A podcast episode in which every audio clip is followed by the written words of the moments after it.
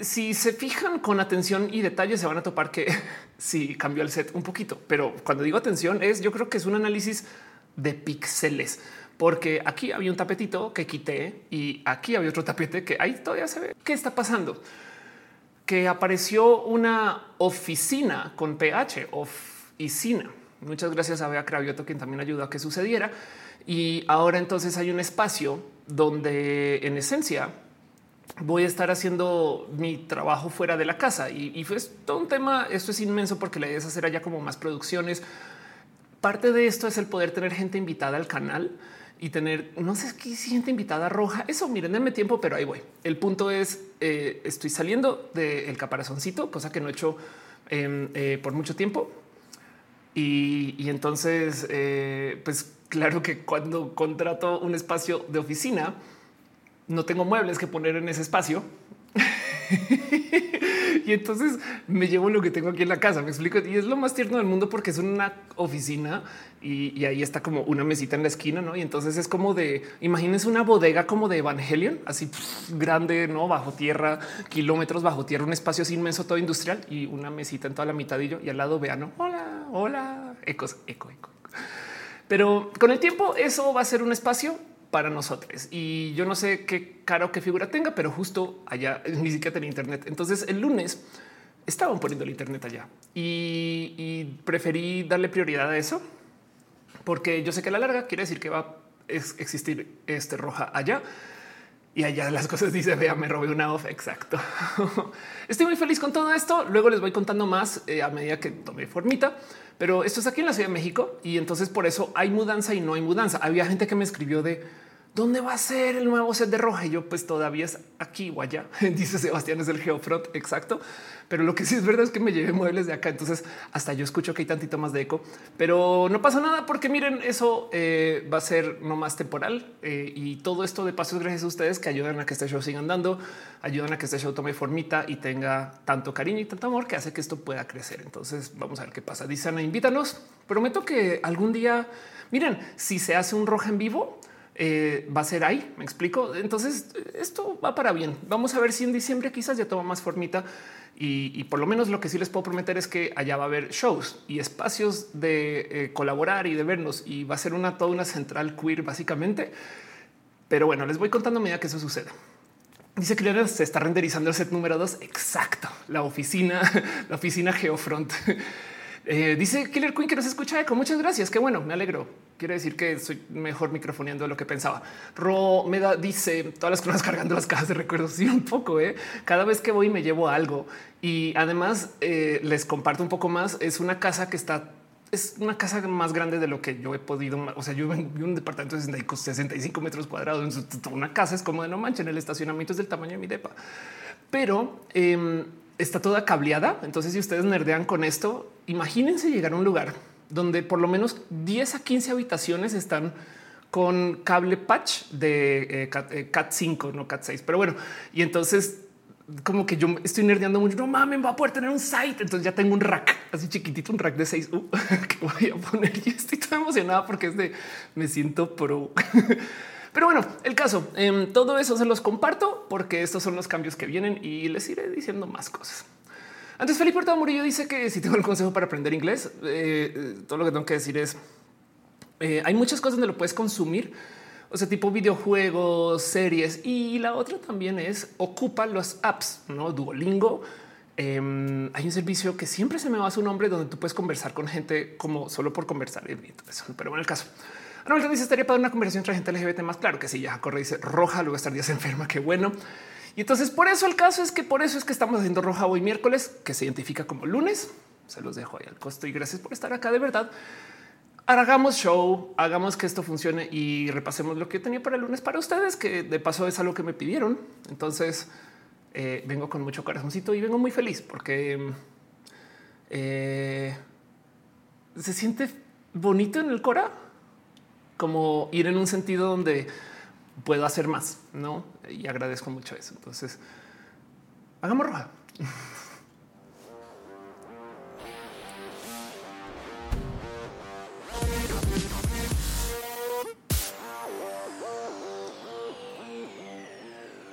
Muy buenos buenos días, muy buenas noches, muy buenas tardes y muy buen una luna.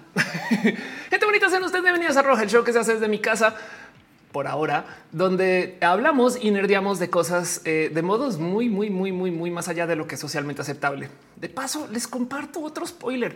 Me invitaron a ser parte de un proyecto que cuando lo pueda anunciar les aviso, pero va a ser un proyecto donde me invitaron a nerdear. Y entonces eso también va a suceder. Pero por ahora Roja es este hogar eh, donde vamos a estar hablando de cosas una vez a la semana, supuestamente los lunes, porque los lunes son un día muy traumático. Y entonces nos reunimos aquí para decir, güey, ¿cómo sobrevivo la semana? Pues dándonos cariño y amor. Estamos aquí justo porque estoy transmitiendo en varias plataformas. YouTube punto com diagonal of course, Twitch punto tv diagonal of course, eh, Facebook punto com diagonal of course. Gracias por estar acá. Y de paso también en mi corazoncito diagonal su arroba. Gracias por venir y pasar por acá. Les quiero un chingo, porque sin ustedes este show no sucedería. Dice Sebastián Ariza, te veo mientras hago la tragación. Hagan la tragación. Roja es largo, o sea, por lo menos tres horas. Esperemos. Y entonces en ese tiempo van a pasar muchas cosas. Si ustedes eh, juegan eh, eh, algún juego los lunes o los miércoles, Eh, por favor, si ustedes eh, consumen algo, no les voy a juzgar. Vayan, vayan, lo que sea que ustedes consuman para pasar la tarde, noche, háganle. Yo, yo no tengo ningún problema. Fumen, coman, eh, este, inhalen, yo no sé, inyecten, hagan lo que quieran, cada quien con sus cosas. Cuando inyecten, estoy hablando de vitaminas, no, por supuesto. Mentiras, yo dije que no les iba a juzgar, hagan lo que quieran. Pero el punto es que quédense aquí, entren al chat y sean parte de esto. Yo, por ejemplo, soy muy adicta al arequipe. Y muchas veces consumo arequipe durante o antes de Roja. Pregunta a Raciel que si me gusta Amy Winehouse, por supuesto. Y además que esto es un regalo muy importante para mí. Y por eso está ahí. Dice Rodrigo Itza, voy por maruchans de queso. ¡Ay, qué delicia! Rubén García dice, ¿estamos rojeando a gusto? Claro que sí. Eh, dice Daniel, eh, Cathy, eh, hace mucho espero un capítulo de Ideales. ¿Qué pasó? Ideales eh, se rota en primera temporada y vamos a ver qué pasa de ahora en adelante. Pero Ideales, eh, hay que hablar con Nelly. De paso, pregúntale a Nelly qué ondita, esas cosas. Yo no voy a estar más en Ideales, pero sigo aquí. Eh, Edition, eh, perdón, Edisan dice que no es más extraño. Casi juraría que se siente como miércoles. Exacto. Y Ferry Hero dice luniércoles, miércoles, pónganle como quieran. Pero bueno, Holly Hall dice justo acá salieron zapitas del Air Flyer. Qué chido. Y dice ese siete de arequipe se le dice en Venezuela. En Colombia también. No sé si estamos hablando de lo mismo, pero el arequipe es lo que en México se le dice la cajeta. Es Ay, vamos a ver cómo lo describieron en Wikipedia, no? Porque también eh, eh, lo que sea que yo diga va a ser una barra basada. Eh, este, a ver, arequipe, y seguro dice Arequipa, no? Eh, Wikipedia, según la Wikipedro, este, el Arequipa, y si justo si dijo Arequipa, no, yo dije Arequipe, Arequipe con E. Eh, eh, espero que arequipe sea eh, algo que diga como del caramelo. Seguramente esperemos que eso sea la definición formal, pero sí, nomás por dejarlo en dicho, esto es el arequipe dulce de leche, también conocido como manjar, manjar de leche, arequipe o cajeta, que de paso, hey, perdón, Wikipedians del mundo, el dulce de leche, el manjar, el manjar de leche y el arequipe son cosas diferentes. Todo lo que tengo que decir, pero como lo dice la descripción, es un producto lácteo que es leche concentrada azucarada producido por la cocción de leche con azúcar y que generalmente se utiliza como cobertura de postres o para untar o jaspear. ¿Qué les pasa? ¿Cuál? No cubre nada. Tú te lo comes a cucharadas y el postre eres tú. Pero bueno, el caso. Arbitrario dice, es el dulce de leche argentino. Anabel también dice, pero somos diversos. Claro que sí, también. Eh, y dice, jolijol, el dulce de leche es la vaca, la cajeta es de cabra. Exacto. Y además la cajeta, para la gente que no sabe esto, que está por fuera de México, eh, es quemada y envinada. Porque en México... O sea, las cosas no pueden ser simples. Es lo único que tengo que decir. Es como no es suficiente, ¿no? Ya, ah, ya tenemos este, un dulce de leche hermoso. Perfecto, quémalo, ¿no? Pero bueno, dice Roberto, además no es argentino, es uruguayo. Hay que ir a Wikipedia a arreglar eso. Pero bueno, el caso. Entonces van a pasar muchas cosas en este show y a mí me gusta repasar todo esto, todos los shows, porque hay gente que llega cada uno por aparte. Y entonces pues no entiende bien cómo es la cosa. Luego me dicen, no, oye, pero es que tus videos duran cuatro horas. Y yo no, mis live duran cuatro horas. Los videos duran mucho menos. De paso, hoy no hay mini Roja después de Roja. Mini Roja se publica los lunes en la noche, o sea, el martes, como un rescate en caso de que Roja se caiga, no hay stream, en caso de que no pueda transmitir millones de cosas para que cuando quien llegue el martes en la mañana así de necesito ver algo en este canal, tengan que ver. El lunes no pude transmitir, por consecuencia puse el mini Roja el lunes. Entonces hoy no hay mini Roja, ya salió y ahí está. Entonces se va a Racing, procede a quemarla. Exacto. Eh, Daniela dice que eso puede ver Roja en martes. tu fan, güey. Exacto. Qué sorpresa ver Roja en martes. Para mí también es muy sorpresivo. Alejandrina dice eh, eh, no te puedes. Eh, como, eh, ok, claro, le tienes que poner salsito tal. Eh, Dice Raciel, te falta transmitir en TikTok. Ojalá luego añada más plataformas, pero es verdad. Chamaco dice buenas noches, voy por mi consumible favorito, ya vuelvo. Exacto, gracias. Pero de todos modos, como sea, entonces voy a estar aquí varias horas y voy a levantar un tema en particular que me pidieron ustedes aquí en el chat. Aquí me dijeron, no puedes hablar de ese tema. Claro que puedo hablar de ese tema. ¿Y cuál es el tema de hoy? Las redes sociales que no vemos o que no consumimos por estar en México. Nada en contra. En México tenemos unas redes sociales favoritas que las conocemos: Twitter, Facebook, TikTok, saben. Pero, pero eh, saliéndonos de México hay de todo y quiero hablar de eso. Pero por ahora, antes de entrarle a eso, también les cuento que después pasamos por una sección de noticias y luego al final una sección de preguntas y respuestas. Obviamente, a lo largo de todo el show voy a leer lo que sea que aparezca acá. Pero de todos modos, al final lo que me pongan ahí es el tema, ¿no? Y yo, de paso, si ustedes quieren platicar otra cosa más adelante, pues lo hablamos más adelante. Pero quiero que sepan que este show sucede gracias a sus abrazotes, su cariño, su amor. Y yo tengo un compromiso con toda la gente que está suscrita a los canales de, de suscripción. O sea, porque ubica que en Facebook se pueden suscribir, en Twitch se pueden suscribir, en YouTube se pueden suscribir, en el caso. Y entonces eh, hay, eh, por ejemplo, gente que está en el Patreon y le quiero dejar súper dejar un abrazo a Alex Sánchez Franco, a Ana Navarro, a Flickr, Guillermo Lamar, Ignis trece, Chocobas, Robbie y Trinipe. Y la gente que está suscrita a los canales en general, o sea, que están desde el Facebook, desde el Twitch, desde el YouTube. En, en fin, Ada González, Adercar, Adri B C, Aflicta, Kiam cero cero siete, Alo Aguilar, Ale Galván, Alejandra Valencia, Alejandro González, Alfonso ochenta y cuatro, Ana Virgen, Ana Luna, André Conde, Andrés Felipe Hurtado Morillo, Di Mejía, Nancy Stacy, Larvano, Babs, Carnulfo García, Artis Row, Acenet Mercado, Aurea Castillo, Azucena Baeza, Birds, Hernández, Venda, Pérez, Lindo Primo, Ju, Capitán Carrera, Carlos Como, Carlos Cravioto, Cat Power, César Imperator, Dani D C, Dale Caro, Daniel Vargas, David Torres de los P P, también te amamos aquí a la familia, Don Juan del Valle, Don Don Berry, Garrigo, Edix, Eduardo G T Z, el famoso Emanuel Marroquín, Eri Frank, Ariel Sacro, esa rola, un podcast más. Fabián veintitrés, Ramos, Fernando Ceras, Flavio Madalla, Ciro Hernández, Gabriel Mesa, Gaona, Susi, Garnachita, Gerónimo Cantero, Grit, Dragón, Ingrid, Digiman, Gus R cincuenta y cinco, Gustavo González, Gustavo Rocha, Harn, Gaff, Héctor F. Arriola, Hígado de Pato, House of Pancakes, Iglan González, Irene R N, Yadeloid, Jan Morera, Jessica Díaz, Jorge Díaz, José Cortés, Juan Carlos Luna, Juan Julián Galo, seis K veintidós dieciocho, Katza, Grilina, Labrabu, El D Mother, Leomas, El Lut, Liliana Guimás de Cero, Lucero Quilla, Lun cero siete, Lun cero siete, B, La Zurita, perdón, Luz Zurita Art, Mafet K, Magdalena Álvarez, Mariana Ron Galvez, Mari Carmón Roy, Mavila Morales, Maite Torral de Farias, Basatinar, Menta Mejiart, Melissa Aramburu, Michael Rosero, Mike Lugo, Minerva López, Miss Wiz cero dos, Morfina Moss, Cristal Mura Arts, Musicarina Mubasa, Nadia Sean Top, Naruto, Naruto, Yusef Nathrosa, Néstor Madonna, Neon Snake, Nora Adrenalina, Nora Rico, Salome Palos, Eje, Pamela Gutiérrez, Patricia Rivera González, que dije, Patricia Rivera Rodríguez, Ofelia, pff, Paulina, Perro Noche, te queremos a ti también, por yo Rico Pollo, Priscila Martínez, Fraile, Rafael Villalobos, Rodolfo Pérez Arrena, Alberto Tegamina, Cata, Ro Hernández de Romedac, Sanda Bella, Sergio Quiroz, soy Daniel de Crisis catorce, Torta de Tamal Verde, Úrsula Montiel, Valentina Bienex, Yaja Illustration, Cocu seiscientos sesenta y seis. Gracias por ser parte de esto. Esto es toda la gente que está suscrita a los múltiples canales y los múltiples espacios que representan este show. Entonces agradezco mucho, de verdad. Gracias, gracias, gracias por ser parte de esto desde las suscripciones, porque eso me ayuda a mí también a hacer planeación, básicamente. O sea, yo ah, ya sé que entra, ¿no? ¿A qué Rubio dice? Ya había olvidado los raps de Ofelia. Sigan a que persona espectacular, que viene cuando Roja los miércoles, pero que es cuando el miércoles científica del lunes. En fin, perdón, te quiero un chingo. Juan Gutiérrez dice: no sé si fue estar rapeando o cambié el idioma del stream. Ándale, hígado de, hígado de pato. Dice: ya llegué. Dice el primo Ju, porque estoy en esa lista. Ahora que dice, te suscribiste, es que es, es por suscribir o por sí, total. Química la Fercha dice un consejo: off compo tener más vistas cuando transmito lives. Doy temas de química. Collabs, collabs. Hay dos modos de crecer. Hay consejo general para cualquier canal. Nadie se salva de colaborar. Lo que tengo que decir, pero dejando eso de lado, también puedes pagar ads para llegar a la más gente, pero colapso. Exacto. Dice Felicio Solani, Ardillos por doquier. Ana Mayorga dice en Canadá no se usa WhatsApp. Ya hablamos de eso. Exacto. Tefi Paratbau dice en Corea está Kakao Talk, que sirve para todo. Claro. Jaime Israel dice rap Pokémon. Entonces, justo ahorita voy con el tema general. Todavía me queda un pequeño y grande y muy importante espacio del agradecimiento a la gente chida que está en el team de moderación, porque por si no lo saben, este canal tiene un grupo inmenso de gente que está moderando y esta gente se dedica explícitamente eh, eh, este, a asegurarse que todo funcione en orden y que las cosas no se caigan. Y yo todas las semanas les digo, oigan, ¿de qué quieren que hable? No, y entonces cada quien me dice sus cosillas, como por ejemplo, Caro, Dale Caro siempre me dice, puedes hablar de mi canal de YouTube. Últimamente no me lo ha dicho, pero me lo dice porque va a poner cosas bonitas en su canal. Pero si no, aquí le conocen como Dale Caro. También está en Twitch, en Instagram, en Facebook, en fin, Caro. Fabián también me dice, habla de mi libro Raíces Sombrías, que es una historia de fantasía que escribió durante su salida de closet, que la acompañó bastante mientras iba aprendiendo la diversidad. Y de paso, todos los personajes en el libro son diversos hasta pansexuales, hasta que se pruebe lo contrario. Chequen su campaña en Lectu y denle follow a esas cosas bonitas.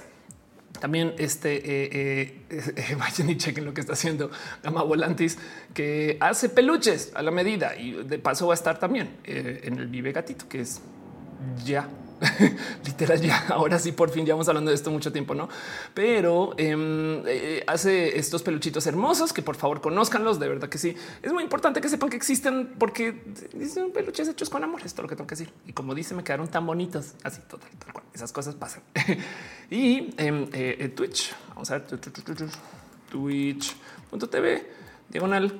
Eh, Hígado de Pato, quien también está por en el chat, estabas hablando ahorita. Síganle en su canal, hace todo tipo de cosas requete bonitas. De paso, Hígado de Pato es una persona espectacular acerca de todo aquello memes, para que se enteren, para que sepan. Pero como pueden ver, estaban jugando aquí en Fatal Frame fotitos de fantasmas. Ok, soy fan de tus títulos, no más. Dice el eh, Hígado de Pato, en el video gatito se va a tocar, va a tocar la maldita miaucindad. Así tal, así como lo dices, así va a ser. Pero bueno, y la última cosa que necesito que sepan que sucede y existe gracias a la gente chida del team de moderación es San Dumix. Eh, Dumix es una comunidad de U X, que es el U X, la eh, ingeniería, no es una ingeniería, eh, pero bueno, eh, el trabajo que se eh, aplica a esto de la experiencia de uso en las interfaces, user experience. Entonces es el donde pongo el pinche botón, así literal, o, o cómo estructuro mi información para que la gente lo entienda, tantas cosas que puedo decir.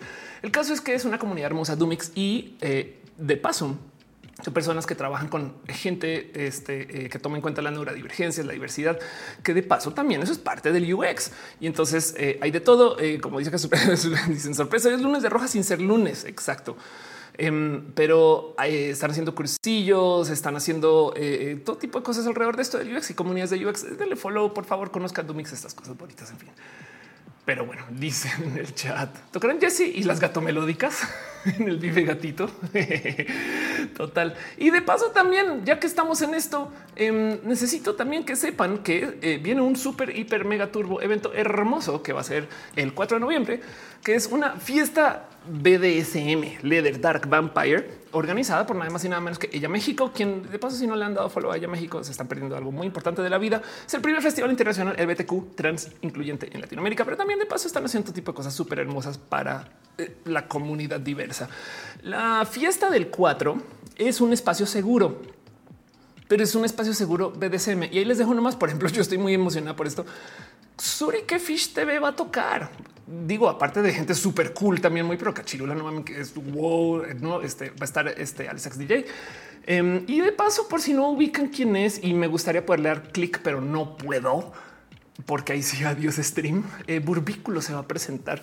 El caso, vean ese lineup, es un lineup bien pinches bonito y todo esto. Eh, por favor, guarden su lugar. Hay preventa, hay puesto diferente para el día del evento, pero es una fiesta B D S M safe para la gente de la diversidad, organizado por nada más y nada menos que Ella este, eh, México. Entonces, eh, cosas bonitas de las cosas bonitas que hacen. Vea y eh, en fin, quien está por ahí en el chat también besito. Dice eh, este Belén Chale. Edison dice hay unas besitas para la gente con insomnio. Wow, no puedo creer. Dice Gigi Man, ¿qué tipo de lunes es este? Es un lunes muy bonito, es un luniércoles y esas cosas. Pero bueno, el caso es que eso es todo. Dice Belén Suri. eh, este dice Gama, ay, están dejando cositas bonitas y demás. Pues bueno, el caso sí, el Hello Queer. Eh, yo no sé por qué estoy tan emocionado. Yo sí sé por qué estoy tan emocionado que hablo. Pero bueno, el caso así las cosas. Entonces quiero arrancar el tema formal. Quiero platicar de un tema que me llama mucho el corazón porque ya saben que pues una siendo generadora de contenido, la verdad es que también cada tres segundos yo me siento a analizar las redes. O sea, es parte de la vida cuando haces contenidos. Y entonces me preguntaron en un roja anterior acerca de las redes sociales que no son las que se usan en México. Y, y mucha gente dijo, o sea, ¿cómo? No, porque una de las cosas que más me sorprenden de, por ejemplo, de eh, cómo interactuamos con las redes es que hay gente que en cada red, cada quien piensa que su red es la más importante y entiendo eso, ¿no? Pero, por ejemplo, en Twitter, ¿no? Como que uy, se armó un desmadre en Twitter y luego se asombran. Pero ¿por qué no tuvo más impacto? Y vas y miras y es que Twitter no es tan grande. ¿Sabían que a nivel mundial hay más usuarios de Reddit que de Twitter? Entonces me gusta mucho analizar esto porque de verdad que a veces pasa, bueno, pasa mucho cuando trabajas con influencers, por ejemplo, que a cada tres días aparece algo que tú dices, ¿y este quién es? ¿Y este quién? O sea, ¿de dónde viene? No sé si sabían que hay gente que es famosa, ojo aquí la palabra, por ser telegramer. No en Discord, no en YouTube, no en TikTok, por hacer contenidos en Telegram. Entonces quiero trabajar con eso un poquito. Quiero como ver qué más hay, eh, porque hay gente que no sabe y también para ver ustedes qué piensan de Carret en general, ¿no? Una de las cosas que me gustan mucho, que lo voy a mencionar más adelante, es como a cada tres días aparece un esto sí va a matar a Facebook y Facebook solo sigue creciendo, ¿no? Pero bueno, Alfonso dice, a mí también me encanta el lunes de flojera. Exacto. Gracias, gracias por estar acá. Juan Gutiérrez, últimamente hay gente con OnlyFans que usa mucho Telegram. Telegram de repente ahorita explotó un chingo otra vez. Pero eh, vámonos con eso, hablemos de ese tema. Y yo les quisiera preguntar a ustedes si Primo Juice Telegram me suena que hace telegramas un poco, ¿eh? Pero yo les dejo a ustedes la pregunta de qué red social rara usan o han usado, ¿no? Como por ejemplo, yo me acuerdo de toparme con gente que se ocupó Vero App. ¿Les suena? um, y, y pues ya obviamente no existe, ¿no? Pero el punto, spoiler por si no sabían, pero el punto es que eh, se los dejo ahí como al costo, cómo se sienten con eso. Y se llama gratis Telegram para ver piratería. Alfonso, necesitamos con Tinder que te dice quién está cerca. Un poco, ¿eh? Un poco, un poco. Y pues bueno, recuerden que este show sucede gracias a que las ardillas son lo máximo. Gracias a las ardillas tenemos Wikipedia. Y si no lo sabían, gracias a las ardillas también saben que hay el protocolo T C P I P. Sin las ardillas no se hubiera podido programar el internet del total. Entonces hay que dar las gracias por tener un buen internet a las ardillas, sobre todo las que están acá fuera de mi casa, que me están mirando con unos ojitos amenazadores de recuérdales que las ardillas son bien cool. Y si no, morderán los cables y se caerá el stream. Entonces esas cosas pasan o no, no pasan. Son, son, son, no, no, no, sí, todo bien, todo bien. Perdón, Va, vámonos a hacer el show.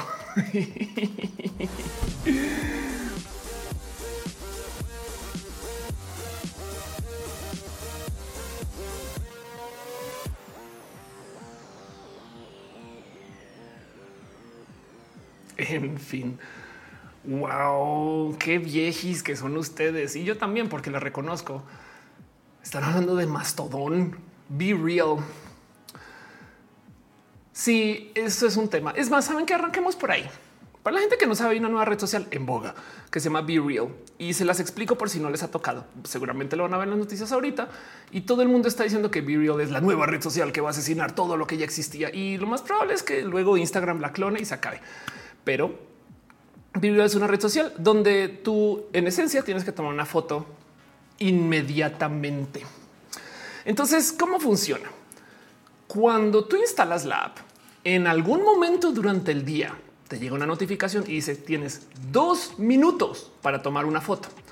Cuando tomas la foto hace algo que se lo superjuro que va a llegar a Instagram en tres, dos, uno. O sea, esto, esto va a llegar y si es que no está ya. Eh, pero cuando tomas la foto, sale la foto de lo que estás viendo y encima una foto tuya. Si ven acá en chiquito, esto es lo que esto es una selfie y esto es de lo que estás viendo. Ojo que la selfie tú no te ves. O sea, cuando tú tomas la foto, tú solo ves lo que hay allá. Tú no ves tu carita. Entonces no puedes como posar, no puedes. No, no sales como sales y solo puedes tomar una foto por día. Cuando te llega la notificación en cualquier momento, o sea, puedes a las tres de la tarde, a las nueve de la noche, puedes no tomar la foto, no, pero el punto es que tienes dos minutos para tomar la foto y ya, sin filtros de paso. Así que lo bonito de BeReal es que las fotos que se suben son de madres. Ya, güey, la ventana, no, ya, listo, se subió. Y por consecuencia las fotos como son cándidas son muy reales, ¿no? Como que BeReal es bonito porque pues te obliga a qué estás haciendo ya, ¿no? Y listo. De paso, si tú quieres comentar también te pide una selfie, ¿no? Entonces eh, esto tiene sus bonitos. Yo eventualmente lo veré morir del abuso, pero como sea, me parece una bonita propuesta. Y pues obviamente como el problema en las redes sociales es que todo se ve fake y ni hablar de bots y esas cosas. Entonces BeReal da un poco de órale, pues sí, pues esto sí es lo que es, ¿no? Vamos a ver en dónde acaba, porque esto, digamos, por ejemplo, es muy difícil de monetizar. Pero como se dice, Maya TikTok lo copió con TikTok Now. Ándale, Tefi dice, ¿se acuerdan de Lazo? Exacto. Lazo ahora se volvió Reels. Básicamente Lazo eh, se metió a Instagram. De paso, yo fui influencer de Lazo en su momento. Eduardo Iván dice, solo vas a decir que gracias por hacer Roja. Gracias. Dice Clear Enough, MySpace, Hi-Fi Boy, I C Q cuenta. Claro que cuenta. Ahora la pregunta es si I C Q era una red social, no, pero la neta. Eh, y dice primo, Instagram yo lo clono. Ya están pruebas. Ándale. Dice Fernando, Latin Chat. El chat. Arnulfo dice, en Roja Office también hay sindicato de ardillas. Sí, afortunadamente son unas ardillas de otro sindicato competencia. Entonces eh, eh, tengo la ventaja de que si las ardillas de allá no están cooperando, puedo cambiar a las ardillas de acá. Y eso fue muy a propósito para el futuro. Que mi cadáver se dice también que usted Latin Chat. Yo conozco gente que se conoció en sex punto com lenchas. Juan Gutiérrez dice lo más raro que eh, Tumblr, algunas de ligue gay. Rubén García dice Google fue una red social muy adelantada a su tiempo. La neta sí. ¿eh? Que le dice en vez de pensar en buenas ideas, Zuckerberg este, eh, la compra o la clona química. La Fercha dice mi hijo llegó a la vida a través de un aceptar solicitud en Facebook, ahora acabo bloqueadota de todos lados. Ándale. Y primo dice Instagram la llegó Instagram Candid. Ándale, que es una ironía de paso, porque antes de arrancar en, en forma con el tema, eh, se supone que eso eran las stories. Para la gente que no lo recuerda o no le, no le, no le paró bolas, dirían en Colombia, no, no se fijó bien en su momento. Um, es, las stories en esencia, tú no podías subir fotos del carrete, tenías que tomarla ahí. E Instagram se mofaba que era el acceso a la cámara en una red social más rápido que había. ¿Por qué? Porque tú sacabas el teléfono y abrías Instagram y eso a veces abría más rápido que la cámara del celular. ¿Cómo le hacía Instagram esto? Tenía la cámara siempre activada, siempre y cuando tuvieras la app instalada, hasta que alguien dijo no mames Instagram con toda razón. Y entonces ya les tocó asesinar eso. Pero el punto es que Instagram era la cámara cándida más rápido. Está pasando algo, pum, de una podías ir a Instagram y se volvió una story. Y las stories eran buenas porque eran cándidas, no eran posadas, no eran filtradas, no eran editadas, nada, era lo que salía. Asesinaron eso y pues llegó BeReal. No, pero bueno, el caso. Están hablando mucho de Google Plus. Se me enteré de Facebook, me acuerdo de suscribirme eh, en Twitch, lo en YouTube. Qué chido, gracias. Exacto, así total. Entonces, pues justo el tema es las redes sociales son muchas y yo creo que vale la pena nomás asomarse dos o tres o diez segundos acerca de cuáles son esas redes sociales, porque por ejemplo, de verdad que cada quien piensa que está en la red social más activa. Hay gente que no lo tiene tan procesado, pero de verdad que cuando se arma un desastre en Twitter, la gente dice ya se acabó el no manches el desmadre. Y luego hablas con otras personas y es de ah, no uso Twitter, no abro Twitter. Y, y hasta me rebasa que Twitter tenga tanta presencia, con todo y que quiero mucho a Twitter. Pero vamos y miramos si estas son las redes sociales con más usuarios del mundo. Están en orden de lo que se llama usuarios activos mensuales, que es por así decir la métrica más moderna de cuántos usuarios tiene. Y le dicen activos porque ya se acepta que cuentas olvidadas, bots. Imagínense ustedes, háganse aquí la duda nomás de cuántas cuentas de Facebook existen que son de gente que pues ya murió, ¿no? O sea, Facebook lanzó en el dos mil cuatro y entonces imagínense cuántos servidores están emprendidos para esas cuentas, ¿no? Es un, todo un tema, pero el punto es la red social más grande del mundo es Facebook con dos punto nueve billones de personas. A ver, eh, World Population History, que esta gráfica la muestro acá rato, pero vamos a hacer este ejercicio nomás para que entiendan lo importante que es esa cifra de dos punto nueve billones de personas, dos punto uno, eh, perdón, sí, dos mil novecientos este, millones de personas en el mundo. ¿Dónde está la gráfica? ¿Dónde estás? Aquí estás. Carajo. dos punto nueve millones eh, es en esencia la población del mundo. Digamos que tres billones, ¿no? En mil novecientos sesenta, o sea, todo el globo terráqueo en mil novecientos sesenta casi, bueno, o sea, me estoy pasando por algunos tantos millones de personas, pero digamos que es, miren, en mil novecientos cincuenta, ¿no? Toda la población humana en mil novecientos cincuenta es lo que hay ahorita en cuentas activas en Facebook. Esto nomás a calidad de ejercicios sociales. O sea, historiadores, historiadoras, eh, eh, eh, gente de la antropología, saben, eso es como es, es importante, ¿no? Si lo piensan, hay muchas cosas que como seres humanos hacemos en conjunto, las necesidades del cuerpo, pero del otro lado también decir que casi tres billones de personas se conectan a un servicio tan complejo como lo es Facebook, que requiere de computadora, internet, entender, ¿no?, cómo funciona todo esto es importante. Y esto es solo Facebook. Porque luego está este, el YouTube, que lo conocemos. Ahora, YouTube es una red social. Claro que es una red social. Pero fíjense, chequen esto que me interesa mucho y no mucha gente lo tiene visto. WhatsApp es una red social también. ¿Y por qué es WhatsApp una red social? Pues porque hay grupos, porque socializamos con gente que no conocemos, porque hay mucha interacción de generación de contenidos y dentro de todo y todo tiene stories. Eddie Shan dice las cuentas de las abuelitas y los tíos que emigraron a usar solo WhatsApp. Primo dice por ese tipo de red muchas personas buscan parecer estar siendo algo cool. Daniela dice en algún momento habrá más cuentas de gente morida que vive en Facebook y en el mundo también, pero sí es impresionante eso porque ahora se está documentando, ¿no? Pero bueno, dice X LinkedIn es para trabajo y eso, ¿no? León dice antes que sea veinte. Claro. Tefi dice cuál será la mejor red para lanchas trans. Es una buena pregunta. Eh, por ahora yo eh, TikTok. Arnulfo pregunta que si LinkedIn es activa. Muy, muy. Ok, se dirías que Facebook no muere porque todo lo que haga la competencia lo compra. Sí, Facebook es bien, la palabra colombiana para eso es bien escamoso. O sea, como que tipo que eh, se mete donde, donde no debería, donde no podría y la logra, ¿no? Y yo creo que también les toca. O sea, por un lado es un, es que si no lo copiamos, ¿qué? ¿Qué? Y por otra vez, pues podemos, ¿no? En fin. Sebastián dice, ahí cuentan los bots. Pues justo eso es lo que tratan de decir con activas, porque la pregunta es, ¿qué tan activa es una cuenta bot? En fin. Pero como sea, de todos modos, dice Juaco, hay encuestas de marketing que toman a Uber como red social. ¡Órales! Pero ya el caso. Kilecun dice, ¿cómo le hace Facebook de forma legal? Eh, ¿Cómo hace qué exactamente? El punto es, eh, chequen que Facebook, que le pertenece a esta empresa que se llama Meta ahora, entonces es la, empresa, la red social más usada. Luego WhatsApp es la tercera más usada con dos billones. Podemos decir hay muchas de estas personas que también están en este grupo. Entonces, pues bueno, no. Pero luego viene Messenger y esto, esto vaya que he visto gente discutirse con esto, porque Messenger es el mensajero de Facebook y ahora de Instagram. Y yo creo que porque no han tenido el cómo hacerlo sin que la gente se ponga muy furiosa, debería ser el de WhatsApp también. Lo que querían hacer es unificar todos los sistemas de mensajería en una app. Pero esto es aparte de Facebook. Es una app aparte que tiene una serie de usuarios diferente que la de Facebook. Hay gente que tiene cuentas de Messenger que no usa Facebook. ¿Me explico? Porque es que esto es justo de lo que quiero hablar. Entonces Messenger cuenta como una red social por su cuenta. Claro que sí. uno punto tres billones. Ahora que sí, de estos uno punto tres hay muchos que están aquí. Pues sí, la verdad es que sí. Pero de todos modos es una red social, la cuarta red social con más users y la quinta Instagram.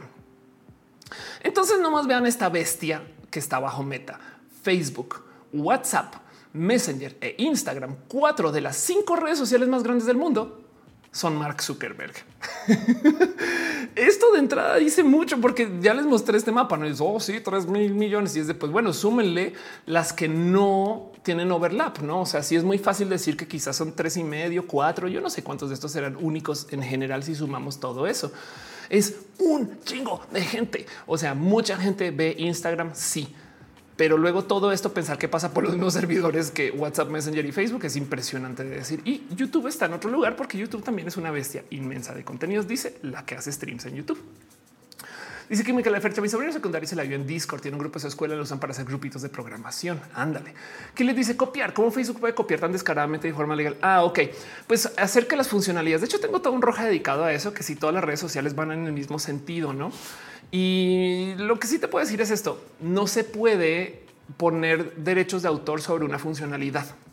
O sea, tú no puedes hacer pedir copyright sobre el cómo opera una puerta, pero tú sí puedes pedir copyright sobre cómo opera el mecanismo que hace que la puerta se abra. Entonces, si tú logras que la puerta se abra con otro mecanismo, pero que a fin de cuentas del de mismo servicio, digo, está hablando de arquitectura, ¿no?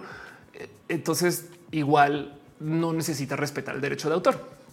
Lo mismo con el software y de paso lo mismo con los perfumes. Tú no puedes patentar un perfume porque lo que te huele a ti me huele diferente a mí, pero lo que sí puedes patentar es la fórmula que da ese olor. Entonces por eso hay clones de perfumes, porque es de ah, yo puedo hacer que huela así sin hacer uso de esa fórmula. No es como decir yo, o sea, tú no puedes patentar el espagueti, puedes patentar una fórmula específica que da un espagueti, pues alguien más hace otro y eso también es espagueti, ¿no? Entonces por eso es que pueden copiar funcionalidades. Dice en el chat al lugar WeChat. Uy, ya voy para allá. Ángel Gamba dice tener el mismo resultado con otro camino. Exacto. Enra dice pensé que ya nadie usaba Facebook. Facebook sigue creciendo, sigue creciendo. Es lo más impresionante de todo, que a donde sea que se asomen, lo que sea que se haga, Facebook no para. O sea, sí que a veces decelera, a veces pierde algunos usuarios en esas noticias. Facebook ahora sí se detuvo y es de uy, es tan grande que es bien difícil decir que va a perder su primer lugar. Y el punto aquí es que además Facebook a modos muy tempranos aprendió de los errores de las otras redes sociales. ¿Qué otras redes sociales? My, MySpace, High Five, todas esas estas redes sociales que vimos morir en su momento porque no tenían como gran integración general. Facebook, por ejemplo, hizo una cosa hace muchos ayeres que ahora ya está como medio deshaciendo de hacer Facebook login.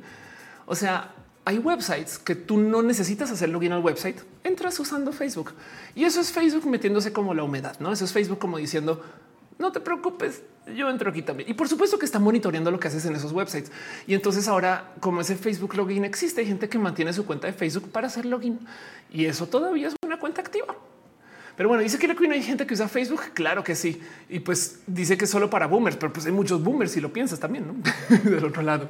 Metzli dice aquí estamos. Exacto. Lo puedes ver acá mismo. O sea, ver la cantidad de gente que pasa en Facebook y no necesariamente es gente boomer. La verdad es que en el trabajo ahí están tus amigos. O sea, Facebook es, es muy listo Facebook en cómo se organiza si lo piensas, ¿no?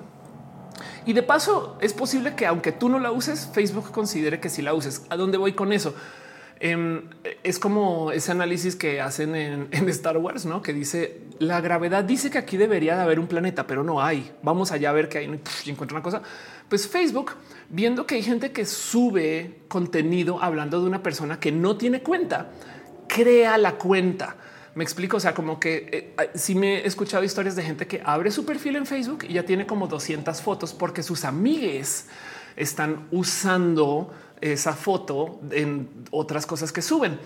Lo mismo pasa de paso también con el tema de el compartir tus cosas. Si, si por ejemplo tú nunca has abierto una cuenta en Facebook o en Messenger, por no lo que sea en WhatsApp, pero un amigo sí lo hizo y le dio al famoso este sincronizar contactos.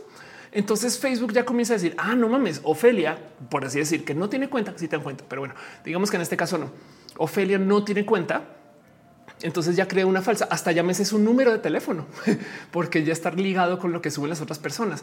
Entonces es impresionante lo que Facebook re- recolecta en general, aunque no tengas cuenta. Así que es posible que igual y tú estés ahí. Dice Capitán John, sí, yo también uso Facebook para poder jugar Pokémon Go. Exacto, ves, y se acabó eso. Sí, es muy millennial, los centenios están en TikTok. Este, pues bueno, a eso voy justo. Porque quiero entonces, vamos a hacer de lado estas top cinco porque estas son las que conocemos. Y vámonos un poquito con las próximas. Estas son las más interesantes de todas. WeChat, TikTok, Telegram, Douyin, Q Q y Snapchat. Alcen la mano que han escuchado de aquí. Pues WeChat, algunas personas lo conocen. WeChat es una bestia de la cual tenemos que hablar. Luego está TikTok, luego está Telegram y luego está una cosa que se llama Douyin. Y si ustedes no saben lo que es Douyin, pues déjenme decirles que esto es una bestia inmensa que no mucha gente tiene presencia, que significa que exista. Y es que, a ver, arranquemos primero por esto. Mucha gente asume que WhatsApp es el estándar de la comunicación. Si ustedes han viajado a Estados Unidos o tienen amigos o amigas en Estados Unidos, amigues, eh, se van a, van a saber que WhatsApp no se usa en Estados Unidos. O sea, sí hay quien, pero por lo general, cuando llegas, es muy normal que te topes que WhatsApp, que no tengo que bajar la A P I y demás. ¿Qué usa la gente para comunicarse? Esto les va a sonar horrible. Un chingo de gente usa Messenger, pero el de los mensajes de Apple. Y hay un tema muy loco porque tanta gente usa teléfonos Apple que hay como una suerte como de discriminación horrible. Es horrible, es clasista, pues, de que si tu burbujita de los mensajes de texto llega en verde y no en azul, entonces de uy, no tiene Apple. Me explico esto. Yo, yo he visto gente decir esas cosas y es un todo un debate porque Apple no quiere integrarse con Android. Entonces lo que dicen, no, no, pues que sigan usando el S M S y cualquier cosa. Y obviamente los mensajes por S M S no son los mensajes de lo que pasa por la red con datos. Y es una discriminación culerísima, bien tonta. Es como esa gente que dice bobadas acerca de las casas color menta. Me explico ese tipo de cosas. Eh, pero el punto es que la gente en Estados Unidos o por fuera de Latinoamérica suelen no usar tanto WhatsApp. Y he escuchado gente diciendo, ah, sí, WhatsApp es para hablar con los latinoamericanos. eh, dice Carlos, lo mismo pasaba con las de BlackBerry. Ándale, qué locura. Pero Samael está dejando un abrazo financiero. Muchas gracias, Samael. De verdad, muchas, muchas, muchas, muchas gracias. Exacto. Así total. Proxicol dice bien TikTok que usan Snapchat los gringos para chatear. Exacto. Eh, dice César Cobo, yo usaba WeChat con una amiga de Virginia. Steph García dice en Facebook suben los álbumes mangas ya hoy. Total. Exacto. Dice Brimo, pues cómo no tener pin en los dos mil. Exacto. Así total. Así total. Y entonces es un poco por qué en Estados Unidos no pegó esto. Pues porque si lo piensan, en la verdadera raíz de todas estas apps es el mensaje de texto. Y más bien la pregunta es cómo se solucionó en cada país el reemplazar el mensaje de texto con algo que tenga alguna forma de uso interactivo, ¿no? Como que en últimas todo se devuelve al S M S. Pero bueno, es un decir, porque por ejemplo, entonces en China, eh, esa cosa que se llama WeChat es una bestia porque es una app que le dio la vuelta a WhatsApp de un modo que yo creo que ustedes todavía no se han dado cabeza, a menos que ya conozcan de qué voy a decir. Es que WeChat se le conoce como la app para todo. ¿Qué pasó? Imagínense. Bueno, ya nos vimos que en WhatsApp las eh, eh, eh, no solo están los mensajes, sino también hay stories. ¿Conocen a gente que use las stories de WhatsApp? De paso, Eh, a mí se me parece la cosa más rara del mundo, porque si quién sube stories acá y de repente pongo a ver, es un chingo de gente que conozco, güey. Te pasó las mismas stories que suben a Instagram, ¿no? Pero hay gente que usa stories de WhatsApp. Ahora imagínense qué pasaría si se pudieran tener apps dentro de WhatsApp. Eso es WeChat. WeChat era una app de chat y gracias a que se les permitió literal ocupar eh, la app para hacer más cosas. Entonces ahora, por ejemplo, tiene llamadas y mensajes como en WhatsApp. Va, tiene localización. Tú puedes compartir dónde está como en WhatsApp, pero ahora tiene esta cosa que es un, como una literal nueva cédula de ciudadanía, I N E, ubicador único de persona, que es el código Q R. Tiene un motor de búsquedas interno. Eh, tiene un newsfeed, o sea, puedes ver noticias dentro de eh, eh, WeChat. Tiene una e-wallet para hacer pagos. Entonces imagínense con el WhatsApp chino, o sea, con WeChat, ustedes pueden contratar a una persona para que vaya a su casa, decirle dónde están con su código Q R y cuando llegue pagarle desde WhatsApp, ¿saben? O como dice Eduardo Vivian, en WeChat puedes hasta pedir el taxi. Exacto. Y el tema es que como todo está integrado, entonces el taxi se puede pagar con el monedero de la misma app. No, no es, no es como tipo de, ah, espera un momento, voy a PayPal y vuelvo. No, güey, todo es allá dentro, dentro de WeChat. Es como un sistema operativo social. Si lo piensan, WeChat Pay, CarryPay, pueden hacer este, pueden hacer recargas al celular, pueden pedir préstamos, pueden pagar las cuentas, pueden pagar sus servicios públicos. Este, pueden ustedes eh, comprar boletos de vuelo o de Riel en caso que usen el tren, pedir el taxi, eh, comprar boletos para el cine, eh, pagar el hotel o pedir hotel, ir a eh, ventas de ropa, eh, caso buscar dónde rentar, tantas cosas. Y esto es lo que tiene WeChat nativo. Me explico. Luego está este, todo este tema de empresas, eh, tiendas, mini programas, artículos. Eh, saben, como que se pueden desarrollar apps enteras. Hay un C R M. Vean esto, hay un C R M. Qué locura, un C R M para la gente que no sabe. Es un software para administrar clientes. León dice, donde se les caiga la red ya valieron, pero en general, eh, o sea, aquí en México también pasa. Eh, Eugenia James dice, hola, dice eh, Tefi, ¿quién usa Slack? Ándale. Alonso dice, Facebook quería ser así. Exacto. De hecho, Facebook para muchos modos es así, nomás que no está tan integrado. Como que el tema es que WeChat es WhatsApp con, dice Gigi Man, exacto, WhatsApp más servicios del Oxxo. La neta sí, eh. WhatsApp con apps, yo lo veo así, pero es requete inmenso ese WeChat. Y esto es todo un tema porque justo por esto es que me llama la atención platicar de esto. Soy Pato, dice que buen stream, muchas gracias. Killer Queen dice Snapchat eh, es popular en los Estados Unidos, justo también porque Snapchat se volvió como lo que era Instagram, una cámara cándida y un chat, un chat muy rápido. Dice Eduardo, ¿un WeChat o es? Dices tú, claro que sí, WeChat, dice Algonzo. Gary Drone dice, ¿cómo Telegram? Un poco. No más que con una cantidad titánica de usuarios. O sea, de hecho, WeChat es la sexta red social con más usuarios del mundo y la desarrolló Tencent, que por si no ubican Tencent, vamos a hablar bastante. Este Tencent es un mega conglomerado chino que tiene básicamente todo. O sea, es, o sea, están los videojuegos. Eh, eh, eh, vamos a ver si, si por aquí una nomás lista de las cosas que productos de inteligencia artificial, computación, la nube, automatización, buscador, redes sociales, mensajería instantánea. Ustedes nómbrenlo y, y Tencent le ha metido, o sea, ha hecho cine, ha hecho no juegos Tencent, música Tencent, fotos Tencent, no el caso, la cantidad que o sea, vean nomás Riot es parte de Tencent. Me explico. Entonces eh, ahí les dejo que esto es una bestia titánicamente grande. Entonces, pues piensen ahora que tienen todos esos usuarios que este, están en la app más usada, no? Joaco dice no ubico ninguna empresa. Riot seguramente sí. G-Man dice Tencent me da miedo un poquito también. Y Pato dice prácticamente son niños de Saint Seiya. Ándale, Adrián. Adrián dice saludos. Me encanta ese tema. Qué cool. eh, dice primo, no sé cómo os puede decir Killer Queen sin decirlo. Claro, sí, total. Cuesta.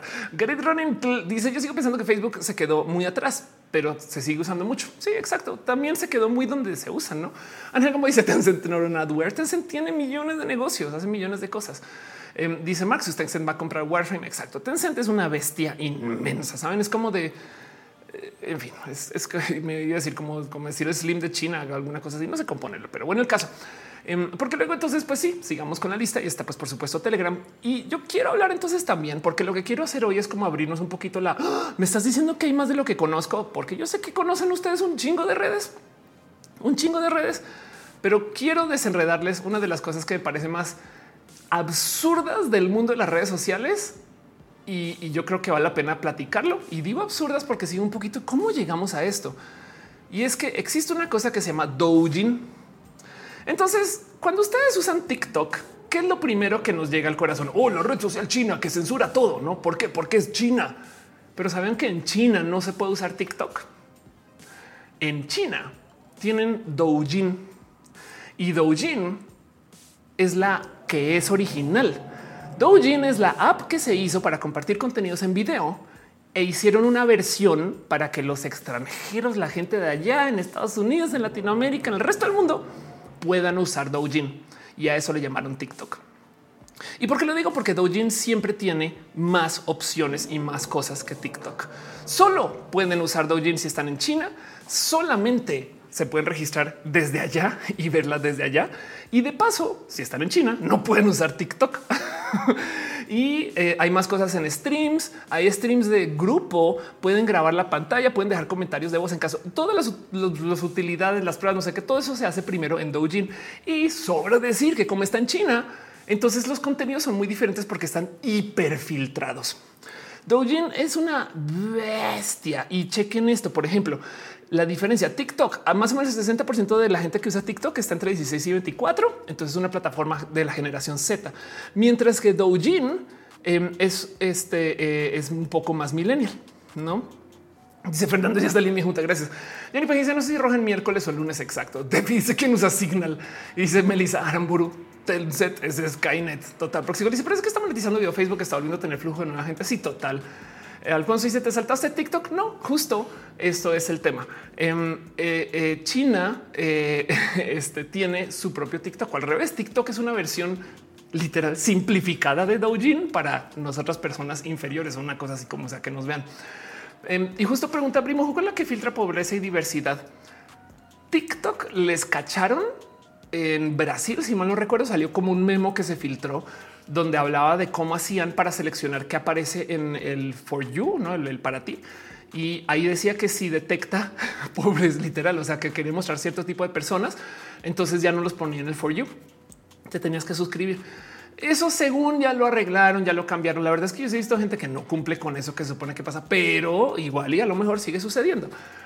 Aún así, de todos modos, miren, la que es China debe de ser una bestia de censura. O sea, seguramente apenas dices la palabra protesta, pff, ya colapsa, tú te se quema el teléfono, ¿no? Una cosa así.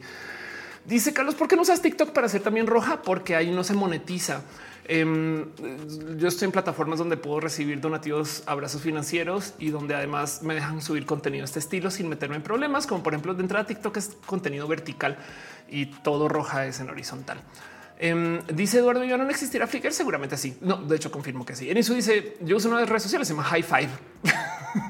Está bien tendencia a lo vintage. Algo se dice como con Super Mario dos de N E S no sale el resto del mundo por ser muy difícil, que ahora conocemos como los levels, algo así. Dice Citer, soy de Estados Unidos y no sabía que existe WhatsApp antes de estudiar en Europa. B. Enrique dice, ¿a poco hoy es lunes? Si quieres que sea lunes, será lunes. Alan Mann dice, el gobierno chino tiene una monitorea lo que se sube a la red y su ley de influencers. Sí, total. Pero a lo que voy es a que la gente siempre dice, no, es que TikTok está súper filtrado. Imagínense cómo será el chino. Metz le dice que TikTok monetiza los live. El sistema de monetización de TikTok está muy roto eh, y, y no me funciona para mí, para mi cuenta. Y además, el caso no puedo. Tefi dice viva Flickr. Eh, este eh, ok, ¿por qué está roto el sistema de monetización de TikTok? Porque tienen un pool de dinero que mientras más gente se suma, menos se comparte y es muy difícil entrar. Y yo no cumplo con los requisitos para entrar igual. Luis Fernando dice TikTok es una forma en la que el gobierno chino quiere ingresar las influencias occidentales. Um, no lo dudes. Sí, claro que sí, no lo dudes. Grilliman dice roja, es en memoria de Six Degrees y pues un poco así. La neta, neta, neta, sí. Entonces, nomás por repasar un poquito cuáles son las redes sociales raras de esa lista, ¿no? Porque puedo seguir, o sea, nomás, a ver, démonos una pequeña repasadita por la lista. Ahí está. Telegram, Douyin, Q Q.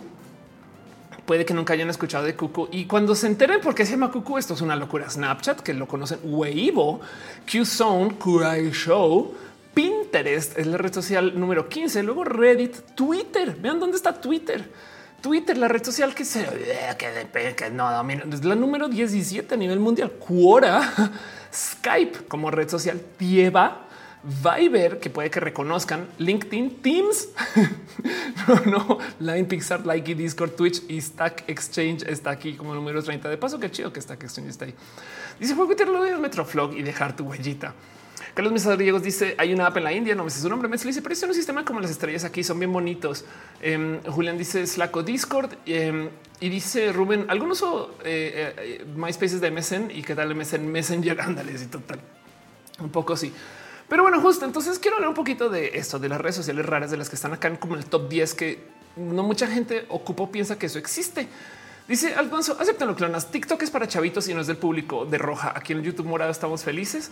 Yo para TikTok lo que hago es que saco como clipsitos de Roja y los pongo ahí. Eh, literal los vuelvo a grabar, pero eh, la interacción en TikTok es muy diferente, si eso es verdad. Y, y de paso, eh, eh, este no más es que de verdad que sí es muy difícil traducir el contenido de Roja a TikTok por ahora.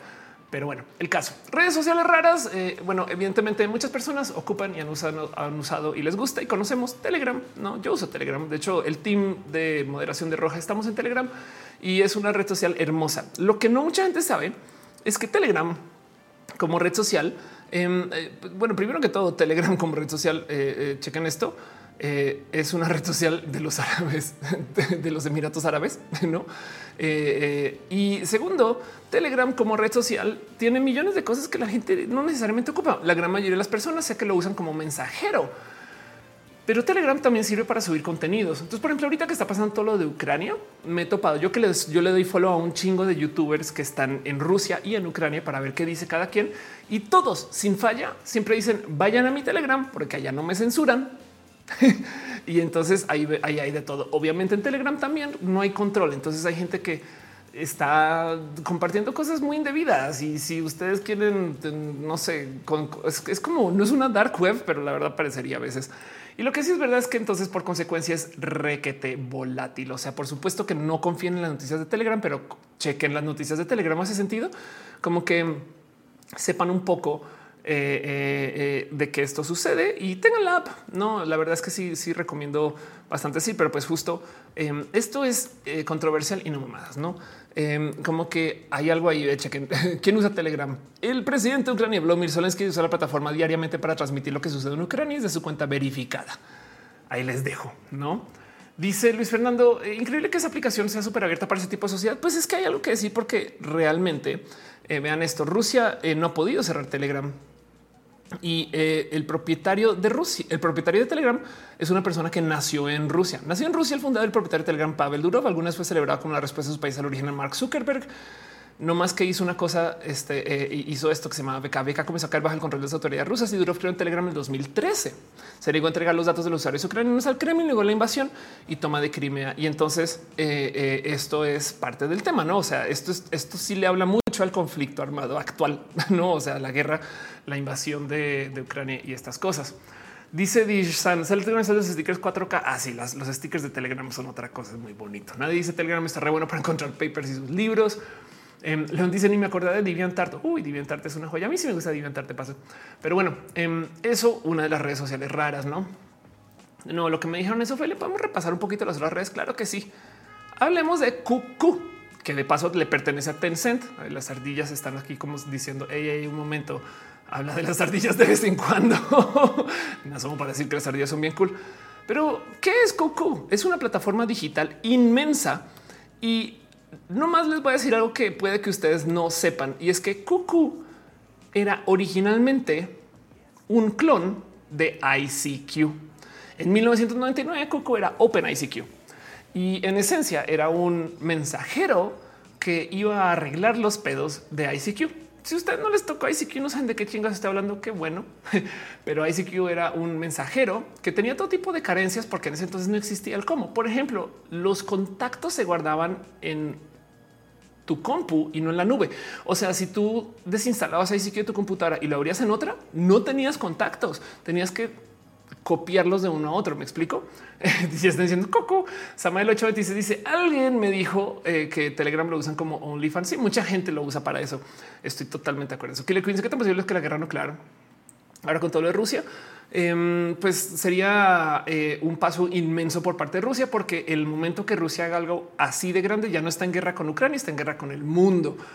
Y ya eso, entonces eso justo seguramente es lo que les detiene, nada, ¿no? Hacer cosas. Michael dice pues están chinos usando Telegram y dices Winnie Pooh, en un segundo estarás en la Plaza Roja. Sí, total, sí, total.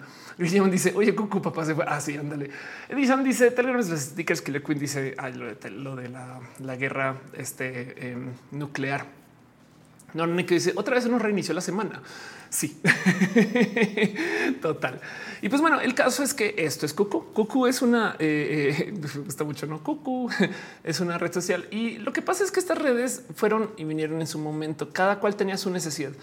Y es que, que nunca se les olvide que las redes sociales en China son muy difíciles de medir porque hay mucha gente. O sea, si nomás tres ciudades grandotas chinas usan una red social es de wow, pero es de nicho todavía porque son tres, tres, tres ciudades solo en China, ¿no? Pero chequen esto, la demografía de Cucu tiende a ser más joven y sencilla, menos probable que provengan de ciudades de nivel uno, lo que significa eso, y el sesenta por ciento tiene menos de treinta años. No, lo que sí es que esta red social, por así decir, fue muy grande en su momento y ya no está tan, tan, tan presente. Y esto es Cucu. De paso, una cosa que sucedió con Cucu que se volvió muy famosa y el por qué quiero hablar bastante es que eh, Cucu eh, tenía una otra cosa que se llama Qzone, que también está en la lista. Nomás por repasar aquí la lista otra vez. Eh, este Qzone está como número trece, que también le pertenece a Tencent, por supuesto. ¿Y qué es Qzone? Pues los Tencent dijeron, ah, bueno, si vamos a tener Q Q, que es el mensajero basado en I C Q, vamos a tener websites basados en Facebook, como por así decir, solo el muro de Facebook. Y eso se llamó Qzone. Entonces cada usuario, o sea, cada persona que se registraba para Q Q tenía acceso a Qzone, ¿no? Y, y en Qzone pues ponías un poquito del básicamente quién eras y estas cosas. Y para mostrarles un poquito cómo se ve esto, eh, chequen nomás esto. Obviamente todo esto está este, fuera de nuestro eh, entendimiento, a menos que ustedes puedan leer esto, en cuyo caso qué cool. Pero el punto es que esto es un poquito como si se fijan es Cucu y luego dice ahí es la, la zona de no como que tipo si ya tienes una cuenta del mensajero, aquí puedes ver el, los websites que puedes hacer para poner más cosas. No es microblogging, es literal, por así decir, un, un sistema de websites. Pero chequen esto. Si ustedes creen que TikTok es para gente joven, el grupo demográfico del usuario principal de Qzone tiene entre diez y quince años. Y por consecuencia, esta red social no crece por eso, porque no hay eh, este, cuentas comerciales cuando se trata de gente tan joven. Y eso es todo un tema. Dice en el chat eh, Paloma. Lifacito dice en español que mandaron el veinte en, Sud en Sudamérica estaba taringa, sí, claro, total. Dice Guacu Tierras Nigul, sabe lo que significa ciudad nivel. Sí, de hecho, eh, en este caso es como está autotraducido. Quién sabe qué decía en inglés, pero bueno. Berta dice la verdad, yo extraño Windows Live Messenger. WhatsApp Web está muy chafa. Es verdad, de WhatsApp Web deja mucho que desear. Facebook en general, si lo piensan, tienen todo tipo de problemas de desarrollo. Hace buenas apps, pero no son estelares para hacer una más grande. Pero puede ser por ser la más grande, ¿no? También. Y San dice como grabar los contactos en la SIM card, hablando de I C Q. Exacto, sí, total. Ana como dice Pekín, Shanghai, Cantón, Shenzhen son las únicas. Eh, eh, ah, wow, gracias por decirlo. Ok, nivel uno. Órales, qué chido. Estoy aprendiendo cosas de China. Pues el caso es que el motivo por el cual hablo tanto de Cucu, Qzone y estas cosas es porque en el dos mil nueve, cuando yo comencé a hacer análisis de redes sociales, la gente estaba embobadísima con que en China hubiera redes sociales grandes. O sea, estoy hablando, acuérdense que en el dos mil nueve Twitter no era una red social pública, o sea que no podías comprar acciones en Twitter. Eh, estaba medio comenzando de paso, ¿no? Facebook también. Y entonces como que al mundo del análisis nerd de las redes sociales, o sea, estoy hablando de nerdcore, de repente les dijeron, güey, si ustedes creen que sus redes sociales son grandes, vean lo que está pasando en China, ¿no? Y estoy hablando del dos mil nueve y estas noticias estaban por todos lados. Qzone, el líder del mercado mundial, ¿no? y hablaba de este crecimiento de no, o sea, ven esto, no visitantes vis únicos doscientos cinco. No manches, todo lo que tiene, guau, guau, mucho más que Facebook, mucho más que MySpace, no? Y de verdad que sí te lo vendían como el futuro del futuro, no? Como que es de, es de güey, dejen de invertir en Facebook. O sea, esa, esa novatada en vez de las cosas que pasan en China, no? Que en China tal, y, y siempre todo el mundo hablaba de esto, de Q Q y de Qzone, de cómo la gran revolución en redes sociales, y de muchos modos sí lo era. No más que nada, esto nos tocó. Y entonces hoy en día ya no es tan presente esto. Ya Facebook no se creció grande, pero nomás piensan en esto. El otro motivo por el cual existen estas redes sociales en China es porque allá no puedes usar libremente Facebook. De hecho, no puedes usar libremente eh, este, ni siquiera Wikipedia. La censura en China es a nivel de routers. O sea, si ustedes dicen una palabra que está prohibida, el router va a cachar eso y no deja ni siquiera que pase el mensaje en algunos casos, ¿no? Y el tema es entonces eh, por qué hay apps eh, este, que no son chinas que le entran a este tipo de censura. Es porque, pues, güey, es porque es, es eso o no estás en China y entonces cómo le haces y tienen que levantar inversión y tantas cosas. Entonces es una, es una discusión compleja, ¿no? Pero bueno, Álvaro dice que inteligente, gracias por estar acá. Luis Fernando Ortiz dice siento que las redes sociales están estancando porque deben de estarse preparando para ese gran movimiento de la realidad virtual y siguen creciendo. Y, y, y ahorita te hablamos de ese tema, ¿no? Dicen el Michael Brin, en China puede usar una V P N. En China puedes usar una V P N y solucionar todos tus problemas. No más que las V P N no son comportamiento default. Entonces como que dicen, bueno, para, las, para los diez nerdos, o bueno, siendo China, para los cuatro punto seis millones de nerdos, no, que eso es nada para, ¿no? Pero eh, como que sí, la gente, cada que veo que hay como problemas en China y demás, la gente comienza a decir así es como se usa la V P N. Bueno, próxima red social eh, que también yo creo vale la pena que le eche una miradita aquí. Es esto que se llama Weibo, que tiene quinientos veintiún millones de usuarios, que si lo piensan de nuevo es más que lo que Twitter, más que lo que Reddit, y es una red social de la cual nunca hemos escuchado. Entonces, Sina Weibo eh, es una, por así decir, eh, este, eh, red social de microblogging.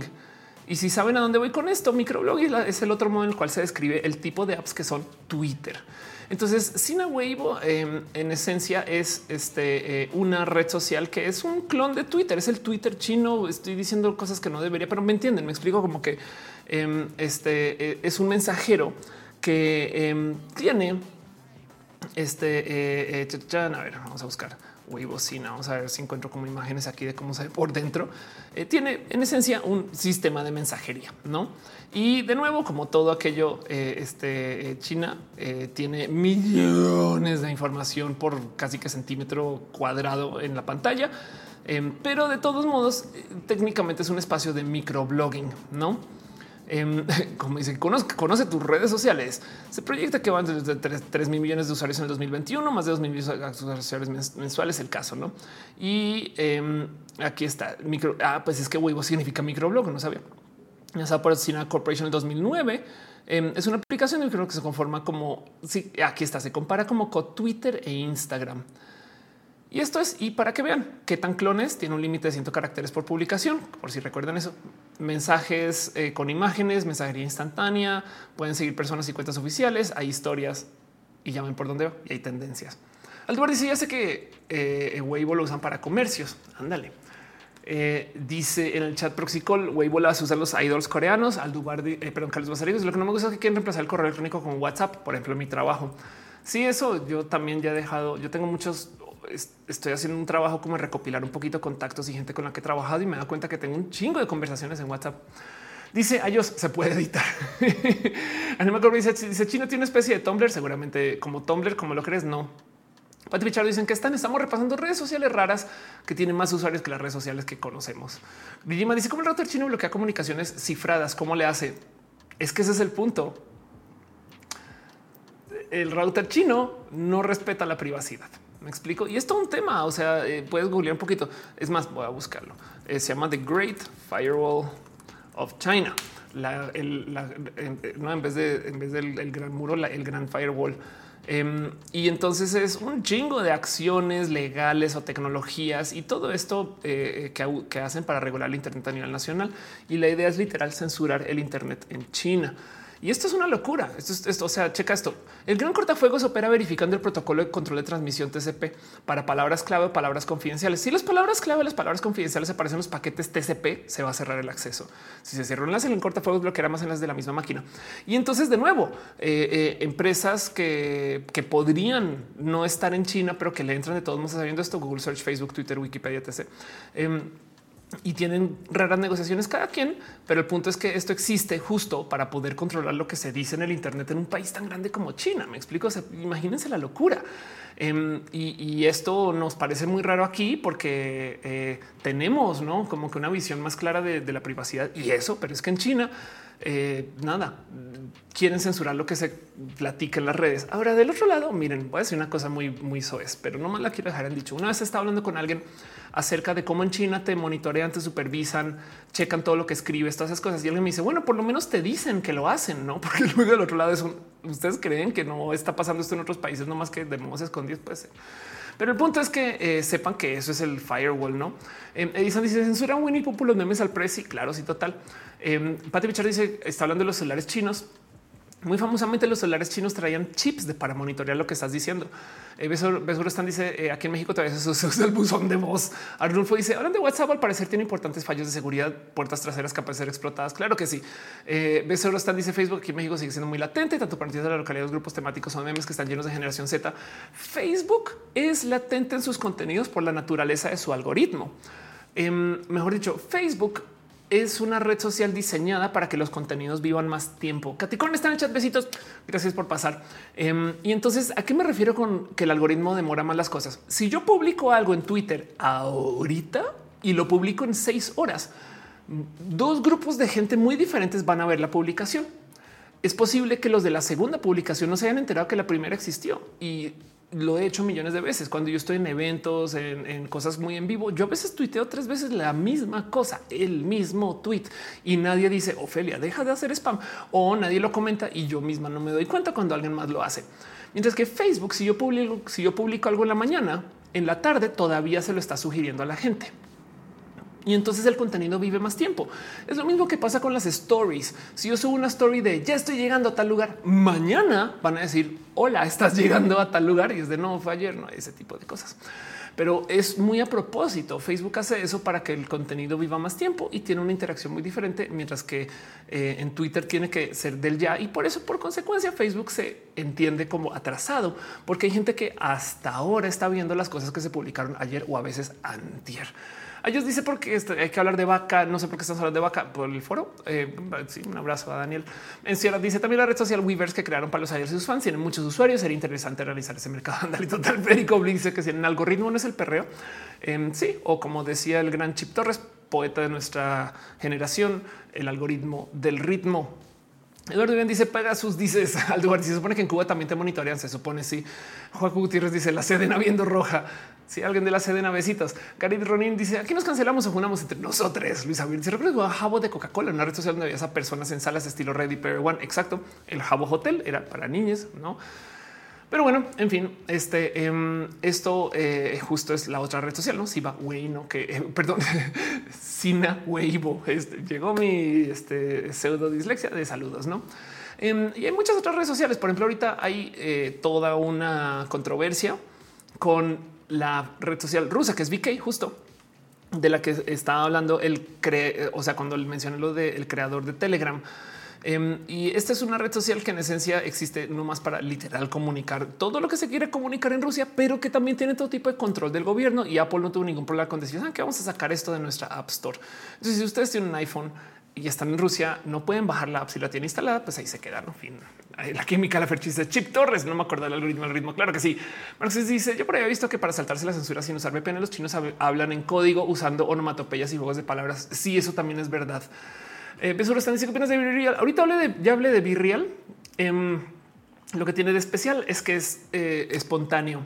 Eh, son fotos que todas son fotos eh, eh, del momento, son muy cándidas. Entonces es honesto, es real. Rafael está cantando tú me pixeleas. Vayan a ver eh, Chip Torres. Nomás les voy a dejar algo que les va a romper el corazón por si no lo han visto. Lo hemos hablado aquí en Roja varias veces. Chip Torres es un actor y era un comercial para la Plaza de la Computación que la menciona mucho en sus videos. Y yo creo que eso me gusta compartirlo mucho, no es para que entiendan lo genial que es la producción de lo que se hizo para Chip Torres, que lo hizo la gran Roya, una productora muy bonita que ha hecho otras cosas. Pero bueno, mañana escuchen a Chip Torres, una gran, una gran producción. Dice Julio Sierra: hola, hola, hola a todos. Hola, Sedena. Besuro están. Dice: pero primero me sale mucha publicidad de Snapchat. Yo pensé que fuera África Occidental, mundo árabe y Francia, ya estaba rip en el resto del mundo y cero. Eduardo Vivian está diciendo que te va a dar un byte, byte, byte. Psico J H dice: los viejos pueden llegar a contar como red social. Claro que sí. Claro, claro que sí. Este dice Joaco Gutiérrez: dijiste BeReal y te entendí, be, te entendí birria. Sería muy chido hacer una red social que se llame birria. Y en fin, este dónde conseguir birria, no? Y ya, ¿qué me importa BeReal? Pero bueno, el caso, em, este, eh, las cosas que suceden eh, en las redes sociales. Y justo miren, voy a seguir, llevamos más de una hora hablando de este tema, pero hay dos o tres cositas más que quisiera mensaje, mensaje que quisiera decir acerca de esto. Y es, hay muchas de las redes sociales, si se fijan, Eh, por mucho de que sean para, para conectar gente que no se conecta o para eh, eh, eh, presentarte gente diferente, cosas que existen por fuera de tu entorno social.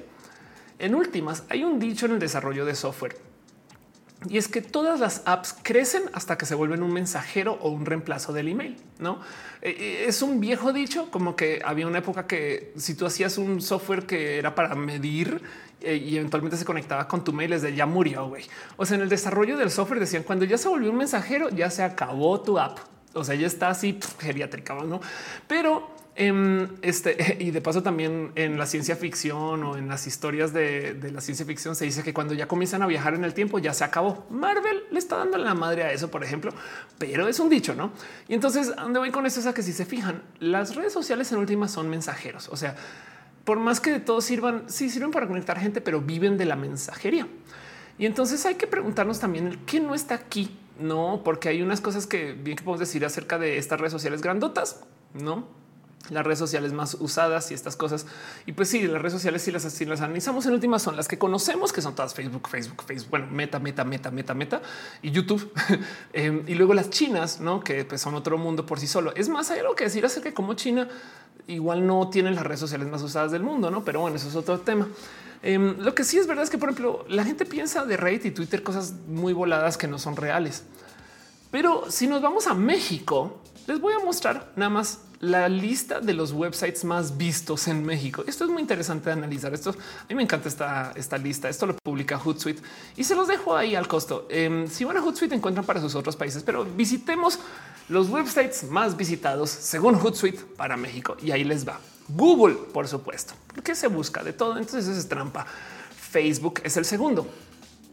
Ahora les voy a decir algo acerca de Google y Facebook que se los comparto a calidad de análisis de la comunicación. Facebook y Google nunca van a reemplazar el uno al otro. Saben, Facebook y Google existen por motivos filosóficos muy diferentes.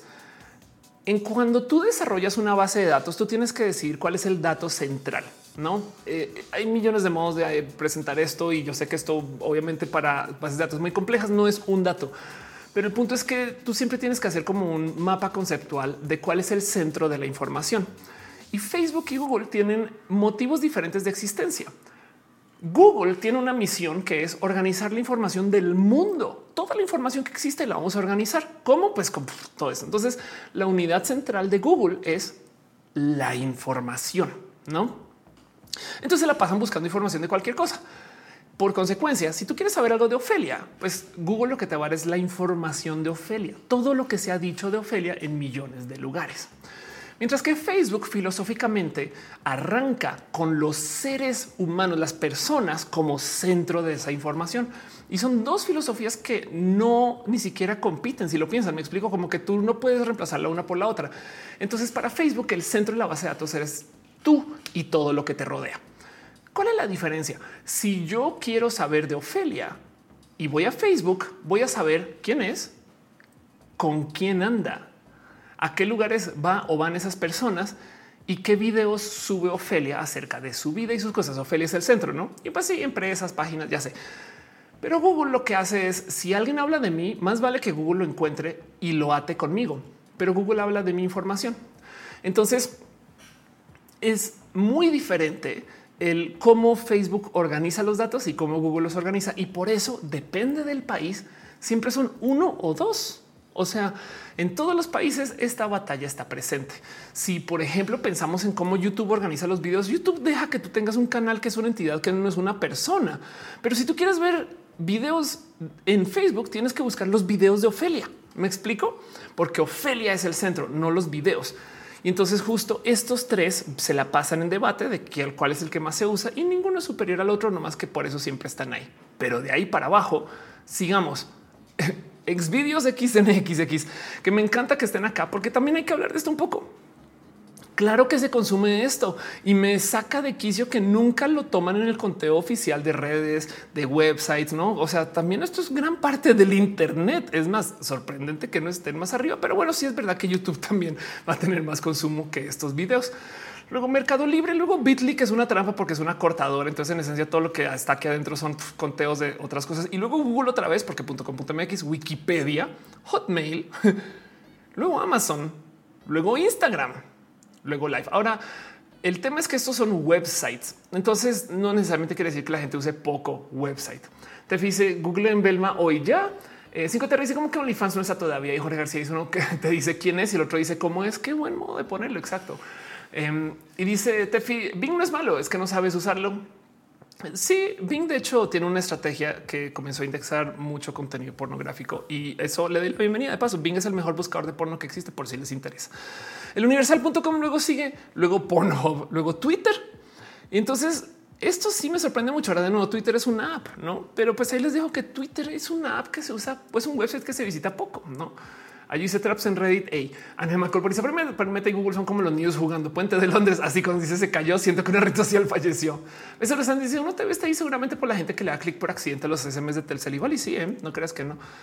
Pero pues sí, esto es. Y entonces, eh, si nos vamos para México a solo las redes, hay un contador, hay, hay millones de modos de ver esto, pero les quiero compartir esto, por ejemplo, porque esto es eh, StatCounter, que puede tener eh, métodos fallidos de, de análisis y de conteo, pero nomás para que vean un poquito el cómo se ven las redes sociales en México. Entonces, eso es de septiembre del dos mil veintiuno al septiembre del dos mil veintidós y este monstruo acá arriba, esto es Facebook. Y sí, Facebook ha bajado, pero por esto dicen Facebook va a morir. Nomás quiero que piensen que para que Facebook muera, Facebook tiene que morir el equivalente de por lo menos uno, dos, tres, cuatro YouTubes. Esto sí es muy interesante. Ya se consume más YouTube que Twitter, según este contador. Y luego las otras redes sociales que están acá son Pinterest, Instagram y luego Reddit. Reddit es un bebé que todavía la gente no ocupa mucho, pero de todos modos es una. O sea, la verdad es que a mí me gusta mucho Reddit, soy muy fan, pero como sea, de todos modos, esto es la actualidad en México según StatCounter del el uso de las redes sociales. Y esto ya es el uso en general, no usuarios activos, este tipo de cosas. Y podemos ver en que sin móvil, plataformas desktop, tablet, etcétera. Eh, y también se puede ver por región. Pero este dice Karin, no me sorprende. Dice Saúl, ¿cuál es la mejor red social para monetizar? Si puedes, Spotify. Si digo puedes, porque tienes que hacer música. Pero si no, ven a YouTube um, y, y, la mejor, y si lo que quieres es monetizar, este eh, definitivamente OnlyFans. César Cobos dice: soy señora de Pinterest. Um, bueno, y si no quieres desnudarte para monetizar, entonces Patreon. um, dice Ángel, eh, perdón, eh, dice César Cobos: soy señora de Pinterest. Nando Barragán dice: Facebook nunca morirá, se adaptará más rápido este de lo que se obsoleta. Sí, exacto, total. Entonces, justo estaban hablando ahorita hace un ratito acerca de la realidad virtual y cómo las redes sociales no la han adoptado. La verdad es que esto es un plan macabro que se viene desarrollando desde hace muchos ayeres. Yo sé que he presentado esto mucho en Roja, pero chequen esto. Esto es una presentación que dio Mark Zuckerberg en el dos mil quince. En el dos mil quince. Y este güey dijo en el dos mil quince, ya no se han cumplido diez años de esto, pero ya casi. Este güey dijo para allá va Facebook. Y yo amo esta porque ya la complicaron un chingo a medida que comenzamos a meternos a esto, pero este fue el plan original. Lo que dijo Mark Zuckerberg cuando eh, presentó esto fue que él quería que Facebook fuera la red social más usada para cosas que se hacen en texto. Y luego dijo, luego vamos a encargarnos de ser la red social más usada para cosas que se hagan en fotos. En este entonces, en el dos mil quince, Instagram estaba hasta ahorita metiéndose a Facebook, ¿no? O al revés, estaban comprando. Y luego dice, cuando acabemos con esto y seamos la red social que más se usa para fotos, nos vamos a ir a videos, ¿no? Y luego de eso nos vamos a ir a realidad virtual y realidad aumentada. Es muy importante que esto haya estado acá porque esto fue lo que determinó que todo el mundo le siga el hilo.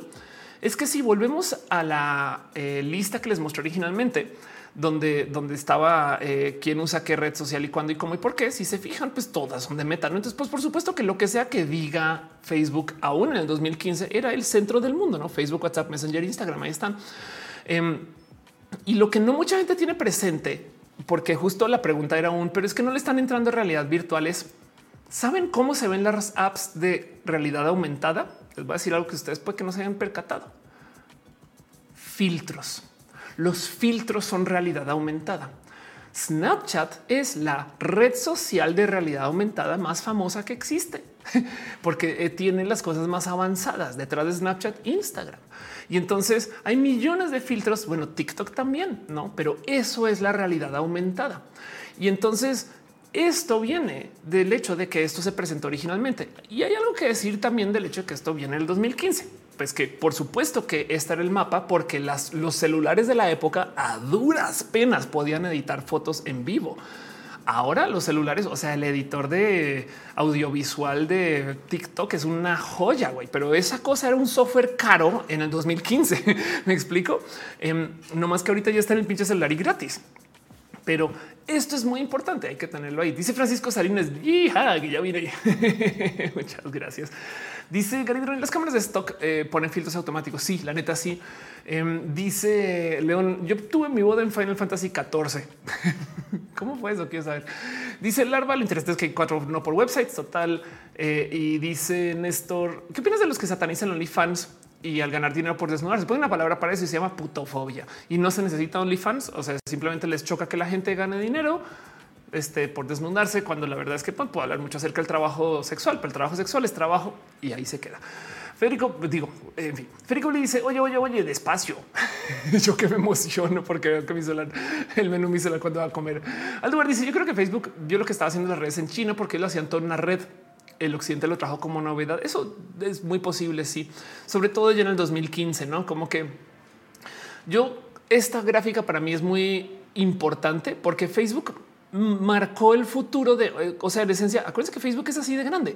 O sea, si tú estás planeando los iPhones del dos mil diecisiete en el dos mil quince y tú ves esto, tú dices, ok, si las redes sociales se van hacia video y realidad virtual, entonces diseñemos nuestros productos para que se puedan usar con estas redes sociales. Me explico, como que yo sí veo que hay sinergia entre lo que sea que haya dicho Mark Zuckerberg de esto vamos a hacer con las redes sociales más usadas del mundo y la gente que diseñaba los celulares. Por supuesto que también, obviamente, eh, eh, de, también funciona en el otro sentido, ¿no? Que eh, eh, la gente que diseña los celulares dicen, ¿saben qué? Vamos a añadir esta funcionalidad y luego las redes sociales, wow, podemos tener LIDAR, ¿no? Y ese, en fin, ese tipo de cosas.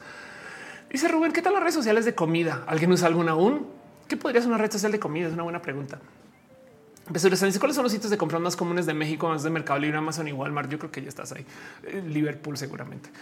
Um, dice Saúl, la gente sataniza OnlyFans y YouTube porque piensan que no son trabajos de verdad cuando algunos ganan más que un profesional. Sí, pues es que um, spoiler, eh, el trabajo profesional, el ir a la universidad, eso no garantiza ganar más. De hecho, ni siquiera en YouTube. Yo hay una estadística que yo muestro a cada rato, no la tengo aquí en la mano, pero que eh, viene de una encuesta que hace Software Guru, que es una publicación de la gente que trabaja en sistemas. Hermosa de paso, besitos a Software Guru, les tengo mucho cariño, que cada año hacen una encuesta de salarios y checan cuánto gana la gente según dónde estudiaron y demás. Hace ya creo que unos cinco años la estadística topa que la gente que estudió sin ir a la universidad programación, sistemas, U X y demás, toda esa gente gana más que la gente que fue a la universidad a estudiar exactamente lo mismo. Pero bueno, eh, Mauricio, dice, ¿tú la oportunidad de diseñar una red social con presupuesto? ¿Cómo sería? Color rojo. um, yo creo que quizás hace más falta una red social. Este eh, eh, es que no es el tema de interactividad, pero definitivamente... Eh, Qué buena pregunta que era yo con la red social. Eh, hay muchos juegos, por ejemplo, que no, no se ocupan mucho en redes sociales, no como juegos de impro, ese tipo de cosas eh, que me parecería hermoso de ver, no como, como lo que está pasando. BeReal es una red social que nos hace jugar juegos.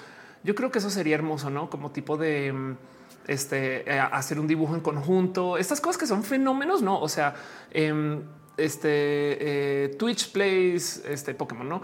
Entonces eh, esas cosas, como que eso fue un fenómeno que funcionó en algún momento. Adiós, bye. Reddit hizo el pixel, no hagamos un canvas así, un dibujo colaborativo, y luego lo quitaron. Entonces todos esos como experimentillos de juguemos un juego, yo creo que a lo mejor se puede red socializar, y a lo mejor tiene que podría ser como tipo eh, WarioWare, no? O sea, que el juego está por un rato y se va y luego vuelve otro, no? Y adiós, bye. En fin, eh, dice Ana, un Gartic Phone para Facebook. Carlos Mazarigo dice: escuché un podcast sobre la brecha salarial.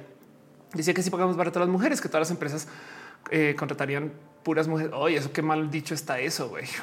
Este, eh, pero bueno, el tema es que no contratan puras mujeres porque asumen que las mujeres trabajamos peor. Y, y, en fin. Dice Maya, una red social para juegos de mesa. Gracias. Exacto. Eso hace mucha falta. Total.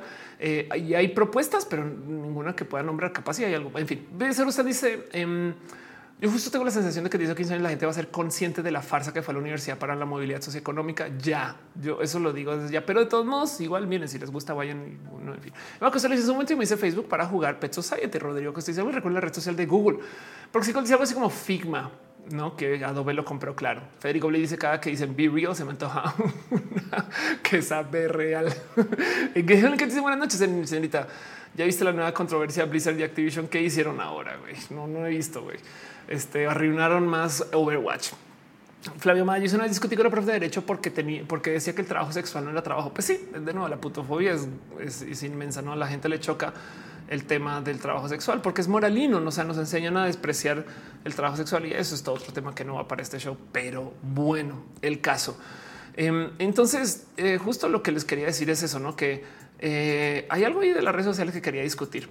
Hablé de una cosa que se llama Vero al comienzo, y Vero es una app que me gusta usar como ejemplo de las tristes historias del internet. Vero es una de las millones de redes sociales que se presentan para acabar con Facebook e Instagram, y les va re mal. Porque ¿qué era Vero? Una red social, un Instagram, por así decir, que no tenía algoritmo para decidir qué se te muestra primero. Eh, ¿Qué es lo que... Eh, perdón, este de seguro están dice Blizzard, el de Dairy Queen. Ya, ok. Eh, volviendo, eh, ¿qué es lo que hace Instagram con el algoritmo que decide qué mostrarte, cuándo y dónde? Hay gente que dice: yo lo quiero ver en orden, o sea, de cuando se publica, wey, no sé, ¿por qué tengo que dejar que un robot decida qué veo? No, lo mismo en Twitter y ahora en YouTube. Y es verdad, en una época las redes sociales eran así. Si alguien publicaba ahí, tú lo veías ahí. Ahora algo se publica ahí y Facebook decide, quizás te lo muestro, quizás no, depende cómo estés, la hora, el día, la temperatura, ya millones de cosas. Y entonces hay a quien no le gusta eso. Pero las propuestas, eh, en últimas, si no tienen uso de algoritmo para mostrar y todo es en orden cronológico, tienen un problema. ¿Dónde metes los anuncios? No, o sea, los anuncios entonces tienen que mostrar a una hora específica y dependen de cuándo publica la gente. El algoritmo, en últimas, lo que hace también es que sopesa un poco de es hora de mostrarle un anuncio a esta persona que está muy pegada o poco pegada y toman decisiones, ¿no? Pero la dejo aquí como uno de los millones de ejemplos de cómo cada tantos meses aparece una red social y los medios van y dicen van a matar a Facebook. Y es de no mames, obvio no, güey. Ya quisieran. Me explico, como que de nuevo Facebook es una red social inmensa. Buena suerte. Y tanto que cuando deciden de verdad si matar redes sociales, quien mata redes sociales es Facebook o son las grandotas. Me explico. Hubo una propuesta muy bonita que se acabó del total, porque volvamos entonces a esta gráfica. ¿Qué no hay ahí? ¿Qué no hay ahí? Audio. Y las redes sociales en audio existieron y se fueron. ¿Se acuerdan de Clubhouse en su momento? No les tocó. Ya, o sea, es, es impresionante que esto vino y se fue. Clubhouse era una app donde tú en esencia tenías un audio chat.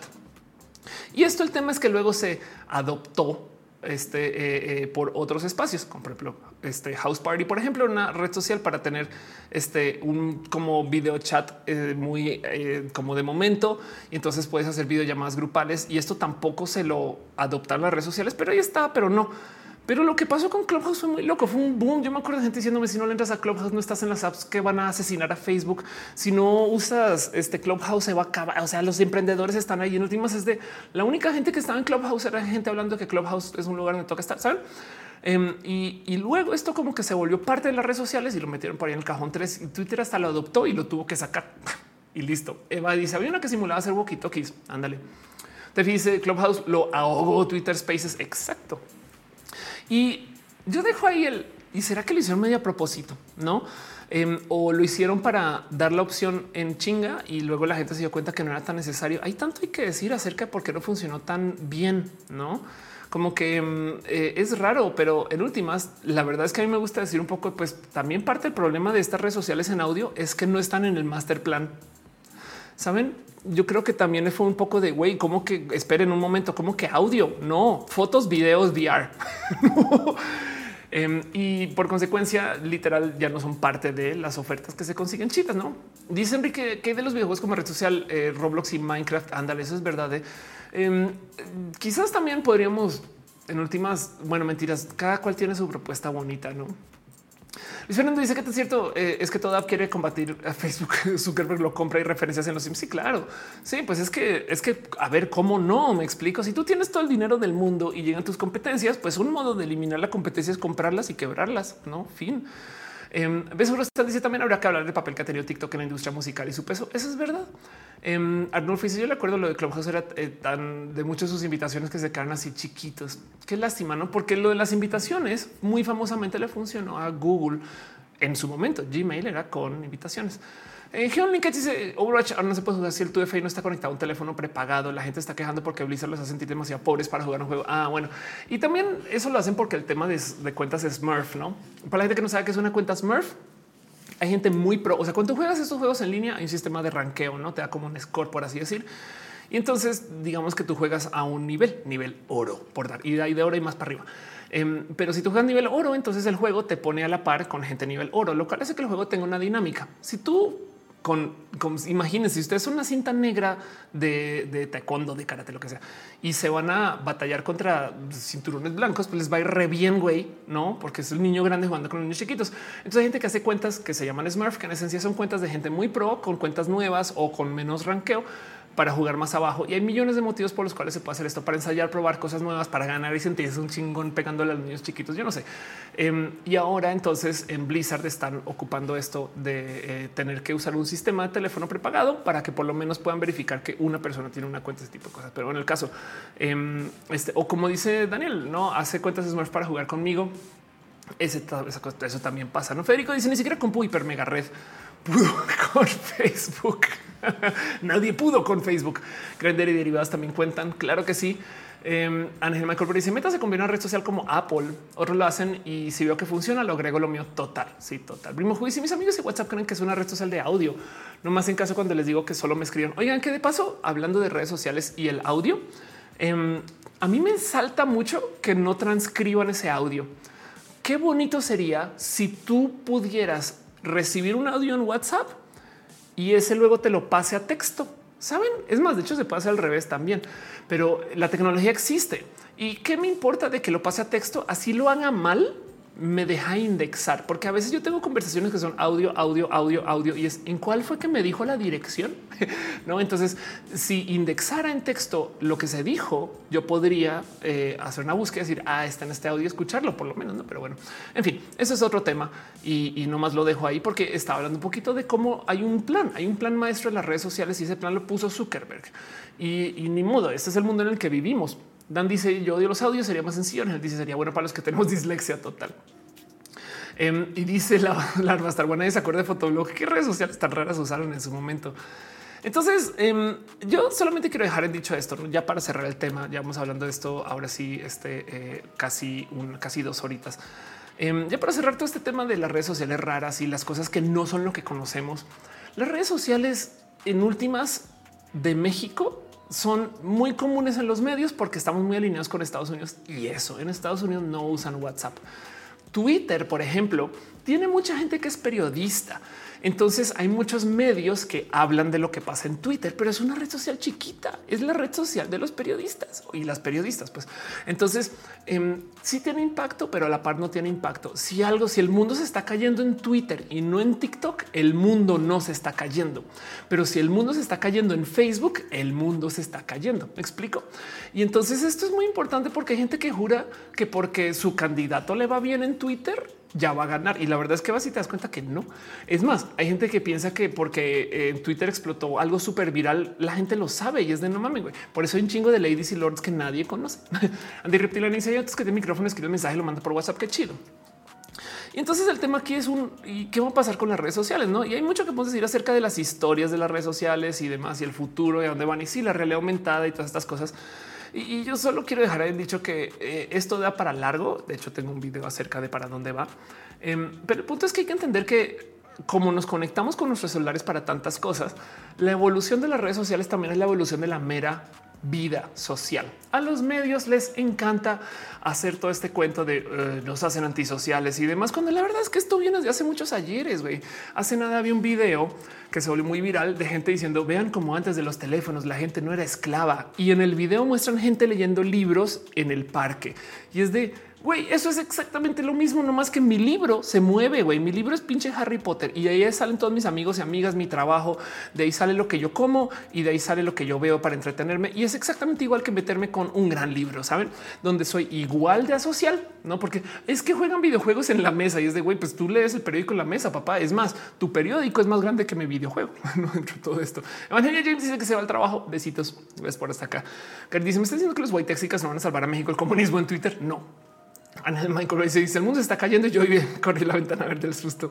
Ándale. Lina dice igual ahí están sin socializar. Exacto. O si aceptamos la realidad, están hipersocializando. Es que eso es algo que miren, este castigo millennial de los boomers de es que solo están en el teléfono está tan miope de su propuesta. Piensen ustedes en esto. Cada que un boomer dice es que son antisociales es de perdón, pero en mi teléfono estoy hablando con cuarenta personas y aquí solo con tres, güey. ¿Qué es más social? Debatan eso en grupos de tres. Pero el punto es que las redes sociales no se van a morir, no se van a desaparecer, simplemente van a responder a cómo interactuamos. No hay mucho que decir acerca de la historia en general de cómo llegamos acá. Y si lo piensan en parte, las redes sociales existen porque eh, son evoluciones de cosas que queremos hacer de todos modos. Queremos, o sea, es un modo súper digital, mucho más listo e inteligente de no más chismear, conocer gente diferente, hablar con alguien que es como yo, ese tipo de cosas, no como que yo siento que hace falta mucho más de esto. Ahí les va una cosa que yo siempre he dicho que debería ser mucho más presente y digo, no manchen, qué lástima. Yo quisiera tener comentarios en Netflix o en las eh, apps de streaming. ¿Por qué? Algunas han visto un documental eh, formal en YouTube. En los comentarios yo sé que hay mucho hate, yo sé que hay spam, yo sé que hay troleo, me queda claro, soy youtuber. Pero del otro lado, no saben lo chido que me gozo los detallitos finos que topa la banda y que ponen los documentales. Entonces, por ejemplo, siempre que sales del documental de los dinosaurios, hay banda que de repente pone cosas como ah, no mames, al dinosaurio se le salieron los mocos en el minuto veinticuatro cuarenta y dos. No, y tú, oiga, sí, qué cagado. Y luego opinan cosas reales. Yo he visto en documentales de la guerra que salen personas diciendo sí, mi papá estuvo en ese régimen, invasión, ataque o, o, o usó esa arma. No sé, como que siento que hace falta un poco de eso y yo creo que es parte de capaz y no tiene que existir dentro de Instagram, perdón, dentro de Netflix, pero que exista un sistema que podamos comentar lo que consumimos. Me parecería hermoso, no más saber más allá de cinco estrellas, no, sino que de verdad leer los comentarios de la gente me parece muy valioso.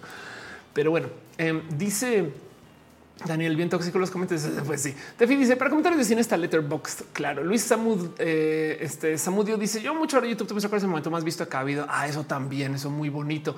Van en canales dice que yo pensé que la única que pensaba que necesitamos ese tipo de comentarios en streaming. Ándale. Eh, sí, yo creo que hay algo ahí que nos estamos perdiendo por no ser aún más sociales, no? Eh, dice Fernanda Artiega, hola, llegué tarde. No, ahorita vamos con las noticias de la semana. Cósmica aterriza, todas las nuevas tecnologías tienen cosas positivas y negativas. Es inevitable. Yo sí creo que las redes afectan la salud mental, pero igual tiene mil ventajas. Sí. Y yo por lo general, cuando hablo de este tema, yo lo que digo es eso. Hay que supervisar estas cosas, más no negarlas. O sea, me explico como sí, sí tienen temas, pero entonces aquí es donde están los vicios. Lo mismo con el cigarro. Nunca nadie va a poder cancelar el cigarro. Vamos a fumar por el resto de la vida, pero podemos saber dónde está el vicio y sobre eso este, trabajar, ¿no? Felipe dice ya dejaron su like. Gracias. Gracias por pasar. Daniel Gómez dice eh, ahí es donde va a comentar las series y pelis que veo. Marcian dice te puedes comer spoiler. Es verdad. Nadie dice yo quiero un índice de contenido para los videos de Roja. A veces me acuerdo que hablaste de X video, pero no encontré los videos. Sí, eh, pues a eso nadie. Lo único que tengo que decir es eh, para mi esfuerzo de lo que comencé esta semana. Ojalá y Roja se vuelva un esfuerzo un poquito más grande que solo yo, lo cual me va a permitir tener a alguien que me ayude a indexar esos contenidos. para buena suerte, yo tengo los guiones de todos los Rojas que he presentado. Entonces ojalá lo pueda hacer hasta retroactivamente, pero requiere de tanto poder manual que yo no le podía hacer solita. Pero sí, ojalá YouTube también lo haga por su cuenta, porque supone que YouTube pone el índice por su cuenta, pero nunca lo hace. Pero se dice más mejor investigar el video de una lechuza que bailaba en una iglesia y pude localizar la iglesia gracias a los comentarios. Wow, claro, eso es verdad. Ángel dice, ¿crees que las redes sociales está pasando por el criterio que pasaron los videojuegos de fueron satanizados y luego nos ayudaron a la sociedad? De las redes sociales, el motivo por el cual fueron satanizadas era porque eran la competencia de los medios. Los videojuegos todavía los ven como la competencia, pero ahora que los medios viven en las redes sociales, porque te acuerdas que en el dos mil nueve, dos mil doce, por ahí, en esa época, los medios se iban a morir. Uy, se va a acabar el print. Ya no va a haber más print. Pobrecitos medios, se acaban. Adiós, bye, bye periódicos. Y de repente, oiga, no, nunca se acabaron. ¿Por? Pues porque justo los medios se volvieron influencers. Los medios se volvieron como cualquier youtuber que sube contenidos a YouTube. Entonces ahora necesitan views en las redes. Y si le dan en la madre a las redes de si usas YouTube te van a secuestrar, ya se dieron cuenta que si dicen eso, la gente va menos a YouTube y tiene menos views ellos. Entonces ahora hablan bien de las redes sociales. Ahí, ahí te dejo. Eh, Daniel dice, estaría hecho si te dejaran comentar solo hasta que vieras más del noventa por ciento del capítulo. Eso sería buenísimo, ¿no? Sí, wow, sí, total. A veces me pasa que yo subo videos y lleva dos, dos minutos y es de no me gustó el contenido del final y es de que lo viste, güey. Los capítulos en los comentarios en YouTube. Ahí te das cuenta si verás el video o no. Sí, total. Pero bueno. Dice Agata, aprender gas, ¿qué opinas del término cacería de brujas eh, en el internet? Eh, pues hay algo ahí donde depende de quién lo diga, pero el sistema de la cancelación está muy mal propuesto. Yo creo que hasta desde el nombre, en vez de decir cancelación, deberían decir cultura de las consecuencias. Por supuesto que si tú dices algo racista en el internet, va a haber consecuencias, güey. Fin, ¿no? Carolina dice, quiero esos comentarios en Spotify. Imagínate, comentarios en Spotify, sería hermoso que la gente diga, no mames, esto hace nada. Ok, eh, entonces yo me volví muy fan de Eh, eh, el Electric Light Orchestra, eh, que por si no ubican es una vieja banda eh, que este, tiene cositas, una cantidad de cosas muy chidas, canciones que súper conocen, ¿no? Pero el Electric Light Orchestra aquí está por si no ubican quiénes son. Eh, y entonces hacen todo tipo de nerdeces. Me he sentado, últimamente estaba analizando mucho, literal viendo videos de análisis de sus canciones. Y hay una canción en particular donde ELO Eh, está haciendo como una intro de lo que va a ser una canción muy famosa que usan hasta en Guardians of the Galaxy. No quiero spoilear mucho, pero en esa intro de repente hay unos violines que entran y hacen un staccato tan, tan, tan, tan, tan y, y suena muy bien para la rola. Y de repente los comentarios de un video, alguien dice, ¿sabían que eso es ELO en código Morse y que lo usan a cada rato en sus canciones? O sea, a lo largo de varios discos de ELO, de repente tienen como un acompañamiento, eh, sea en piano, violín, tambor, lo que sea, que es ELO en código Morse. Y se, no manchen. En fin, este eh, todo eso dice cinco T R. ELO hizo mister Blue Sky. Exacto. Sí, total. Entonces, pues ese tipo de nerdeces, eso me lo topé en los comentarios. Wey. En fin, dice eh, eh, Dan, ¿cómo encuentras esos análisis? Me la paso en busco, o sea, el YouTube, todo eso está en YouTube. Dice Enrique, los comentarios en Spotify sería con los comentarios en SoundCloud. Eso le están diciendo que no me gusta esto de consumir todo evento, peli, programa por servicios de streaming. Me gustaría más que fuera más centralizado y no andar buscando entre cuatro más sitios. Sí, claro, pues mira, popcorn time. Rubén dice, ¿consideran Randonáutica una red social? Órales. El Irapo dice, amo SoundCloud. Dice, cinco T R, lo mejor de él es Last Train to London. Podemos discutir mucho acerca de ELO, pero pues sepan que ELO existe. Porque hay gente que no ni les conoce y si sí les conoce. O sea, su canción mister Blues que han escuchado. Cuando la escuchen van a decir, ah, no mamen. Pero bueno, a lo mejor me dice, creo que si las apps de streaming tienen para comentarios, pondrán más anuncios y meta y Twitter no tendrán de qué hablar. Eso es verdad. Pero bueno, en fin, cierro todo ese tema y les dejo de nuevo ahí la lista de las apps eh, de las redes sociales más usadas. Nomás para repasar otra vez: Facebook, YouTube, WhatsApp, Messenger e Instagram, que es lo mismo que decir Facebook, pues para ese chiste, Meta, WeChat, TikTok, Telegram y Douyin. Y sepan que TikTok y Douyin son hermanas, o sea, son la misma app, no más que una es solo para China y la otra es para afuera de China. Q Q, Snapchat, Weibo, Qzone, Show, Pinterest, Reddit, Twitter, Quora, Skype, Tieva, Viber, LinkedIn, Teams, Imo, Line, PixArt, Likey, Discord, Twitch y Stack Exchange. Las redes sociales más usadas, no más por eh, número de usuarios activos. Federico le dice TikTok está muy abajo, ¿no? pues por eso quería hacer este episodio, porque lo que es el centro de nuestro mundo no tiene que ser el centro del mundo del mundo. Hace sentido. Es un Eso es lo que me llamó la atención de lo que me dijeron ustedes. Me dijeron en el chat, ¿por qué no hablas de las redes sociales dentro? Y claro, en Rusia, que TikTok es, saben, ese tipo de cosas. A mí me parece muy interesante todo eso, porque mmm, lo que sí he aprendido de todas las redes sociales es que cada red social piensa que su red social es el centro del mundo, que es lo mismo que ser pues, parte de una gallada, de un equipo de fútbol. Cada quien piensa que su equipo de fútbol es lo máximo y se vale. Sí. Pero el punto es que eh, no necesariamente es la realidad por la cantidad de usuarios activos. Y por eso es que si el mundo explota en una red social, no necesariamente tiene que estar explicando, ¿no? En fin, este, explicando, explotando, porque es que leí Yahoo respuestas, imagínense. Eh, pero bueno, Fernando Serna dice, los mismos en China son diferentes. Claro que son diferentes, nomás por cómo se presentan. Pero pues igual de todos modos hay memes como los que se ocupan acá. Sí, eso es verdad. Bueno, antes de gracias a Pinterest he conseguido mucho contenido gratuito en páginas risas rusas. Sí, de hecho, Pinterest es una gran red social. Eh, hace nada eh, comenzaron a hacer esto de, de eh, reels y de TikToks, no? Pero bueno, Enrique, como dice, yo no entiendo a mí, no dice Eduardo. Sigo pensando en Teams. Ahora Godines bots. Imagínate, no me compré. Dice MySpace. Eh, eh, este no se puede revivir porque la mitad de la música desapareció. Eso es real. Sí, perdieron su base de datos. Y no solo la mitad de la música, perdieron la mitad de, de su base de datos. Pero bueno, que nunca se les olvide que las redes sociales son un reflejo de cómo interactuamos y el cómo interactuamos es muy diverso. Pero bueno, con eso cierro el tema. Casi dos horitas hablando de esto y todavía las ardillas, gracias, nos han dejado tener una transmisión súper estable, súper chida. Vámonos a lo próximo, que en esencia es una pequeña eh, seccioncilla donde repasamos noticias y cosas que pasaron la semana.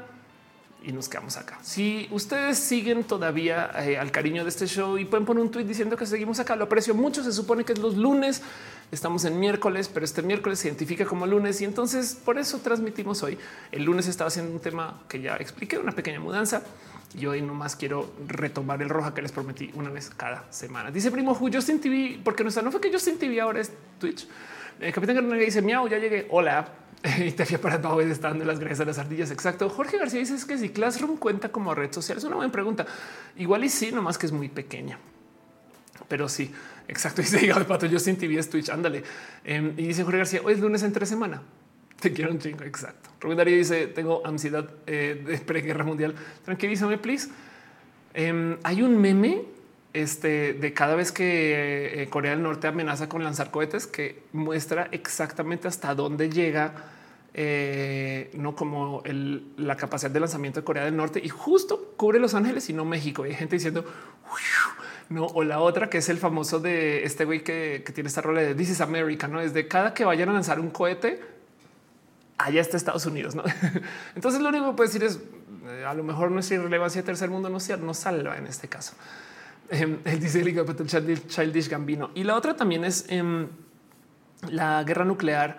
Eh, ya no es, o sea, si se supone no es lo que la gente espera que eh, ahorita está el conflicto entre Ucrania y Rusia, pero si Rusia llegara a hacer algo nuclear contra Ucrania, entonces ya es una guerra mundial. Me explico. Entonces eh, va a ser muy diferente, pero el caso, en fin. Morita dice, ¿qué opinas de la exhibición de datos de parte de Guacamaya? Cada vez salen más cosas. Eh, yo me pregunto si yo estoy en esa lista porque estaba monitoreando gente activista y ya muchas amigas han hablado de eso y no, yo no he buscado. Justo me entró ese bicho. Estoy seguro es por colaborar con mi ansiedad. Yo estoy en Los Ángeles. No te preocupes, este, porque eh, eh, siempre está Godzilla. Miren, es un conflicto entre Rusia y Ucrania. Quedémonos con eso. Vámonos con lo próximo y vamos a hablar de noticias, cosas que pasaron la semana. Y luego hacemos de lo que quieran hablar.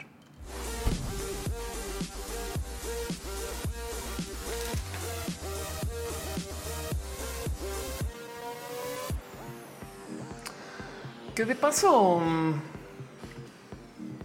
no más pasé la cortinilla y sigue hablando el mismo tema, ¿no? Este eh, hay dos cosas que quiero dejar ahí también dicho de hacer algo nuclear. No sería, yo no sé por qué los medios dicen, piensan que en una guerra nuclear entre Rusia y Ucrania, Rusia va a impactar a Estados Unidos. Es de que no ven que la guerra es con Ucrania. Me explico. eh, es de, es de los medios de repente dicen qué pasaría si Rusia atacara a Estados Unidos. Sí, pero en estos momentos están invadiendo Ucrania. No es como lo más seguro es que tiren la primera bomba ya. Pero bueno, digo de hacerlo, no. Eh, dice este Cosmic, los gringos tienen los superhéroes de Marvel y D C. Eh, dicen que te salieras en lo de Guacamaya. Hay algo que decir ahí de cómo Guacamaya sí está publicando esta información así como así. Eh? O sea, digo, por supuesto que hay que hacerlo porque están liberando datos que se hackearon de cosas que están pasando en la C D N por ahí atrás, no? Pero otro lado también es un poco de hey, estos son datos de gente activista que ustedes también están publicando. Yo no sé, no hay algo ahí que una conversación que no quiero tener. Yo apoyo eh, que se liberen estos datos. Me parece importante. Pero también hay algo que se ve, en fin. Y si estoy en la lista, pues que se le hace, no mudarse. Seguro están diciendo lo que pasa es que las partes de Ucrania eh, se anexó Rusia mediante referéndum. Se hace que cualquier ataque sea el ejército ucraniano es un ataque a territorio ruso formal. Eso no, eh, no, este, eh, esa parte anexada no es, no tiene reconocimiento para Rusia. Sí, entiendo, pero en el caso es el único propósito de una guerra nuclear es ver cómo le parten su madre a Superman. Exacto. Pero bueno, eh, sí, pues miren. Lo único que les puedo decir es por eso es que existe la posmodernidad, ¿no? En cualquier momento el mundo se acaba así. ¿Y qué podemos hacer? Pues nada, güey. ¿Saben? Entonces vivan bien. Dense mensajes de cariño, esas cosas. Porque así dice Estados Unidos tiene Marvel y dice nosotros el Chapulín Colorado y el Santo. Total. Bueno, a veces entre show y show pasa una semana. A veces pasa una semana y dos días. Y yo me siento con ustedes y hago una pequeña sección que se llama Abrazos sin contacto por la salubridad y porque estamos en modo remoto y repaso noticias de la semana, cositas que quisiera como mencionar, decirle a ustedes, oigan, esto pasó, pero no necesariamente me quiero clavar como tema general. Y entonces ahí les comparto que tengo millones de cositas que me encantaría compartir con ustedes. Lo primero es un super estado, un super estado, un super estudio eh, este, que publicó Colmena cuarenta y uno. Por si no saben quién es Colmena cuarenta y uno, chequen Colmena cuarenta y uno en general. Eh, es gente súper, súper bonita y publicaron este estudio eh, que se llama Emprender con Orgullo. Vamos por darles un poquito de datos. Aquí está el resumen anónimo sensual que habla acerca del emprendimiento L G B T más en México. Samuel está dejando un abrazo financiero. Muchas gracias. No estoy trabajando, me atrasé con el tema, pero en Crunchyroll sí se pueden poner comentarios en los videos. Qué chido.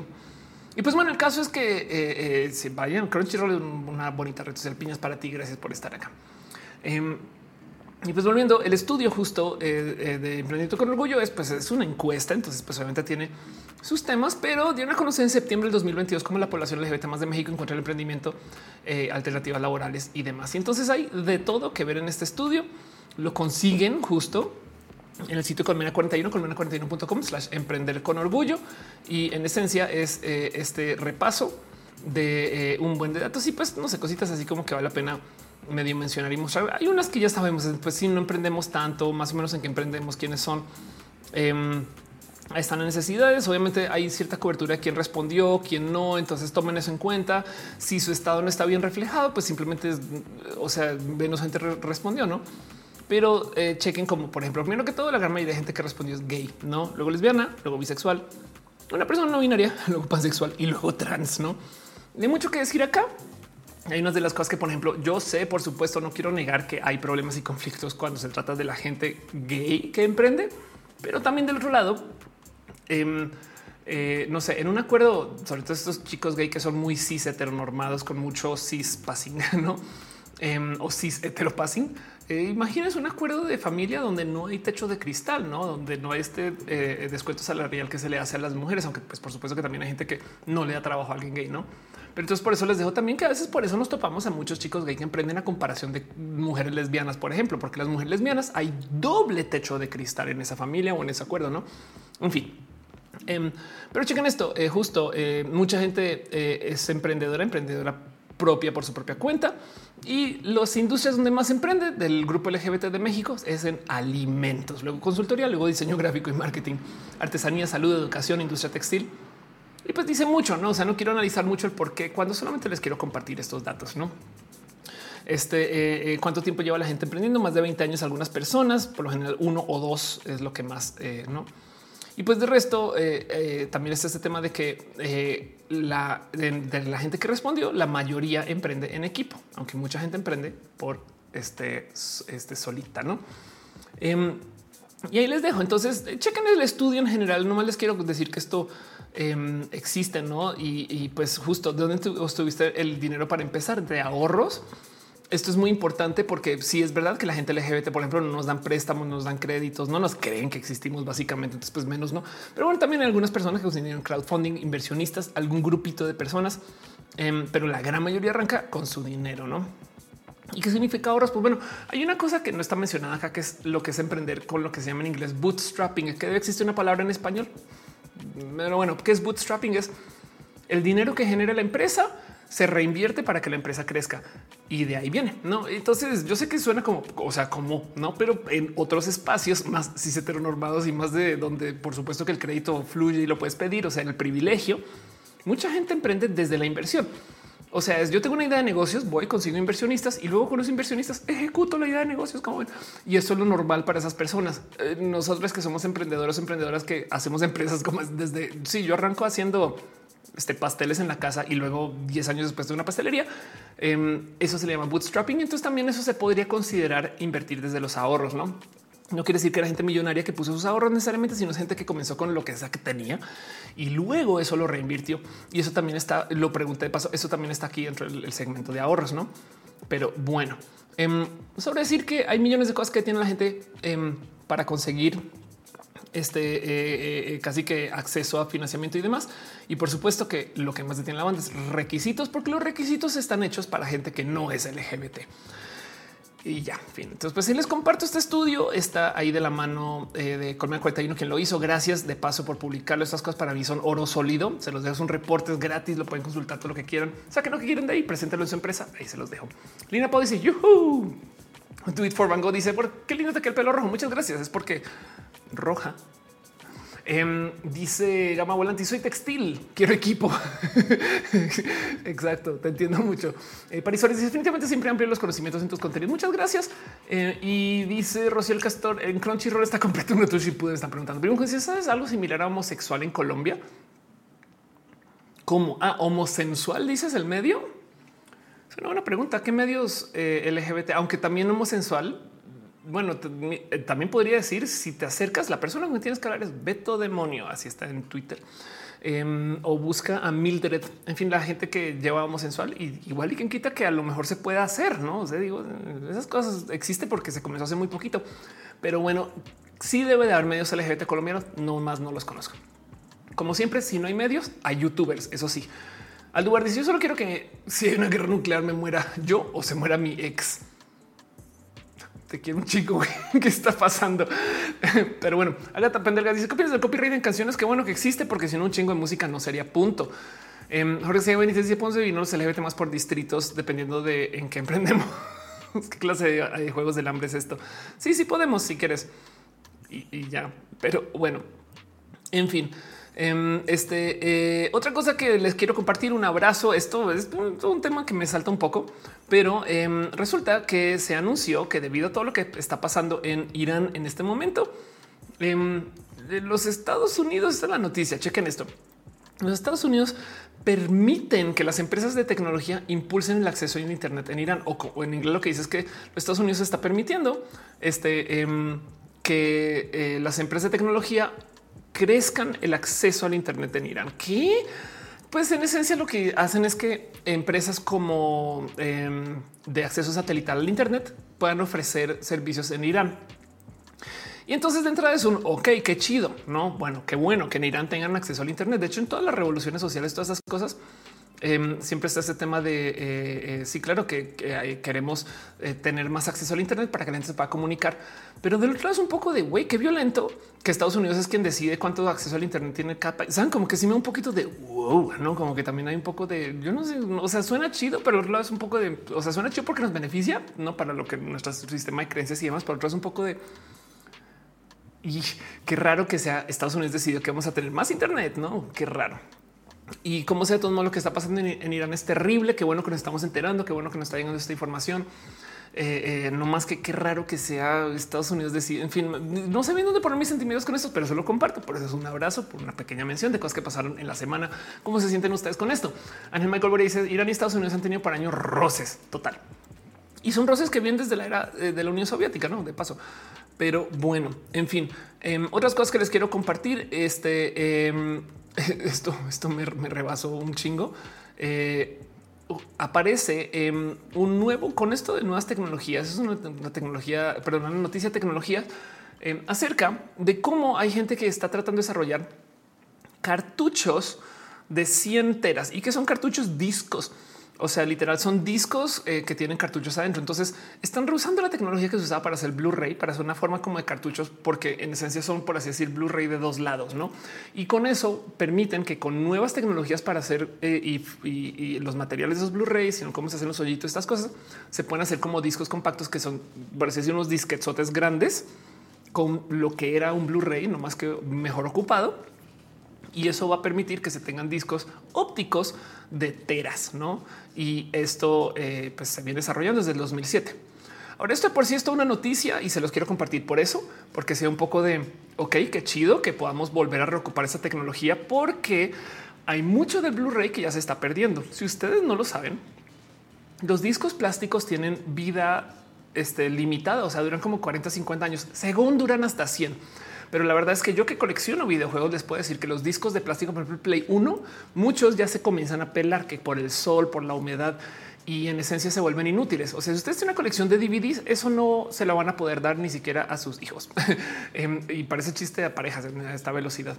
O sea, van a durar unos veinte, treinta años y, y luego los discos ya se vuelven inusables. Y si los discos todavía sirven, consigan un reproductor que tenga un láser bueno. Pero el punto es que si comienzan a usar nuevamente tecnologías de disco, a lo mejor existe algún modo de hacer que todo esto dure más. Esperemos o no. Pero el punto, eh, pero el motivo por el cual puse esto acá, perdón, es porque no solo están hablando de estos discos, y esto, esto me dio mucho, mucha risa. Cuando estaba leyendo la noticia, dice esto va a competir contra los discos duros y el A D N. Y yo, ¿qué? Este fino detalle de la noticia me voló los sesos, porque yo veo a la gente diciendo, oh, no manches, algo que va a competir con los archivos en A D N. Y yo, ¿cómo que con los archivos en A D N, güey? Y pues es que resulta que en el A D N se puede archivar información, ¿no? Eh, y entonces me un poco de quién chingados no está hablando de esto, güey, porque sí, el A D N, pues en esencia es una eh, combinación de químicos que están puestos en cierto orden y tienen todo nuestro como material literal genético para que pueda construir un ser humano. Pero también dentro del A D N hay información base. O sea, tú podrías sí usar con eh, reacciones químicas eh, métodos para archivar cosas en el A D N. Y entonces resulta que esto se viene desarrollando desde hace muchos ayeres también. Y hay gente que está haciendo estas tecnologías para tener discos duros de A D N, lo cual entonces me dejan todo tipo de raras preguntas. Porque si tú guardas algo en el A D N y evoluciona o se reproduce, ¿qué? O hay una película de ciencia ficción que les comparto de paso, muy buena, veanla, que se llama Johnny Mnemonic. Esto viene desde antes de la Matrix, es del noventa y cinco, todavía con Keanu Reeves, y es una hermosa película de ciencia ficción acerca de una persona que tiene que eh, eh, hacer uso de su cerebro para eh, traficar información. Entonces, amo esta película con todo mi corazón, porque el cuento es así. Si tú guardas información privada, digamos lo que sea, datos, una base de datos, lo que sea en tu cerebro, eh, lo podrías llevar a otro lugar sin que la gente se dé cuenta que lo estás transportando. Pero en este mundo donde hay tanta capacidad cerebral, eh, o sea, tu cerebro tiene tanto espacio para guardar cosas. La propuesta que se le hace al Johnny Mnemonic es: si nos dejas borrar tu identidad, quién eres y tus recuerdos, te cabe más información en el cerebro. Entonces el güey dice que sí. Y su misión es llevarlo al otro lado a promesa de que cuando llega al otro lado le devuelven su identidad, quién es, este, eh, su vida, sus recuerdos, ¿no? Y, y todo eso con la información que tiene su cerebro, que él nunca sabe bien qué es. Entonces es una propuesta muy interesante, muy bonita para la ciencia ficción, pero el otro lado es pensar que, ah, bueno, aunque del otro lado el A D N, imagínense ustedes ser el disco duro en su A D N llevando algún dato súper secreto. Yo, es de, esto no puede ser, güey. Ya me dice, no, no, no sé si la vi de niña, sale un delfín, creo que sí. Este Psico te dice, claro que es una forma de perder, de poder guardar, de alguna forma de poder leer como cualquier sistema computacional.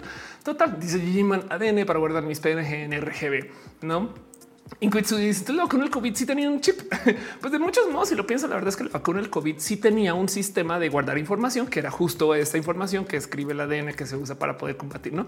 O sea, sí, claro que sí, pero el tema es poder guardar datos basura. Hay gente que habla acerca de eh, el A D N como memoria vestigio, ¿no? O sea, tú naces y ya tienes cosas ahí guardadas en tu A D N que luego puede ser lo que nos puede hacer propensos a tener ciertos recuerdos, todo tipo de cosas, ¿no?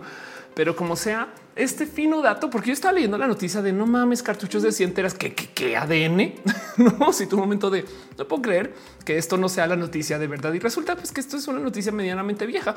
O sea, hay gente que ya hablan desde hace rato el cómo hacer discos duros de A D N, que me deja millones de dudas y se los comparto porque pues se los comparto. No es más, sepan ustedes que esto pasa, como que me da bonito pensar que, oh, wow, esto es todo un tema. Pero bueno, dice Juaco Gutiérrez, Pati Navidad siempre tuvo la razón. Exacto. Dice, me acuerdo que es de la red social Tidal. Um, Tidal no era una red social en sí. Tidal es un servicio que compite con Spotify. Y el tema es que, si mal no recuerdo, Tidal... Ahí te va. Alguien corríjame si estoy mal, porque no recuerdo bien cómo va la cosa. Tidal es un servicio que ocupa un sistema de eh, transmisión de datos que en esencia lo que hace es que como que dobla la información en sí misma. Okay, okay. ¿A qué voy? Cuando tú grabas un audio, entonces tienes unas ondas así inmensas con un chingo de resolución. Cuando lo vuelves en eme pe tres, tú borras puntitos para que medio que entre desde lejos se vea, desde cerca no tanto. O sea, literal borras información para hacer eme pe tres. Tidal tiene un algoritmo bien raro que toma la información que normalmente se borra y la esconde dentro de lo que sería un eme pe tres, ¿no? Como que tiene como un algoritmo tal cual que puede como que tipo de borrar los datos y todavía guardarlos dentro de la información. Y entonces transmitir con menos ancho de banda un chingo. Es un sistema de compresión súper avanzado que funciona solo para audio. Por consecuencia, Tidal te da unos audios que son altísimos de su bitrate a comparación de Spotify. Creo que Spotify, si mal no estoy, en la versión premium transmite algo así como trescientos veinte eh, kilobps. Este video, por ejemplo, se está transmitiendo ciento sesenta kilobps. Y Tidal es una cosa así que va por los miles, o sea, como si fuera un audio nativo ripiado de un D V D o de un C D. Y entonces eso da un poco de wow. O sea, ¿cómo? ¿Cómo le hacen? Pues tiene un sistema de compresión muy bueno. Y por consecuencia, si tú eres una persona audiófila, Tidal es tu sistema para escuchar música. Pero Tidal es caro de a madres, porque saben que la banda audiófila tiene para pagar bocinas caras, cables de oro, este sistemas de audio, no, como que también dicen, no mames, esto es para los mamones que van a escuchar cosas chidas. Y la verdad, yo soy de esas mamones. A mí me encantaría escucharlo así, pero Tidal es carísimo, ¿no? Y entonces eh, eh, seguramente por eso es que lo promocionaban estas personas o lo desarrollaron estas personas eh, también, ¿no? Pero bueno, Rubén García dice, Tidal no es red social, es una plataforma de streaming con tecnología eme cu a. No es la octava maravilla, los audiófilos lo sabemos. Gracias. Sí. O dice Tefi, Tidal es Spotify sin compresión. Es más bien tiene una compresión ultra inteligente. Sebastián Ariza dice, veamos la peli de Matrix. Ah, ¿no la tienes? Pero me sacó una gotita de sangre. Podría pasar, la neta, sí. Eh, Joaquín Vilca dice, si no lo creo, la computación buena sería usar cuatro o seis estados funcionando en dos, ¿no? Sí, eso es verdad, ¿eh? Pero pues que existe, existe. O sea, pues, también por eso está trabajando la computación cuántica, ¿no? Um, dice Grady Man, A D N para guardar datos basura. Entonces, ¿qué soy? A ver, ahí les va una potencial explicación de los datos guardados en el A D N. Las mariposas monarca. Las mariposas monarca nacen, este, de hecho aquí en México, y luego se van a hacer un trip muy loco por el mundo y vuelven meses después o años después, meses después. Les toma, creo que es casi todo un año hacer toda la migración, ir y volver. El tema es que las que vuelven no son las que nacieron, pero las que vuelven saben dónde nacieron. Y el tema es que no dejan como pistas en el camino. No es como que dejen algo que huelan, no es que dejen algo que sepan, no es que dejen, no, como que no, como que una de las explicaciones del por qué las mariposas vuelven a donde nacieron sus abuelos es porque recuerdan dónde era. ¿Cómo chingados recuerdan? Es posible que la información se esté pasando vía memoria genética. Digo, todos estos son posibles porque hablar de la memoria genética implica un chingo de cosas. Capaz y capaz y tenemos recuerdos de nuestros abuelos guardados en nuestra genética que se escribieron. Saben, es, eh, ahí podemos meternos ahí a, a, a futurología y a, a hablar de cosas que, que son más pseudocientíficas que realmente. Yo por eso tengo recuerdos de la guerra en mi vida anterior, no, pero ahí les dejo el dato y eh, hay mucho más que investigar. Entonces dice Fernando, son cuatro generaciones por año. Una es la que vive muchos meses. Ándale. Ok, dice, eh, perdón, eh, dice Grilleman, de ahí vienen mis traumas. Lina puede decir, también pasa con los ballenas y cetáceos. Exacto. Sí, entonces cuídense, así cuídense sus monarcas, planten jardines polinizadores, en especial la planta conocida como venenillo común o algodoncillo. Me estás diciendo que para cuidar mariposas tengo que plantar una cosa que se llama venenillo. Bueno, lo pensaré, pero sí, ok, digamos que sí. En fin. Um, pero bueno, eh, este, eso se los comparto. Luego otra cosa eh, que tengo para compartirles es una pequeña noticia, las cosas que me gusta compartir. Hace nada vi quién fue, creo que era el Netoman, eh, eh, que estaba diciendo en Twitter, ¿por qué chingados los coches eléctricos tienen que ser el último grito del futuro? Por, y, y tiene un buen punto, porque no hacen un pinche Chevy eléctrico y tienen toda la razón, ¿no? Como que los coches eléctricos no son solo eléctricos de su sistema de transporte, sino que están tratando de cambiar la faz del vehículo. Y es que hay una cosa que viene con los coches eléctricos del futuro cercano y es que van a ser eh, también con pilotos eh, que los manejen, ¿no? O sea, los coches autónomos son una realidad. Y yo sé que es muy fácil decir en México no. La verdad es que los coches autónomos aprenden de cómo se maneja aquí. Todos los coches autónomos de Guadalajara van a manejar como maneja ahorita la gente de Guadalajara. Hagan lo que quieran con esa información. Aplica para su ciudad también. Pero el punto es que si tú tienes un coche eléctrico, primero que todo, ya no necesitas tener un sistema estándar de diseño de coche porque el motor está en las ruedas. Eh, los Tesla tienen formas raras porque tiene una cosa que se llama la patineta, donde las pilas están abajo y las ruedas son el motor. Entonces todo lo demás encima es puro chiste. O sea, lo puedes diseñar como quieras y lo comparto porque entonces otra vez están comenzando a aparecer estos raros como conceptos de qué sería un vehículo que tiene puro chofer autónomo y que es enteramente eléctrico. Y yo me lo gozo mucho porque la verdad es que este tipo de digo, son conceptos ahorita, pero es pensar el cómo va a ser el sistema de transporte cuando los coches pues no tengan que tener a alguien viendo hacia enfrente o sentado enfrente y cuando además los coches se puedan diseñar. O sea, como que de verdad yo creo que va a ser un día así inmenso para la, eh, los sistemas eh, de, de transporte vehicular cuando la gente ni siquiera tenga que ir sentada viendo hacia adelante. Hígado de Pato dice el Homero móvil. Ándale, de un pollo. Eso también lo hacen los elefantes. O sea, me dice más de la mitad de los carencias de los eh, músicos en general están en las escuelas de música, son oaxaqueños, por eso no son parte de su tradición. Diamond dice es el carro que diseñó Homero Simpson. No, Fernando dice me puse a pensar que Roja es como un show de comedia colectivo porque todos hacemos comentarios irónicos y chistosos para que tú los leas y te rías. Es como me da mucha risa porque entonces el stand-up es que tú te paras a contar chistes y Roja, yo me siento a que me los cuenten. Entonces es un sit down show. En fin, piños para ti.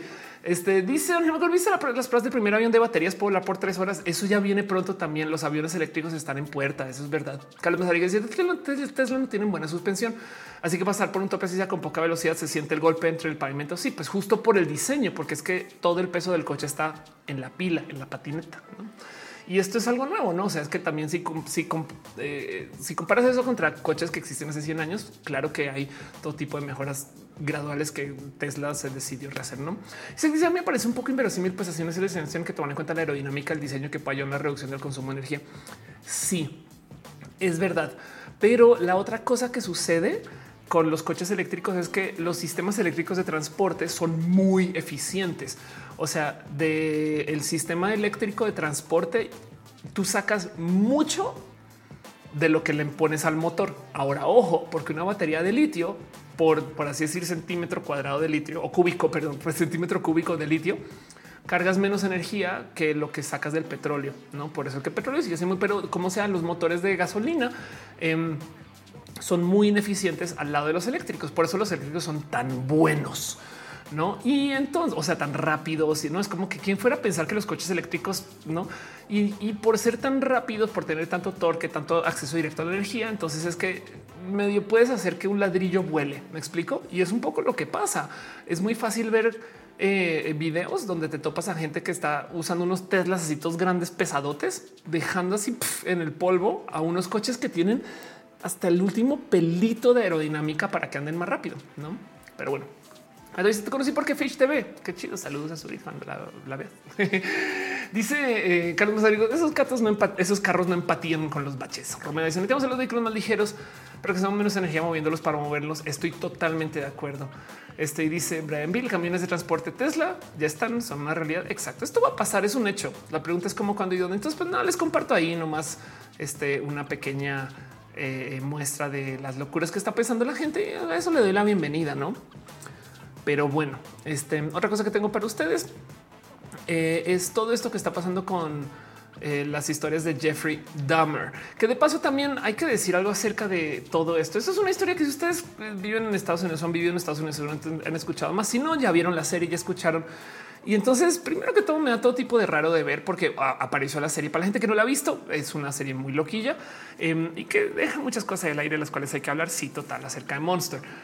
Yo de paso vi a alguien decir en Twitter, prepárense para que en Halloween un chingo de gente se disfrace de esta persona.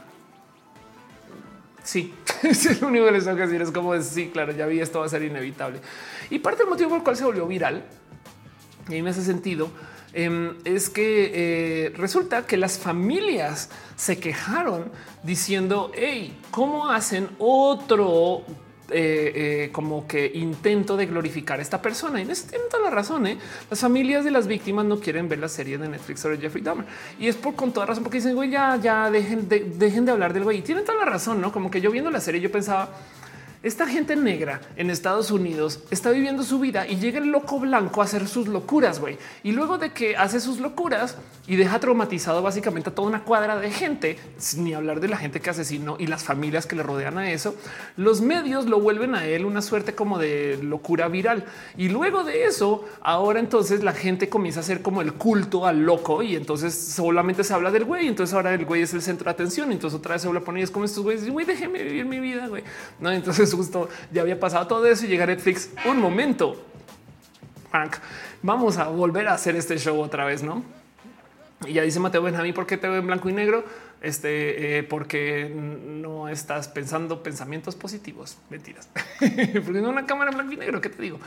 Eh, dije, dicen, bueno, ya se disfrazaron desde antes, solo que hablaron más público. Es verdad. Eh? Dice Gisela que se disfrazan de Iván Peter sin camisa. Eh, Primo dice un carro con el juego de, de realidad aumentada Mario Kart sería un sueño. No, y se juega como justo me saca de onda cuando los asesinos seriales y criminales tienen fandoms. Eso total. Entonces yo tengo millones de cosas que opinar de esto. La verdad es que también me saltó un poco. Quiero muchos sopitas, no más que me, me chocó que pusieron a ah, caray, ¿por qué están criticando a la nueva serie? ¿Cómo no la van a criticar, güey? O sea, dejando a las familias de lado es como de güey, es que es una serie muy sensible. La verdad es que eh, no es ciencia ficción. Esto, todo esto pueden buscar. Hay todo, mucho que decir acerca de todo lo que sucedió. Entonces, pues nada, Nica, como sea, de todos modos, ahí se los comparto porque si no se han dado cuenta que toda una controversia alrededor de esto.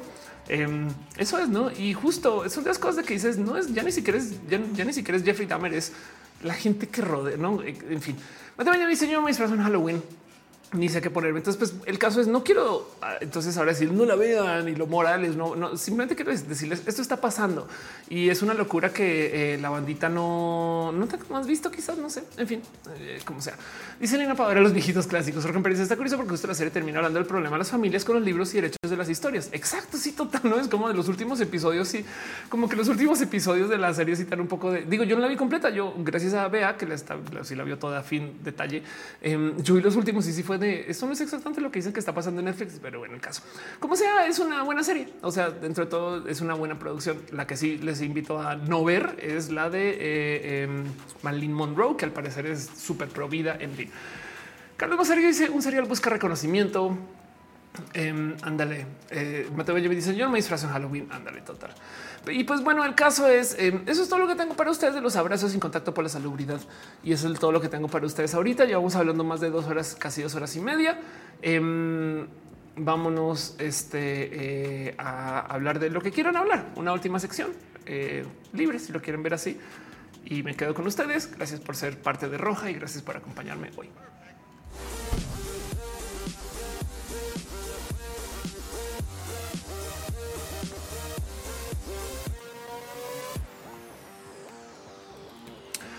Pregunta Lina Pau que si es mala la de Marilyn. Es controversial porque entonces para gente que no sabe se hizo. Eh, es más, va a buscar, of course, este Marilyn. Eh, entonces eh, se hizo toda esta serie de Marilyn Monroe. Qué carajos que escribí yo. Eh, y mm, la vida de Marilyn Monroe de por sí deja mucho de qué hablar. Pero el punto es que la serie en sí, entonces es esto, se llama Blonde. Aquí la encontré. Y pues nada, eso es, tú dices, ah, bueno, otra biopic, eh, a lo mejor hay mucho de qué hablar acá, pero resulta que la serie en esencia está, hasta alguien corrígeme si estoy mal, pero está escrita, o sea, perdón, está basada en un libro que escribió una morra que documentó su vida, pero la grabó un vato eh, que le dio un tinte, pues como dice acá, misógino, ¿no? Y entonces eh, mucha gente se ha estado quejando de, güey, un momento, ¿por qué es misógina? Porque vuelve a Marilyn muy víctima de cosas muy como de esas que dicen, a ver, ustedes ubican que estos vatos que dicen, pues a las mujeres les va mejor en Twitch porque muestran su cuerpo, ¿no? Y entonces dan esa que es una queja misógina, ¿no? Eh, pero el punto es que eh, ellos tienen un poco de eso y si no fuera suficiente todo este tema de la como actitud misógina de cómo comunicaron la vida de Marilyn Monroe, como que nunca fue empoderada, sino fue como que tuvo problemas con todo el mundo, sobre todo los hombres, y todo lo hizo para los hombres. Y entonces ella es la pobre víctima y todo es culpa de su mamá. O sea, millones de cosas así que dices, güey, esto suena un poquito como que no entendieron bien su vida, pero bueno, de todo eso lado, a mí lo que me rompió hacia el, el de güey, esto sí está ido a la chingada, es que hay una escena este eh, donde el bebé de, eh, de, o sea, donde Marilyn habla con su bebé y el bebé lo regaña porque como que abortaste a mi hermanito. Y como dices, de las escenas surrealistas y bochornosas que recuerdo haber visto una peli, este, y porque los de Astrid le gusta esto, porque sí, el tema del feto ingeniero es súper sacado de exactamente eso, ¿no? De eh, este, de, de lo que de lo que quieren decir en esencia, ¿no? Que son como Eh, eh, estas personas. Entonces chequen esto, porque para rematar ahí les va. Eh, voy a traducir esto. Eh, traducir al español. ¿Qué tan malvado tienes que ser para incluir una escena de un feto que culpa a Marilyn por su muerte, cuando la verdadera Marilyn nunca abortó y en realidad estaba desesperada por tener hijos, pero no pudo? No, entonces esto es casi que al filo de decir que esto es propaganda Eh, anti eh, elección, no, porque es que el tema aquí de paso, mucha gente, yo no sé por qué hay gente que piensa que el tema del, del debate del aborto, que, que se debata, no es un derecho, ¿no? Pero eh, hay gente que lo que dice es que es eh, mamás que quieren tener bebés, que pasó, hay papás que se pueden embarazar y gente no binaria, pero es de eh, es, es como de es tener el bebé versus no tenerlo. Y es de no, es pro elección o Este eh, eh, simplemente ilegalizar algo que sucede, no, mejor dicho, se puede tener bebés y estar a favor del aborto. Me explico, es, es que la, la maternidad será elegida, no. Este, y entonces el punto aquí es que eh, eh, todo este debate, pues muchas veces se usa como esta herramienta donde dicen es que es los que diría el bebé si pudiera. Es de no mames, güey. O sea, es que eso está bien roto y entonces por eso llevan bebés a las marchas y no sé qué. Y en que te metan eso en el biopic de Marilyn sea un poco de bochas, güey. Es como de qué ganas, güey.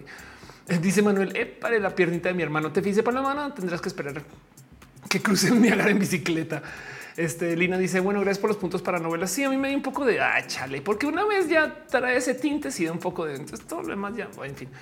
Pero bueno, eh, dice Alejandro, recuerda que Michelle Nichols también sufrió mucha misoginia cuando su carrera comenzó, incluso por las mismas mujeres cuando se primeras en televisión de diferentes razas. Maya dice, es que no es una biopic, es una adaptación de una novela de ficción de la vida desde la visión de los hombres que la rodean, dirigida por un vato que abiertamente ha hecho comentarios misóginos. Exacto. Entonces ahí les dejo. Es el mejor resumen. Gracias, Maya, por aterrizarlo. Eso es exactamente lo que pasa y lo tengo ahí. Por eso justo es que no es que quiere decir que sea bueno o mal, es solamente que esto es lo que hicieron y si la quieres ver por eso, bueno. Hígado dice que si buscas Velma Dinkley sale algo muy bonito. Ah, sí, Velma, al parecer, para gente que no sabe, eh, Velma al parecer la confirmaron eh, este, abiertamente L G B T. Creo que es que viene una serie, si mal no estoy, ¿no? Eh, sí, claro, vean esto. Ahí está. Ah, Velma Dinkley. Eh, y entonces eh, Velma es esta, la de los lentes, ¿no? De Scooby-Doo, que eh, al parecer su confirmación eh, como un personaje abiertamente L G B T es eh, una retroconfirmación, pues, o sea, no era la intención original, pero de todos modos encaja con un chingo de estereotipos de la vida L G B T que está bien. He visto mucha gente decir, ¿por qué hicieron a Velma L G B T y no a otra morra en la serie?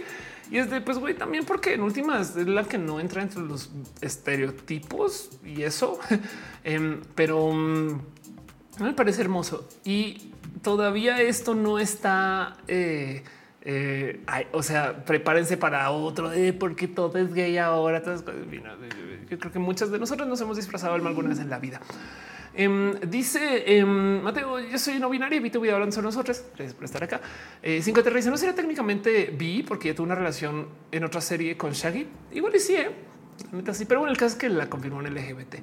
Luis Amudio dice, de todas formas, leí que eh, Velma, ah, esta Velma es de otro universo. Pues sí, que es que te digo que y como sea, el punto es ese, no eh, eh, eh, que ahora es parte de la inclusión. Pues sí. Eh, dice Primo Ju que pensará ese embrión. Dijo nadie nunca. O oh, oh, viene visto a gente decir, eh, la neta, yo sí he visto a activistas que les preguntan qué tal que tuvieran abortado a ti. Es de, pues no hubiera vivido, güey. Ya simple, se acabó, no?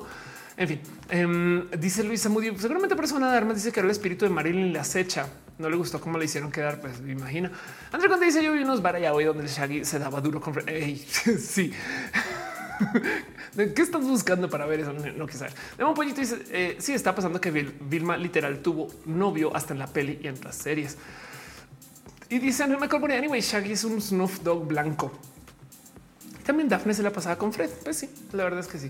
Pero bueno, vimos juicio. Lo importante de Belma es que es muy inteligente, está bien ciega. Exacto. Es famosa por perder sus lentes. Es así de dónde están. No. Pero bueno, si tienes toda la razón, gracias por compartir. Si sí, es una noticia bonita y ahí se los dejo, cosas bonitas que pasaron esta semana. Paso estoy ya por fuera de los abrazos, pero eh, no más.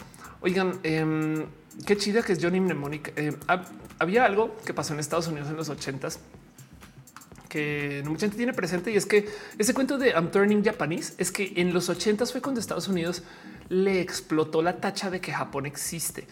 Y, y, y a modo de intercambio cultural, económico. Y entonces literal fue cuando se creó este Japón hegemónico económicamente hablando.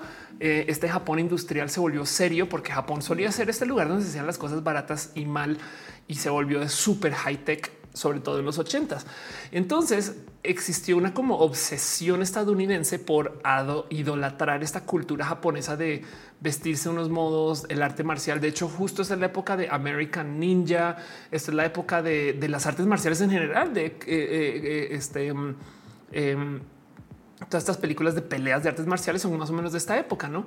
Y en eso también justo Johnny Mnemonic es ya muy tarde porque es en los noventas, pero pues es una historia que se escribió en el ochenta y uno justo acerca de cómo esta vida, porque cuando la ven salen todos los estereotipos japoneses de el empresario que tiene un cabal de personas que le rodea y que todos se discuten por a puertas cerradas, que este no como nerf, no como que ese tipo de situaciones. Y vamos a tener una reunión donde vamos a hablar acerca de no, esas cosas.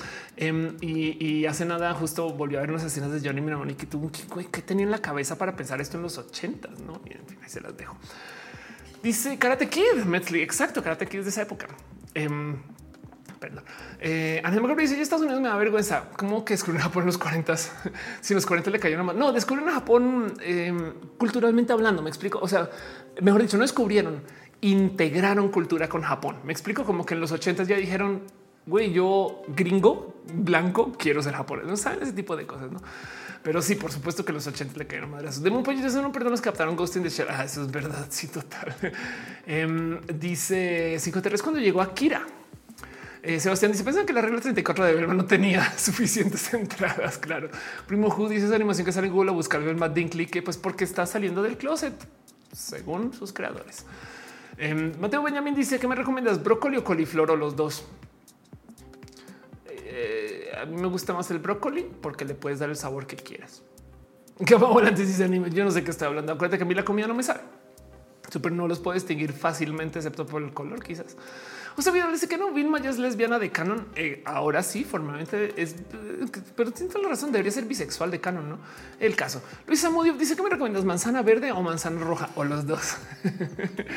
Eh, eh, comen manzanas rojas porque estamos en roja y es el mejor color que puede existir.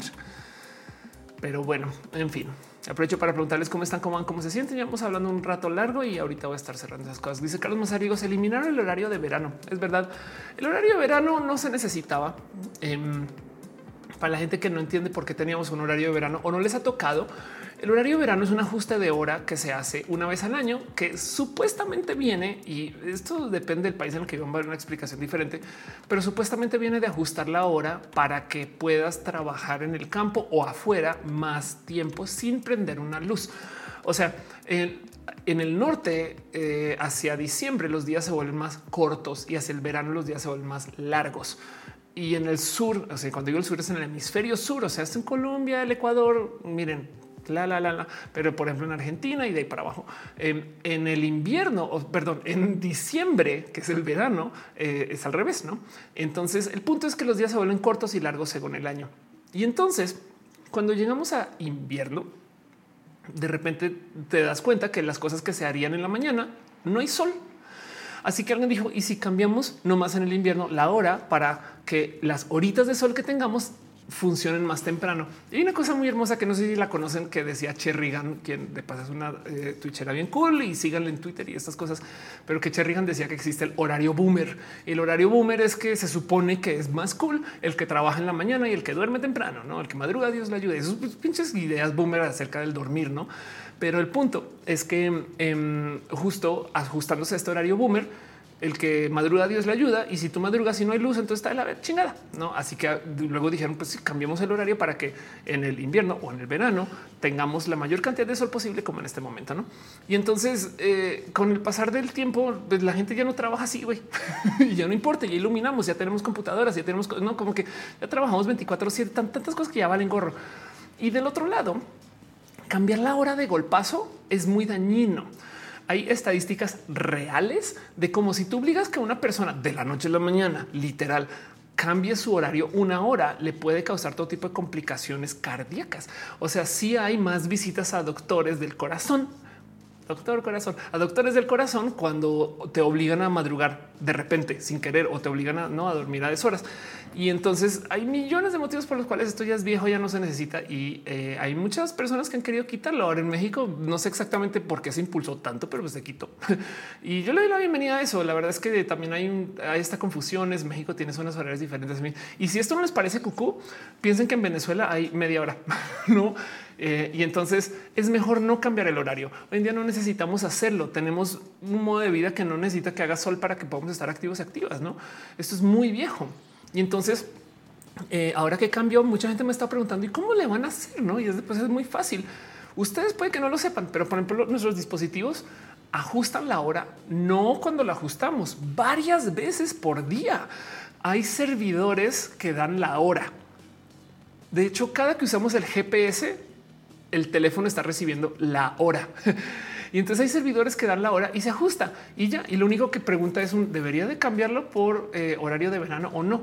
Y a medida que se actualiza el sistema operativo o que el servidor que emita la hora dice estás en México, no es eso, no se actualiza. Perfecto, San se acabó.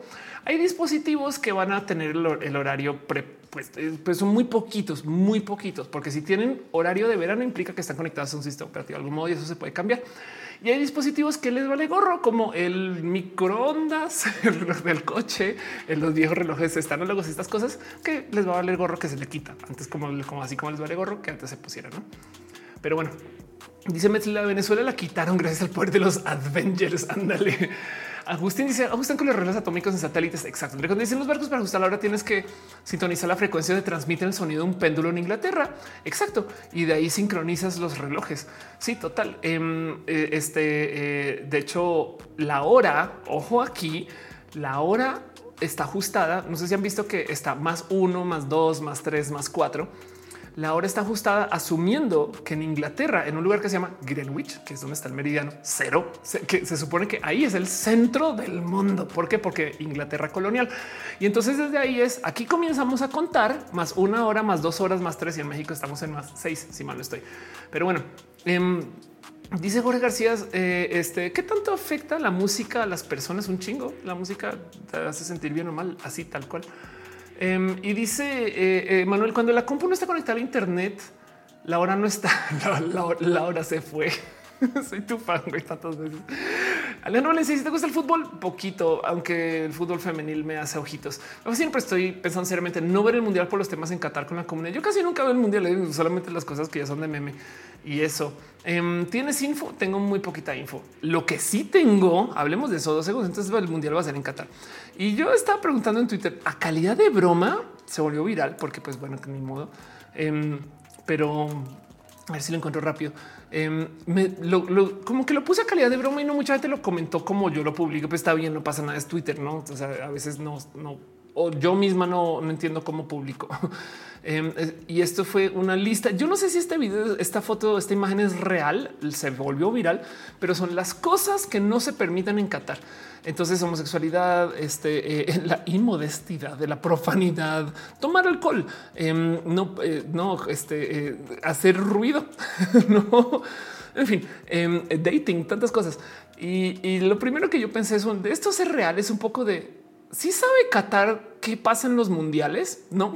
O sea, yo lo publiqué diciendo, yo me pregunto exactamente en qué momento Qatar, que tienes todas estas reglas, dice va, que hagan un mundial acá, como que me da una vibra así como de papás que le dicen a su hijo rockero. Sí, si quieres haz la fiesta en la casa, ¿no? Y su hijo es de estos que este, consumen eh, eh, drogas ilícitas desde los diecisiete años. Y dices, sí, sí, trae a todos tus amigos, eh, adelante, no pasa nada, va a estar muy bonito, ¿no? Y, ¿no? Como que eso es lo que yo creo que está pasando. Eh, pero sí me da un poquito de risa toda la situación, porque ¿qué más se le va a hacer? Miren, en Rusia, de paso, tampoco se puede hacer mucho de esto. Y pues ahí fue la banda, ¿no? También es que a la gente fifas le vale gorro todo esto, güey. Eh, pero lo que sí es que siento que Qatar está más estricto que Rusia. Entonces, a ver qué pasa. Prepárense para notas virales de pareja mexicana hetero fue a Qatar y está detenida y bla, bla, bla, bla. No, en fin. Eh, dice cinco Torre, pero que toda la zona mundial iba a ser una zona sin ley. No, bueno, imagínate eso. André Conde dice, hiciste taekwondo por muchos años, hice taekwondo competitivo. De hecho, con mi universidad fue muy bonito. Quiero mucho el taekwondo con todo mi corazón, aunque el día que descubrí la capoeira fue todo por la ventana, porque la capoeira es taekwondo cantado y a mí me gusta cantar. Y no es taekwondo cantado, eso es, estoy siendo hereje. Pero bueno, eh, dice Mateo, ¿qué pensaba hacer de grande cuando eras chiqui? Eh, yo quería ser astronauta. No lo logré.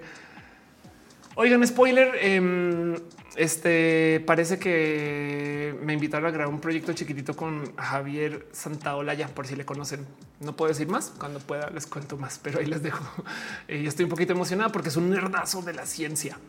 Pero bueno, en el cobro dice la FIFA este año debe analizar la situación, ya que según las organizaciones de derechos humanos falleció más de mil trabaderos, trabajadores, ibas a decir, casi en su totalidad migrantes y papeles. Órales, qué locura. Um, dice Sebastián Ariza, miau. Este dice, ojo, van a hablar de las físicas. Vamos a hablar de las físicas. Exacto. Es, es, que, es que es un spoiler muy grande. Si les cuento más, apenas pueda, prometo. Va a ser ahorita. O sea, se los prometo que en semanas puedo poder decirles cositas. Eh, em, pero ya dice promover papi Santaolalla. Es chido, no? Si yo le tengo mucho cariño. Em, Javi es un crack y, y además me intimida un chingo porque yo ando por la vida diciendo yo soy física. No, yo estudié física y yo tengo un pregrado en física. Él estuvo, él, él trabajó en la partícula de Dios. Entonces vamos a ver qué pasa. Dejen decir papacito. Bueno, sí está guapo. Gonzalo Bravo dice, ¿por qué no estudiaste ingeniería nuclear? Eh, este, porque, porque me volví youtuber. ¿Qué pasa? ¿No es lo mismo? Carlos González, si escuchas sobre el gas Magedón y el ataque terrorista, el viaducto de gas que cruza países. Eh, esto no es lo que está pasando ahorita de con este Nord Stream y esas cosas con Ucrania y Rusia. No, cuando dice que bonito, claro que sí. Cinco terribles de papi Santa, Santa olla y tío, esto va a ser como Navidad. Ándale, y total. Cuando pase les aviso. Pero bueno, dice de Monpollito, ¿qué opinas de la distopia ciberpunk? Ahí te va. En donde vivimos ahorita, yo creo que ya sería ciberpunk para nuestro pasado, no? Como que eh, entonces yo creo que en que la gente puede convivir está horrible. O sea, es que es que el tema aquí, justo lo que yo pongo en duda es la palabra distopia, porque la gente todavía encuentra modos para convivir. Y sí, las cosas están muy jodidas y muy rotas, pero es que siempre ha sido así. O sea, todas las épocas de la humanidad han sido distopias porque los seres humanos somos seres distópicos. O sea, todo es horrible, todo es con doble intención, todo es con robo, daño, maltrato. Yo sé que suena horrible y que no debería ser así, pero si lo piensan, en mil novecientos veinte hay ejemplos de gente siendo horrible y vean, en mil novecientos treinta también, cuarenta, cincuenta, sesenta, setenta, ochenta, ¿no? Y entonces en Cyberpunk nos cuentan las historias horribles, pero hay una sociedad que todavía sigue creciendo, ¿no? Y, y, y por lo general, como nos presentan las distopias, son las sociedades ya tan rotas y corruptas que dices, esto no es moral. Y yo creo que eso es el tema, que la ciencia ficción nos muestran cosas que van en contra de literal la Biblia, la moralidad, pero que todavía funcionan, porque si no, no podrían tener todos esos coches voladores, ciudades inmensas, sistemas de comunicación. O sea, no, como que también hay un poco de, de, de es que es que lo vemos horrible desde acá porque nos enseñaron que lo bueno era otra cosa. Pero esa gente está conviviendo dentro de su paradigma. Y entonces cuando te hablan acerca del análisis de las sociedades, Um, siempre es ese tema de no puedes tú llegar y decir que eh, eh, eh, un espacio del convivir es, es malo solamente porque no se apega a tus estándares de sociedad. Pero bueno, esas son mis opiniones acerca de las distopias, que hay muchas distopias que son funcionales, hay las que ya son totalmente horribles, ¿no? mil novecientos ochenta y cuatro es una distopia por definición, pero sí. Eh, dice Carlos Arigos, eh, sí, de que Rusia es una reserva muy grande para los países europeos, están pateando para recabar gas para sobrevivir el invierno, eh, para acabar de atacar un viaducto de gas para Europa. Ok, entonces hablemos un poquito de eso. Eh, sí, eh, entonces, ¿por qué está, eh, es más, eh, gas pipelines? Eh, vamos a buscar Europe. ¿Por qué hay guerra entre, eh, entre Europa y Estados Unidos? Estados Unidos, Europa y Ucrania. Les voy a mostrar las eh, vías de gas eh, europeas. Entonces, un momento que la estoy buscando. Y, y yo sé que muchas personas dicen, oh, no, es por petróleo. Sí, todavía. No, así es como súper. Eh, hay un dicho eh, muy, muy gringo, pues, que dicen que Rusia es un básicamente eh, una gasolinera que resulta también ser país. No, y el tema es que en esencia Rusia es carajo porque no aparecen imágenes grandes. Bueno, me alegro. Vamos a, les voy a mostrar una en baja resolución que de todos modos se puede entender. Eh, espero que no se vea muy mal, pero esto es Europa y estos son los gasoductos europeos. Y el tema es que esto aquí que están viendo, esto es Ucrania y resulta que Ucrania solía ser parte de antes Rusia. Esto era la Unión Soviética. O sea, esto era como la puerta de la Unión Soviética a Europa. Y hay un chingo de gas en Rusia, ¿no? Y eh, hay millones de caminos acá que son cosas que generan mucho, mucho gas que está aquí muy fuera del mapa y todo esto baja por estos literal gasoductos y llegan a caminos que están en Europa. Y por fines de eh, lo que sucedió cuando se cayó la Unión Soviética, pues si se fijan, hay un chingo de gasoductos que pasan por lo que ahora se llama Ucrania. Ahora, para que entiendan qué tan compleja es la relación entre, entre Ucrania y Rusia, Ucrania es de donde viene la, pues por así decir, etnia rusa. Me explico, es como por así decir donde nació la gente rusa y luego se fueron y Rusia. Y entonces todavía dicen, no, es que eso es de donde ahí, de ahí somos, ¿no? O sea, hay gente que dice esto, eso es Rusia también, nomás que ahora se decidieron llamar otra cosa. Pero Ucrania tiene una historia muy chocada que antes de la Unión Soviética también fueron invadidos por lo que se volvió la Unión Soviética, pero en su soberanía, entonces la quieren defender a contra de lugar el caso. Y también para que entiendan la locura, Ucrania fue de cuando se cayó la Unión Soviética el lugar donde tenían más bombas nucleares eh, de, de la Unión Soviética. No más que los códigos para lanzarlos estaban en Moscú, entonces no las podían lanzar. Y lo que dijeron es se las devolvemos a Rusia con esta promesa que nos van a proteger en caso de que los rusos se pongan loquitos o los, eh, este, eh, al, los, los grupos aliados se pongan loquitos, ¿no? Y eventualmente los rusos invadieron todos más, pero en el caso. Entonces, en respuesta a que todos estos gasoductos pasan por Ucrania, eh, pasaron dos cosas muy importantes. La primera es eh, comenzaron a construir un gasoducto por el norte, se llama Nord Stream, ¿no? Esto, esto sale de, también de Rusia eh, y pasa por una ruta que es súper compleja bajo el mar y que llega a Alemania. De paso, Alemania quien más consume gas. Y entonces esto era la solución para no tener que pasar por Ucrania y no tener que lidiar con estos herejes que decidieron irse de la Unión Soviética, todas estas cosas. Pero resulta que encontraron dos nuevos megadepósitos de gas en Ucrania. Uno, vean la zona que estoy mostrando aquí con el eh, mouse, me explico, más o menos en esta zona. Y el otro está más o menos por aquí, ya más cerca, ¿no? Más pequeño. Eh, y estos son megadepósitos que implica que Ucrania podría tener su propio gas y mandarlo a Europa usando los gasoductos de la Unión Soviética. Y entonces, ¿qué es exactamente? Chequen esto. Um, map, este, eh, Ukraine, eh, Roja, ¿no? Vamos a ver si aparece así, así tal cual. Justo, y vamos a eh, Ukraine, eh, este, gas, eh, eh, vamos, a, vamos a poner Discovery, a ver si se aparece así. Um, y a ver si encuentro la imagen.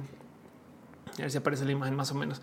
Pero justo los nuevos super mega yacimientos de gas que encontraron en Ucrania están más o menos, más o menos alineados con donde invadieron, ¿no? En esencia, al Rusia tener acceso, perdón, Rusia tener control sobre esta zona, tiene control sobre la gran mayoría de esos nuevos yacimientos. Y entonces, este, vean, este, no sé si esta es, pero chequen nomás la zona en Ucrania, aquí está. Eh, y aquí justo es donde está la batalla, güey, ¿no? Como que eh, es, esta sección, esto es justo lo que están tratando de tomar. De hecho, se trataron de tomar la capital y desde ahí no han logrado, no han logrado hacer que suelten bien. Pero si Rusia se llegara a quedar con todo esto, se quedaría en esencia con todos los nuevos yacimientos que encontraron en Ucrania, que permitirían que Ucrania tenga toda esa salida. Entonces, este conflicto todavía le falta bastante. Ucrania va ganando esa guerra. Eh, yo la verdad es que eh, le doy mucho seguimiento a esto y soy muy fan de todo lo que sucedió por parte de lo que se reporta de Ucrania. Es una guerra, entonces pues por supuesto que hay propaganda. Lo que está sucediendo en Rusia también es muy loquito. Vean a youtubers rusos y a youtubers ucranianos. Pero en esta sección en Nord Stream de repente pff, explotaron un, un gasoducto. Y entonces nadie sabe quién lo hizo según, y esa explosión ha sido todo un tema, ¿no? como que eh, eh, por eso hay, por eso hay debate de y quién lo habrá hecho, los gringos, los rusos, los ucranianos, porque además nadie está. Miren, este Rusia, la Unión Soviética, Estados Unidos, los tres han creado eh, eventos de autosabotaje para iniciar Eh, situaciones bélicas. Me explico, como que los tres tienen historia de autoatacarse con tal de decir me golpearon, güey. Y entonces es todo un tema, pero como sea, eh, este eh, eh, representa mucho porque de por sí es un chingo de contaminación, el gas que se está perdiendo. Y en Europa sí es verdad que eh, hay entonces un, un déficit de acceso a ese gas, aunque Eh, hoy vi una gráfica que no quiero buscar ahorita porque sí me va a tomar más tiempo. Al parecer el noventa y seis o noventa y siete por ciento de lo que se consume, eh, por lo menos en Alemania, es, se, se ha logrado suplir de otras fuentes, y entonces hay gas que se está todavía se está sacando de Rusia por otros caminos, y hay otros países que lo están cubriendo por gas que no es gas este, de gasoducto, sino lo que se llama gas eh, eh, liquefied, que literal lo vuelven como un líquido y se puede transportar en barco, liquidito, ¿no? O sea, que conste que trabajo como comunicadora, pero me entienden el caso. cinco T dice, hay un youtuber ruso que hizo su video de que lo van a mandar a la guerra, claro. Eh, dice Brimoju, como si Colombia quisiera recuperar Panamá por el canal. Más complejo, como si Panamá quisiera recuperar Colombia. Me explico, por eso es tan difícil de entender esto. O sea, es entonces Colombia era la gran Colombia y pff, se partió, ¿no? Ahora Venezuela, Colombia, Ecuador, Panamá. Y entonces Panamá va y tiene su vida, y de repente Panamá invade Colombia diciendo: ¿qué pedo? ¿Por qué no quieren ser parte de Panamá? No, gas licuado, gracias. Perdón. Ah, miren, llevo hablando tres horas, entonces se me fríe el cerebro un, pico, un poquito, pero gracias por este, eh, esas cosas. Eh, en fin, no, como que es, es una cosa muy loquilla. André Conde dice, Pemex encubre demasiados accidentes en área de plataformas de Campeche. Por supuesto, no, Pemex es muy corrupto. Claro que sí. Un pollito, sí, de hecho, anteriormente en Ucrania estaba la capital originaria de la etnia, etnia Rusia. Alduar dice, la gasolina tiene un viejito muy cucú que mata a quien le da la gana. Sí. La historia rusa. Ahora, del otro lado, a ver, a ver, eh, Rusia, vamos a eh, ser pro Putin diez segundos, diez segundos, nomás por el fin de platicar. Eh, Fernando de Javesitos, te quiero un chingo. Eh, tengo un pendiente contigo que luego hablamos. Eh, este Rusia creo que ha sido de los países que más ha sido invadido en sus fronteras. Ahora también es un país tan grande que cómo no, y tiene una cultura muy justo de ser como muy burrarisca en sus fronteras, ¿no? También fue la Unión Soviética y se perdió, y entonces está todo este cuento, porque además la otra cosa es que mucha gente jura que Rusia es la Unión Soviética, y eso es falso. Rusia es un país que tiene la producción económica de México. Piensen en eso. Me explico. Rusia es si López Obrador decidiera invadir, no piensen en eso. Y entonces eh, hay mucho ahí, ¿no?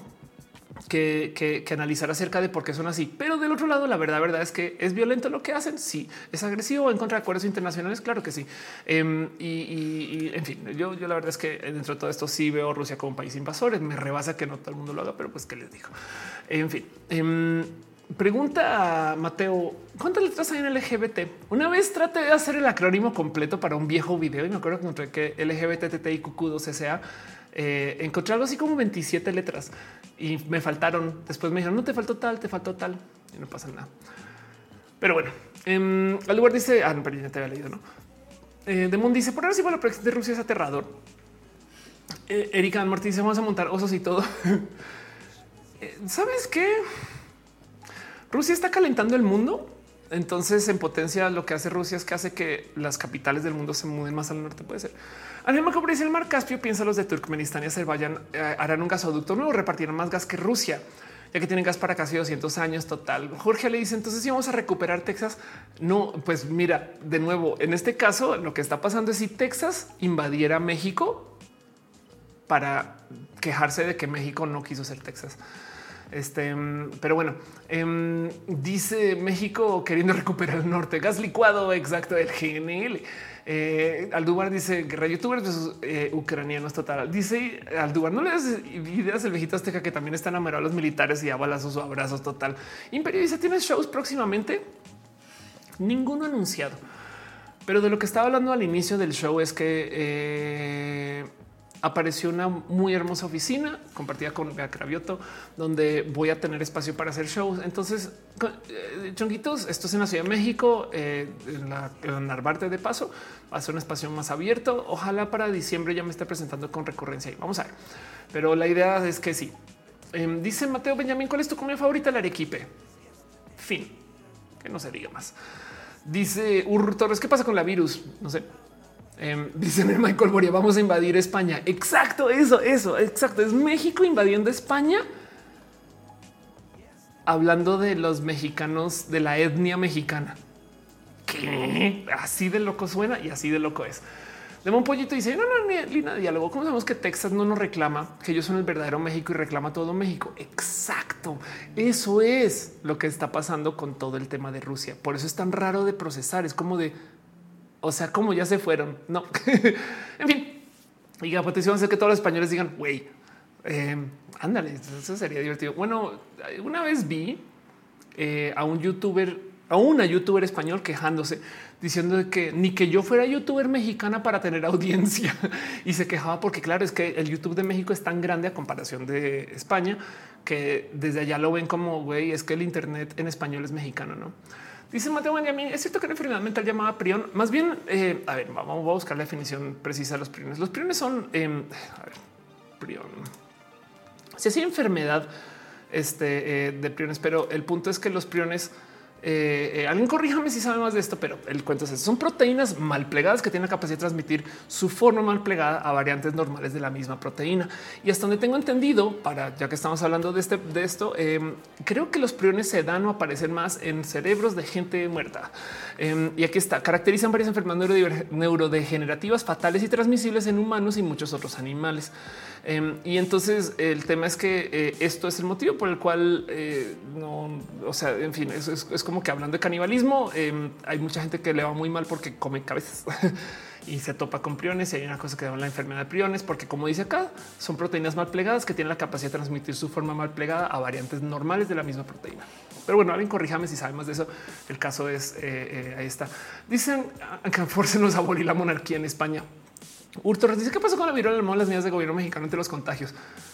Vamos a hablar de la viruela del mono y decir ahí sigue, y lo demás ni idea. Dice Javi, tema random, ¿es cierto que lo del bache es un ataque más saturación de servidores? Eh, cada que lanza un gran nuevo producto, se saturan los servidores y es una de dos. O las empresas de videojuegos son muy ineptas para medir cuánta gente llega a su servicio, porque es muy común, ¿eh? ¿Se acuerdan que hasta en The Sims pasó? O la otra es que... Eh, hay un tema general de, de verdad acceso a servidores y entonces que hay, o sea, hay pocos chips, o que de plano dicen vamos a dejar que se sature un poco porque igual no, pues, o sea, esto se va a saturar por una semana y va y no. O también puede ser el efecto antro nuevo, que si ustedes nunca han eh, trabajado con esto, esto es algo que a mí me tocó vivir porque yo cuando era chiquita yo trabajé como ballet para un antro, para, para un grupo de antros, de hecho, no. Y me acuerdo que en todos los antros nuevos hacían esto, que no sé si lo hacen en México, pero se los comparto. Esto pasaba en Estados Unidos. En, en las tempranas horas del antro no dejaban entrar a nadie, solamente algunas personas para que la sentaban como hacia la ventana. Y entonces luego, no, o sea, había una fila inmensa de gente afuera para que cuando tú vayas llegando y dices no mames, está lleno, güey, o sea, hay un chingo de gente, no hay nadie adentro. Y en esencia te dan este sentir de que no hay. Y lo digo porque piensen ustedes que no se han dado cuenta que cuando lanzan productos de Apple, mágicamente Apple no le atina. Ay, oh, nos estamos quedando sin iPhones. Vamos a subirle a la producción y dos semanas después pff, se consiguen en todos lados, ¿no? Eh, lo mismo como con las pelis, ¿no? Como que las premier mágicamente están todas saturadas el primer día. Y yo creo que es que hay algo ahí de que sí se le están jugando a que creemos a que se llenó. Me explico, como que es más, es más positiva la historia de güey, está tan lleno, está saturado, y seguro eso consigue hasta inversión. Como que la gente, como que seguros van ahora con inversionistas y les dicen, digo, yo me estoy inventando una novela aquí, eh, capaz y nada, esto está pasando. O sea, nomás estoy acá sembrando cizaña, pues no eh, duden de mí, soy youtuber, no, pero el punto es que no descarto. O sea, yo, yo no, no dejo de lado que es posible que a propósito estén dejando un poquito de saturación para que la banda diga no mames, güey, está súper saturado. Y luego ya en dos semanas van a ver que mágicamente se arregló todo. Hoy oh, si sí, yo ya llegó el jefe y contratamos diez servidores más. Saben ese tipo de cosas. Mañana me dice cuántos colores tiene la banda L G B T en la actualidad. Este, eh, ¿cómo era? Eh, barcode L G B T. Eh, eh, vamos a ver si lo encuentro. Eh, hay una, una propuesta de la bandera L G B T del futuro. Ah, aquí está. Está. La amo con todo mi corazón. Esto viene de la sección de vexilología eh, donde en Reddit, donde a, a, unieron todas las banderas de la diversidad que se les ocurrieron y faltan. Si se ponen a analizar, se van a dar cuenta que faltan y dicen esta es la bandera L G B T del presente. Y Patricia, eso mismo es Ticketmaster para elevar los precios de sus boletos por medio de los revendedores. Ándale. Este deme un pollito, dice nos vemos. Bye bye. Besitos. Gracias por estar acá. El Romero dice este lugar de ajedrez que hizo trampa en torneo y se ponen por un uso de. Ah, sí, claro. Lo mencioné en el show pasado, eh, pero sí es este eh, que usó un vibrador. Eh, dice Sebastián, es la intro de Netflix. Y qué tal que sí sea por eso? Eh? No, cinco aterrizó. Fue le pasó una phone with flags. Ángel dice gracias por el último mini roja de show. Muchas gracias. Gracias por decirle paso, Ángel. Eh, eh, disclaimer completo. Ese mini roja está desmonetizado. ¿Qué quiere decir que un video sea desmonetizado? Que YouTube dice esto es muy, no sé si me gusta este tema, entonces no lo monetiza. Tristemente los videos no monetizados no los promociona tanto y ya. Entonces gracias por decirlo, porque mmm, el tema es que si, si ustedes lo promueven, entonces a lo, o sea, se tiene vida porque YouTube no lo está promoviendo. Entonces que bueno, yo los, los publico de todos modos porque siempre digo esto hay que hablar. No, no todos los videos son para monetizar. No, no es el de Fun with Flags, es el de porque marchamos, que casi es Fun with Flags, no? Pero bueno, pregúntale a Pau en un torneo de ajedrez. Ahí te va. Hay un eh, esto es una, es una novela de, de chess. Eh, creo que son de Grandmasters de chess, o sea, la, la liga más no sé qué, de un güey que estaba jugando eh, fenomenalmente bien contra una persona muy posicionada y estaba jugando un tantito por encima de su liga. Y el tema es que le cacharon haciendo trampa. Eh, ¿Cómo hacía para recibir la información para jugar? Eh, si no había un celular cerca, no había una pantalla cerca, no sonaba nada, no tenía un dispositivo. Resulta que tenía un dispositivo según, porque todo esto es con rumor, no sé cómo. O sea, es que me imagino que, que la que la gente del ajedrez hable de esto. Según el güey tenía un dispositivo teledildónico, que es un dispositivo teledildónico. Hay teledildos, o sea, hay dildos que se controlan vía el internet. ¿Por qué? Porque chido, güey. O sea, sí, ahí está. Yo lo controlo vía una app, ¿no? Entonces tenía un este dispositivo de uso eh, eh, rectal, o sea, por la colita anal. Eh, y, y entonces, según eso, le mandaban información según si vibra o no, porque si lo piensas, si vibra y está ahí atrás, nadie lo escucha. Si vibra y lo tiene en la mano, si vibra y lo tienen en los pies, se va a escuchar, pero ahí adentro nadie lo escucha. Y entonces me despierta muchas dudas, porque yo creo que si en el ajedrez lo están usando, se lo súper prometo que en secundarias, este, que, en, no, que en universidades hay gente ocupando estas cosas también, ¿no? Como que eh, es un tema muy loco, porque del otro lado que la gente del ajedrez salga a hablar de esto es un poco de, güey, es, no es como, en fin, es todo un gran rumor. Este, eh, la verdad es que eh, pudo no haber sucedido, ¿no? Pero yo sí he escuchado un chingo de gente haciendo trampa con toda la tecnología que quieran del mundo, güey. Hay lentes con información. Hay, o sea, miren, hay gente que, que entra aquí en el reloj, la, la chuleta, ese tipo de cosas. Entonces, en últimas, si la idea está ahí y fue falsa, se los prometo que ahorita hay un chamaco o chamaca en la secu que lo está intentando. No, entonces sea hoax o no, me parece hasta inteligente la propuesta, pero ahí se los dejo. No dice, me tocó uno. Este eh, eh, dice eh, Sebastián, el fin justifica los medios. Sí, la neta, sí. Miren, es que les digo, eh, son de esas cosas. Miren, son de esas soluciones. Es que nos da risa porque son de las cosas que no nos enseñaron a hablar, no partes de cuerpo, placer sexual, todo eso. Pero la verdad, verdad es que es un modo muy inteligente de entrar información en un lugar, no? Pero bueno, Eduardo Iván dice un nivel más en la evolución de los acordeones. Este clave morse dildónica para pasar respuestas. La neta, sí. Hey, y, y para que entiendan, para que oh, quitémosle la visión moralina, a ver si lo encuentro. Eh, eh, me acuerdo de ver hace nada eh, un si sí, aquí está eh, una real propuesta hecha por la C I A que está en el Museo de Espías. Hoy va a mostrar algo que seguramente se desmonetiza. Eh, vamos a ver cómo lo. Bueno, no pasa nada. Eh, esto, esto búsquenlo, búsquenlo. Pero el punto es que eh, esto es un real dispositivo, según que diseñó la C I A, para esconder una radio en los genitales. Y entonces, pues sí, es un modo de transportar cosas. Ya no muestro más porque adiós video. Pero sí, ¿me entienden? Dice Leonora, toca aprender Morse. La neta sí. Entonces el punto es a lo que voy es a que no crean que, o sea, les digo, es que si le quitamos lo moralino a estas cosas, vamos a encontrar que la gente lleva haciendo estas locuras desde hace muchos ayeres, güey. Cuando no tienes pudor, güey, el mundo es más libre. Eh, pero bueno, Daniel Brown dice, ahora sí que me llama la atención el ajedrez. Ándale.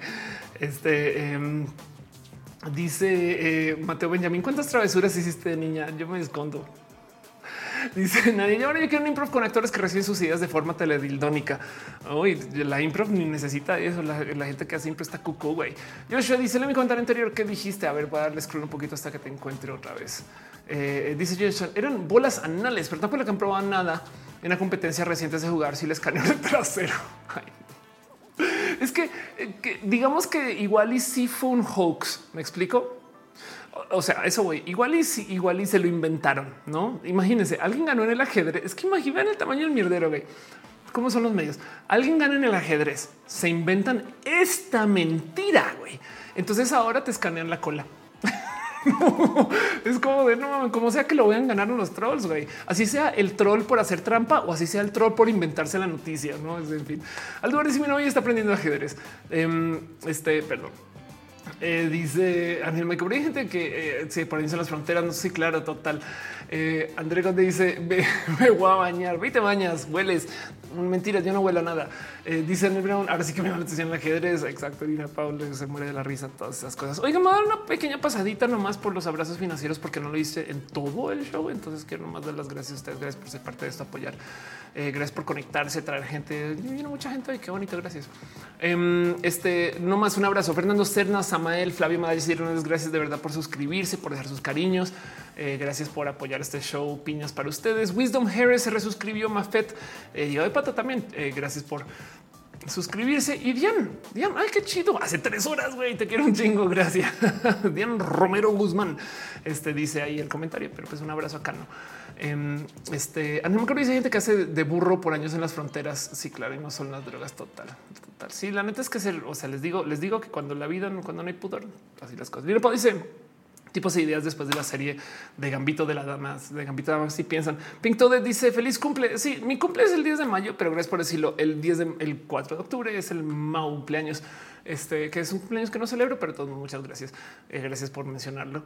Eh, el diez de mayo celebremos bonito. Lino Pau dice una noticia de teledildónica como trampa. Así, ah, eso estamos hablando. Exacto. Mateo Benjamín se ríe. Eh, Ángel Mecopi dice ajedrez de cola. Exacto. ¿Saben qué? Les voy a decir algo. Hay algo del ajedrez que a mí me rebasa. Jugar ajedrez es chido. Jugar ajedrez, eh, teleajedrez me rebasa. Cuando hacen cosas como si saben, este eh, eh, eh, rey, letra, número, a, le, no como que cuando se dictan el ajedrez y es de wow. De por sí, cuando yo trato de seguir el fútbol por audio, o sea, cuando lo están no como narrando en la radio, me da un poco de ¿Qué, ¿qué está pasando? Saben, hace nada estuve con una persona súper chida de paso que le estaban eh, leyendo porque no estaba manejando y, y su pareja había una persona bien cool. Eh, besitos y ahora si estás viendo, eh, le estaba leyendo eh, partidos del fútbol americano que se, no como, como así mientras yo no como ah, en este momento tal persona eh, este, hizo acá touchdown, tal avanzó tantas, tantos pases, no este, tantas yardas, ese tipo de cosas y fue de wow, qué locura. Eh, como que eso a mí, a mí sí me parece que eso es todo un logro. Seguir un deporte solo escuchándolo, pero seguramente también eso es como una cosa que se desarrolla, no supongo. En fin, dice Mateo Benjamín, yo que si no sé caleres, yo me identifico ahorita Tauro. Y no puedo, dice ya no podré jugar seriamente de nuevo. Lo siento. Mateo Benjamín dice cuál es tu deporte favorito. Eh, conocí eh, eh, otra vez reviví el tema de las bicis, pero yo de lejos eh, eh, yo me desvivo viendo capoeira todavía, todavía. Sí, que te hizo un especial de Halloween. Va a haber una fiesta de Halloween el cuatro de noviembre. Ya les cuento de eso. De hecho, creo que es hora de ir cerrando. Yo transmitiendo ya más de tres horas y tantito, entonces ya me puedo ir despidiendo. Vamos a hacer la cortinilla super hiper mega pro. Eh, Y sobre eso seguimos chacoteando y ya les cuento un poco acerca de Halloween. Sebastián dice así como ser ciego, pues supongo. Así que te dice, me acuerdo que mi prepa con mi club de ajedrez veíamos los juegos de los maestros en los torneos con nuestros tableros. Wow, qué locura eso. Imagínate. Sí, caray, ese tipo de cosas a mí me rebasa, pero pues sucede, ¿no? A fin de cuentas. Saxmio dice, me recuerdo que lo que llamabas entusarse. Es así como se le llama en jerga yonki a guardarse la sustancia en cuestión. Por ahí depende, fuera el caso. Wow, entusarse en Colombia es cortar. Mate dice gracias. Ofte, bonita noche. Claro que sí. Eh, Axel dice Romeo, ahorita escuchaba el béisbol. Exacto. En una maqueta posicionaba. Wow, muñecos en el partido. Qué chingón eso, güey. Eso me... porque hay algo ahí de la imaginación que dices, oh, eso sí está chido. Eduardo bien dice la de la N F L se pueden ver los partidos, solo una imagen de campo que se actualiza con las posiciones de los jugadores con puntos. Seguramente eh, eh, esta morra que es una morra bien chida. Eso es lo que estaba viendo. Me rebasó. Fue como de qué chingón. Sí, claro que puedes seguir un partido sin estarlo viendo, nomás que requiere un poquito de imaginación de dónde están, qué están haciendo, cosas así. Seguro se puede con, ya no. En fin, dice fin de la videollamada. Exacto. Quiero agradecer a las ardillas por permitirme hacer show y quiero agradecerles a ustedes por venir. Pero primero, exacto, vamos a este, vamos a pasar a la pleca super hiper mega profesional.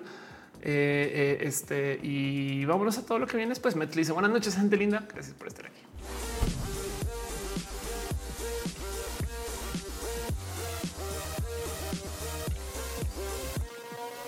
Pregunta Big Man, ¿cómo que Roja en miércoles? Hoy es lunes. Es miércoles. Hoy es lunes sin este que sin, sin horario de verano. En fin, voy a volver a poner esto porque me da mucha risa. Lo voy a dejar ahí de pantalla un rato. Güey. Es como de eh, el futuro de las banderas. Sería bien chido tener esta bandera, la neta, entre todo y todo. Pero bueno, el caso. Um, oigan, gente bonita, eh, hay mucho de lo que eh, me encantaría platicar y la verdad es que gracias por estar acá y ser parte de este show. Gracias por dejar sus cariños, sus amores. Um, Roja, el próximo lunes sigo normal. Y entonces, eh, sí, justo acerca de qué va a pasar para eh, Halloween. Eh, el veintiocho, veintinueve es fin de semana. Ah, entonces va a haber un Roja como que el treinta, treinta y uno quizás. Me pidieron un Roja de vampiros.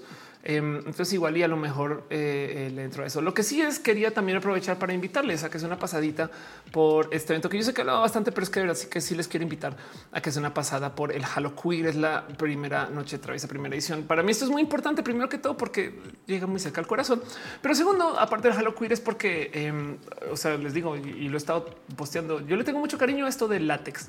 Que les digo y eh, voy a salir de mi casa por primera vez en látex. Entonces, como es como decirles voy a ir en drag. Me explico la primera.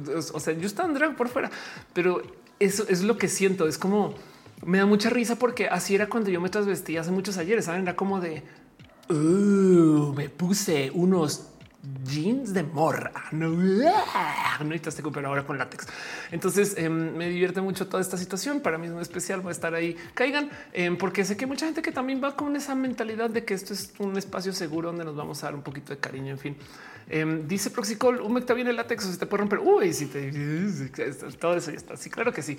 No te preocupes. Llevo lubricante también. Dice Mateo, a mí me gusta usar falda. Qué chido.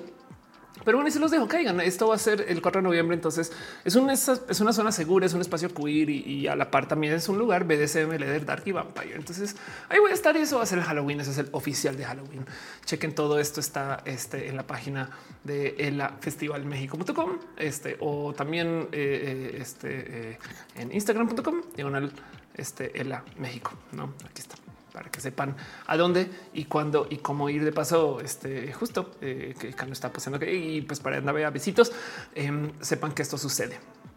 Pero bueno, el caso eh, ahí les dejo. Eh, dice Mate Benjamín, me gusta usar falda. Sebastián dice gracias por todo. Besitos. Proxicol, eh, claro. Saxbeo dice te amo yo a ti. Vamos a hablar de vampiros. Sí, exacto. Lo echar José dice ni tu Roja de cables dos punto cero. Me metí al mal viaje en la oficina, en la Roja oficina, que de, de hecho más bien se llama Central Queer, eh, o se va a llamar así. Eh, me metí en el mal viaje de armar un rack, un site. Eh, tengo un pequeño rackcito de seis u, muy bebé, y voy a eh, eh, aprender a las malas cómo hacer un patch de cuarenta y ocho cables que tiene esa oficina. Eh, entonces es posible que necesite un patch de dos porque he visto que van como de cuarenta en cuarenta. Me voy, voy, voy a aprender de redes este mes. Es todo lo que les tengo que decir. Estoy hablando de cables de red. Entonces ¿y que se podría hacer un Roja de cables dos punto cero? Yo creo que sí. Voy a echarle ojito a eso. Eh, eh, esta. Nos va a guardar la idea antes de que se me olvide. olvide, eh, porque sí me divierte mucho poder hacer un este, Roja de cables dos punto cero. Y sí, vamos a hacer un Roja de vampirillos, ya parece eh, Halloween. Pero bueno, próximo día sería mi mil gracias por todos los de Roja. Exacto. Alicia Ríos, muchas gracias. Me encanta con los clics. Gracias, gracias por estar acá. Carlos dice: vi Avatar uno y no dejaba yo de relacionarlo con metaverso. La neta, sí. Celine dice Wild Animals. Ah, ok, este es un poquito de spam en Twitch. Eh, pero bueno, muchas gracias por estar acá, por acompañar, por ser parte de esto. Y como siempre, recuerden que este show sucede porque ustedes están aquí, dejando de lado a la gente que dejó su cariño y su amor que les acabo de mencionar. También tengo una promesa con la gente que está suscrita de mencionar sus nombres y estas cosas. Entonces, un súper abrazo a la gente que apoya desde el Patreon. Alex Sánchez, Franco, Ana Navarra, Frita, Guillermo Lafarín, Mis trece Chocuas, Robbie, Trinipe, la gente que está suscrita, excepto la gente que se acaba de suscribir. Un súper abrazo a Ada González, a Dale Caro, Derive, Aflicta, Q M cero cero siete, Aldo Aguilar, Ale Galván, Alejandra Valencia, Alejandro González, Alfonso ochenta y cuatro, Ana Virgen, Ana Luna, guión bajo, André Conde, Andrés Felipe Puerto Morillo, Arandi Mejía, Aranza Ditzel, Amano Bobs, Kerulfo García, Artis Rojas en el mercado, Aurea Castillo, Susana Baza, Birds Hernández, Brenda Pérez, Lindo Primo, Ju, Capitán Carrera, Carlos Como, Carlos Cravioto, Carlos Power, César Imperator, Dani D C, Dale Caro, Daniel Vargas, David Torres de los P P T, besitos y cariños a la familia, Donovan del Valle, Donton Berry, Edgar Río, Edix, Eduardo, Gtz, el famoso Emanuel Marroquín, Eri Frank, quería la sacar esa ronda, un podcast más, Fabián veintitrés Ramos, Fernando Cernas, Fabio Madallas, Hernández, Gabriel Mesagauna, Susi Garnachita, Jerónimo Quintero, Great Dragonin, Great G-Man, Gus R cincuenta y cinco, Gustavo González, Gustavo Rocha, Harold Gaff, Héctor F. Arriola, Hígado de Pato, House of Pancakes, Irana González, Irene R. Jan Morera, Jessica Díaz, Jorge Díaz, Sue Cortés, Eh, Juan Carlos Luna, Julián Carlos seis K, veintidós dieciocho, R. Cacha, Clenas Labra, uh, el Limodor, Leoma Salud, Eliana, que pasa de cero, Luz, Arquilla, Luz cero siete, Lausurita, Artium cero siete, Bema, Fed, Cama, Darina Álvarez, Mariana Rom, Galvis, María Carmón, Roy, Mavila Morales, Mati Torres, Farias, Mazatzin, Armenta, Mejía, Armes, Melissa Aramburu, Michael Rosero, Mike Lugo, Minerva López, Miswis cero dos, Morfina, Mos, Cristal Moon, Arts, Musicarina, Mu, Asana, Nadia, Sean Top, Narutin, Naruto, Yusef, Naz, Rosada, Néstor Maldonado, News Snake, Nora, Nananina, Oreca, Serena, Palos de G, Pamela Gutiérrez, Patricia Rivera, Rodríguez, Paulina, Cepar, Perruno, te queremos también a ti, Perruno, Pollo Rico, Pollo, Priscila Martínez, Ferreira, Rafael Villalobos, Ralfón Pérez, Orren, Alberto Ortega, Mirecata, Roger Hernández, Romeda, Sanda Bella, Sergio Quiroz, soy Danes de Crisis, el catorce, Torta de Tamán Verde, Úrsula Montiel, Valentina, Vianix, Yaji Ilustra, San Cocu seiscientos sesenta y seis, gracias por ser parte de esto. Arnulfo dice yo porque salgo varias veces en esta lista, porque te suscribiste varias veces. Esa lista es un compilado de Facebook, YouTube, Twitch y los que sea que me den. De paso, también sepan que este canal existe y funciona y anda y se conecta con el mundo. Gracias a Caro, a Uva, a Uriel, a Fabián, a Monte, a Tutix, al Hígado de Pato, Aflicta y a Gama Volante y la gente chida del team de moderación. Sigan a Dumix. Vayan al canal de Twitch del, del Pato. Este, les abrazos y cariños a Caro y esas cosas. Caticorn está en el chat. Gracias también de paso. Y sí, justo porque no me van a pasar ahí tan por los nombres como los dicen las plataformas de quien está aquí. No siempre me salen todos los nombres de un abrazo a cinco T realiza a cinco J H realiza Berrios, Arnulfo García, Carlos Mazariga, Daniel Brown, Eri Peralta, Isaac Conde, José Vidal, Julio Sierra, Mateo, Benjamín Proxicol, Sebastián Ariza, Verde Aguacate, a Bea Cravioto, a eh, eh, eh, eh, Irina. Yo sé que también estás por ahí. Eh, en fin. eh, también la gente chida que está en el Twitch, a refresh aquí nomás porque Twitch siempre me muestra a la gente este, con desorden y son los nombres más difíciles de leer. Un abrazo a seis Ustin, Alex, Nullbit, Una Luna, André bajo Ish, Are noventa y tres, Artur de Baskerville, Atena, Axe Bizarro, Capitán Garra Negra, Carlos Cravioto, Catacón, bajo trece, Comanda Ruth, Dani N D, Erican Morty, Galoran Kid, Gamer cero uno, Geo Linkets, Jera, bajo Giome, bajo Dina, Ignis siete doce, Julián Galo seis. Katina, Kilo Queen cero dos, La Lucy Fly, Lilian Bajo cero, Lina Pau, Luis Jabo, Random, Licosignio, Motacross, Old Ren uno, Rogue Girl, Saint Jerry, Scarlet Cat, M S, Shiny Coffin, Silvia Sue, Sir Gabriel, Sorin Bajo C S, Spectra, Claire, Tefi, Bajo Aparat Bau, Degano Montis, Claudio, eh, Valentina Alcaraz, Virgo Pros, Yaja Ilustra, Yamiko y Sankoku seiscientos sesenta y seis. Y eh, Facebook desafortunadamente no me da la lista, entonces tengo que literal leerlos como vienen, así como Michael, Ángel, Michael Boria, Metri Gallardo, también gracias. Lourdes Espino Samiñón, este eh, eh, Alejandro Metostado, Pedro Fadul, gracias por estar acá. Dian Romero Guzmán Sacano, gracias por pasar también, mucho cariño, mucho amor. Eh, eh, Yuri, yo sé que estás por ahí. Siempre me gusta decir eso en general. Dice Mateo Benjamín, sí, también un abrazo. Laura Irene, gracias por estar acá, de verdad. También un súper, súper abrazo a cinco J H R, Carlos Mazariego, Erican Morty, Cat Power, si andas por ahí, besitos. Si no, Ice Pack también. Eh, si no, vayan y chequenles de paso. Sebastián Ariza, un abrazo. Lina Pau siete, Sax Miau, Demon Pollito, Eduardo Vivian, Anca Nirvana, Urru Torres, Mateo Benjamín, Angel Michael Boria, este, eh, Isaac Rebolledo, Lina Pau, ya sé lo que hicieron con Javier Santolayo, ¿no? Eh, Primo Ju, eh, André Condé, gracias de verdad. Eliutze Delgado, eh, en fin, gracias, gracias por su cariño y su amor. Si no les mencioné, déjenmelo saber, porque pues, las plataformas no me dicen no, no, todas, todas las cosas que me gusta decir. Eh, dice Mateo, me siento importante porque lo eres. Eh, mira, piensa en esto, Mateo, y ustedes en general. Julio Sierra, también un abrazo. Si usted no viene, no hay Roja. Es así de fácil. O sea, la pregunta es, ¿Roja existe porque está la Roja o Roja existe porque están ustedes? Pum. Gracias de verdad. En fin, es que era un chingo. Si no les mencioné, déjenmelo saber, eh, porque sí aprecio mucho que están acá. Aprecio sus cariños, sus abrazos, todo su amor. París Suárez deja un abrazo. Gracias. Buenas noches. Siempre estoy pendiente de tus contenidos. Muy bien. Lina Pau siete. Y de paso, la otra cosa que voy a estar haciendo mucho, ya que tengo una oficina, cuando comienza a andar bien chido con eso, es más micro contenido, lo que yo llamo este eh, nano Roja. Big Man dice, ¿qué tienes respecto a las perforaciones? Las amo. Tengo, tengo una perforación en la lengua. Scalecat dice el Roja rap otoñal. Exacto. Eh, acerca de las perforaciones y todas las modificaciones de cuerpo, lo único que tengo que decir es ocupa la responsabilidad. Es tu cuerpo, son tus decisiones, haz lo que quieras, pero eso no quiere decir que lo tengas que hacer de modos irresponsables, ¿no? Pero bueno, eh, este creo que te está dejando besitos y cariños. Exacto. Rubén dice excelente velada. Gracias por estar acá. Eh, y dice eh, psicoterre, si hay un Roja en la mitad del bosque y nadie lo oyó, ¿fue Roja o blanco y negro? Mentiras. Tú dices hubo Roja. Es una buena pregunta. Entonces todo eso es lo que es. Eh, todo es lo que sucedió. Y para todo lo demás, miren, eh, nos vemos la próxima semana. Y sí, vamos a hablar de otro tipo de cosas. Y si no, caigan el cuatro, por favor, vayan, guarden su lugar. Es una fiesta muy chida y van a pasar muchas cosas. Dice Saxon, yo hice Hocus Pocus, vi la primera. Yeah. Me debo la segunda, lo siento, perdón, pero recomiendo. De todos modos, he visto mucha gente enloquecida. Eh, recomiendo más que lo que lo que se ha visto por ahí. De paso, como que he visto mucha gente eh, estar hablando tan mal de series que cuando vi todo este contenido bonito, está, está hermosa Hocus Pocus, le di mucho cariño. Katy Corn, un abrazo. José Vidal, buenas noches. Besitos, nos vemos la próxima semana. Y así, bye.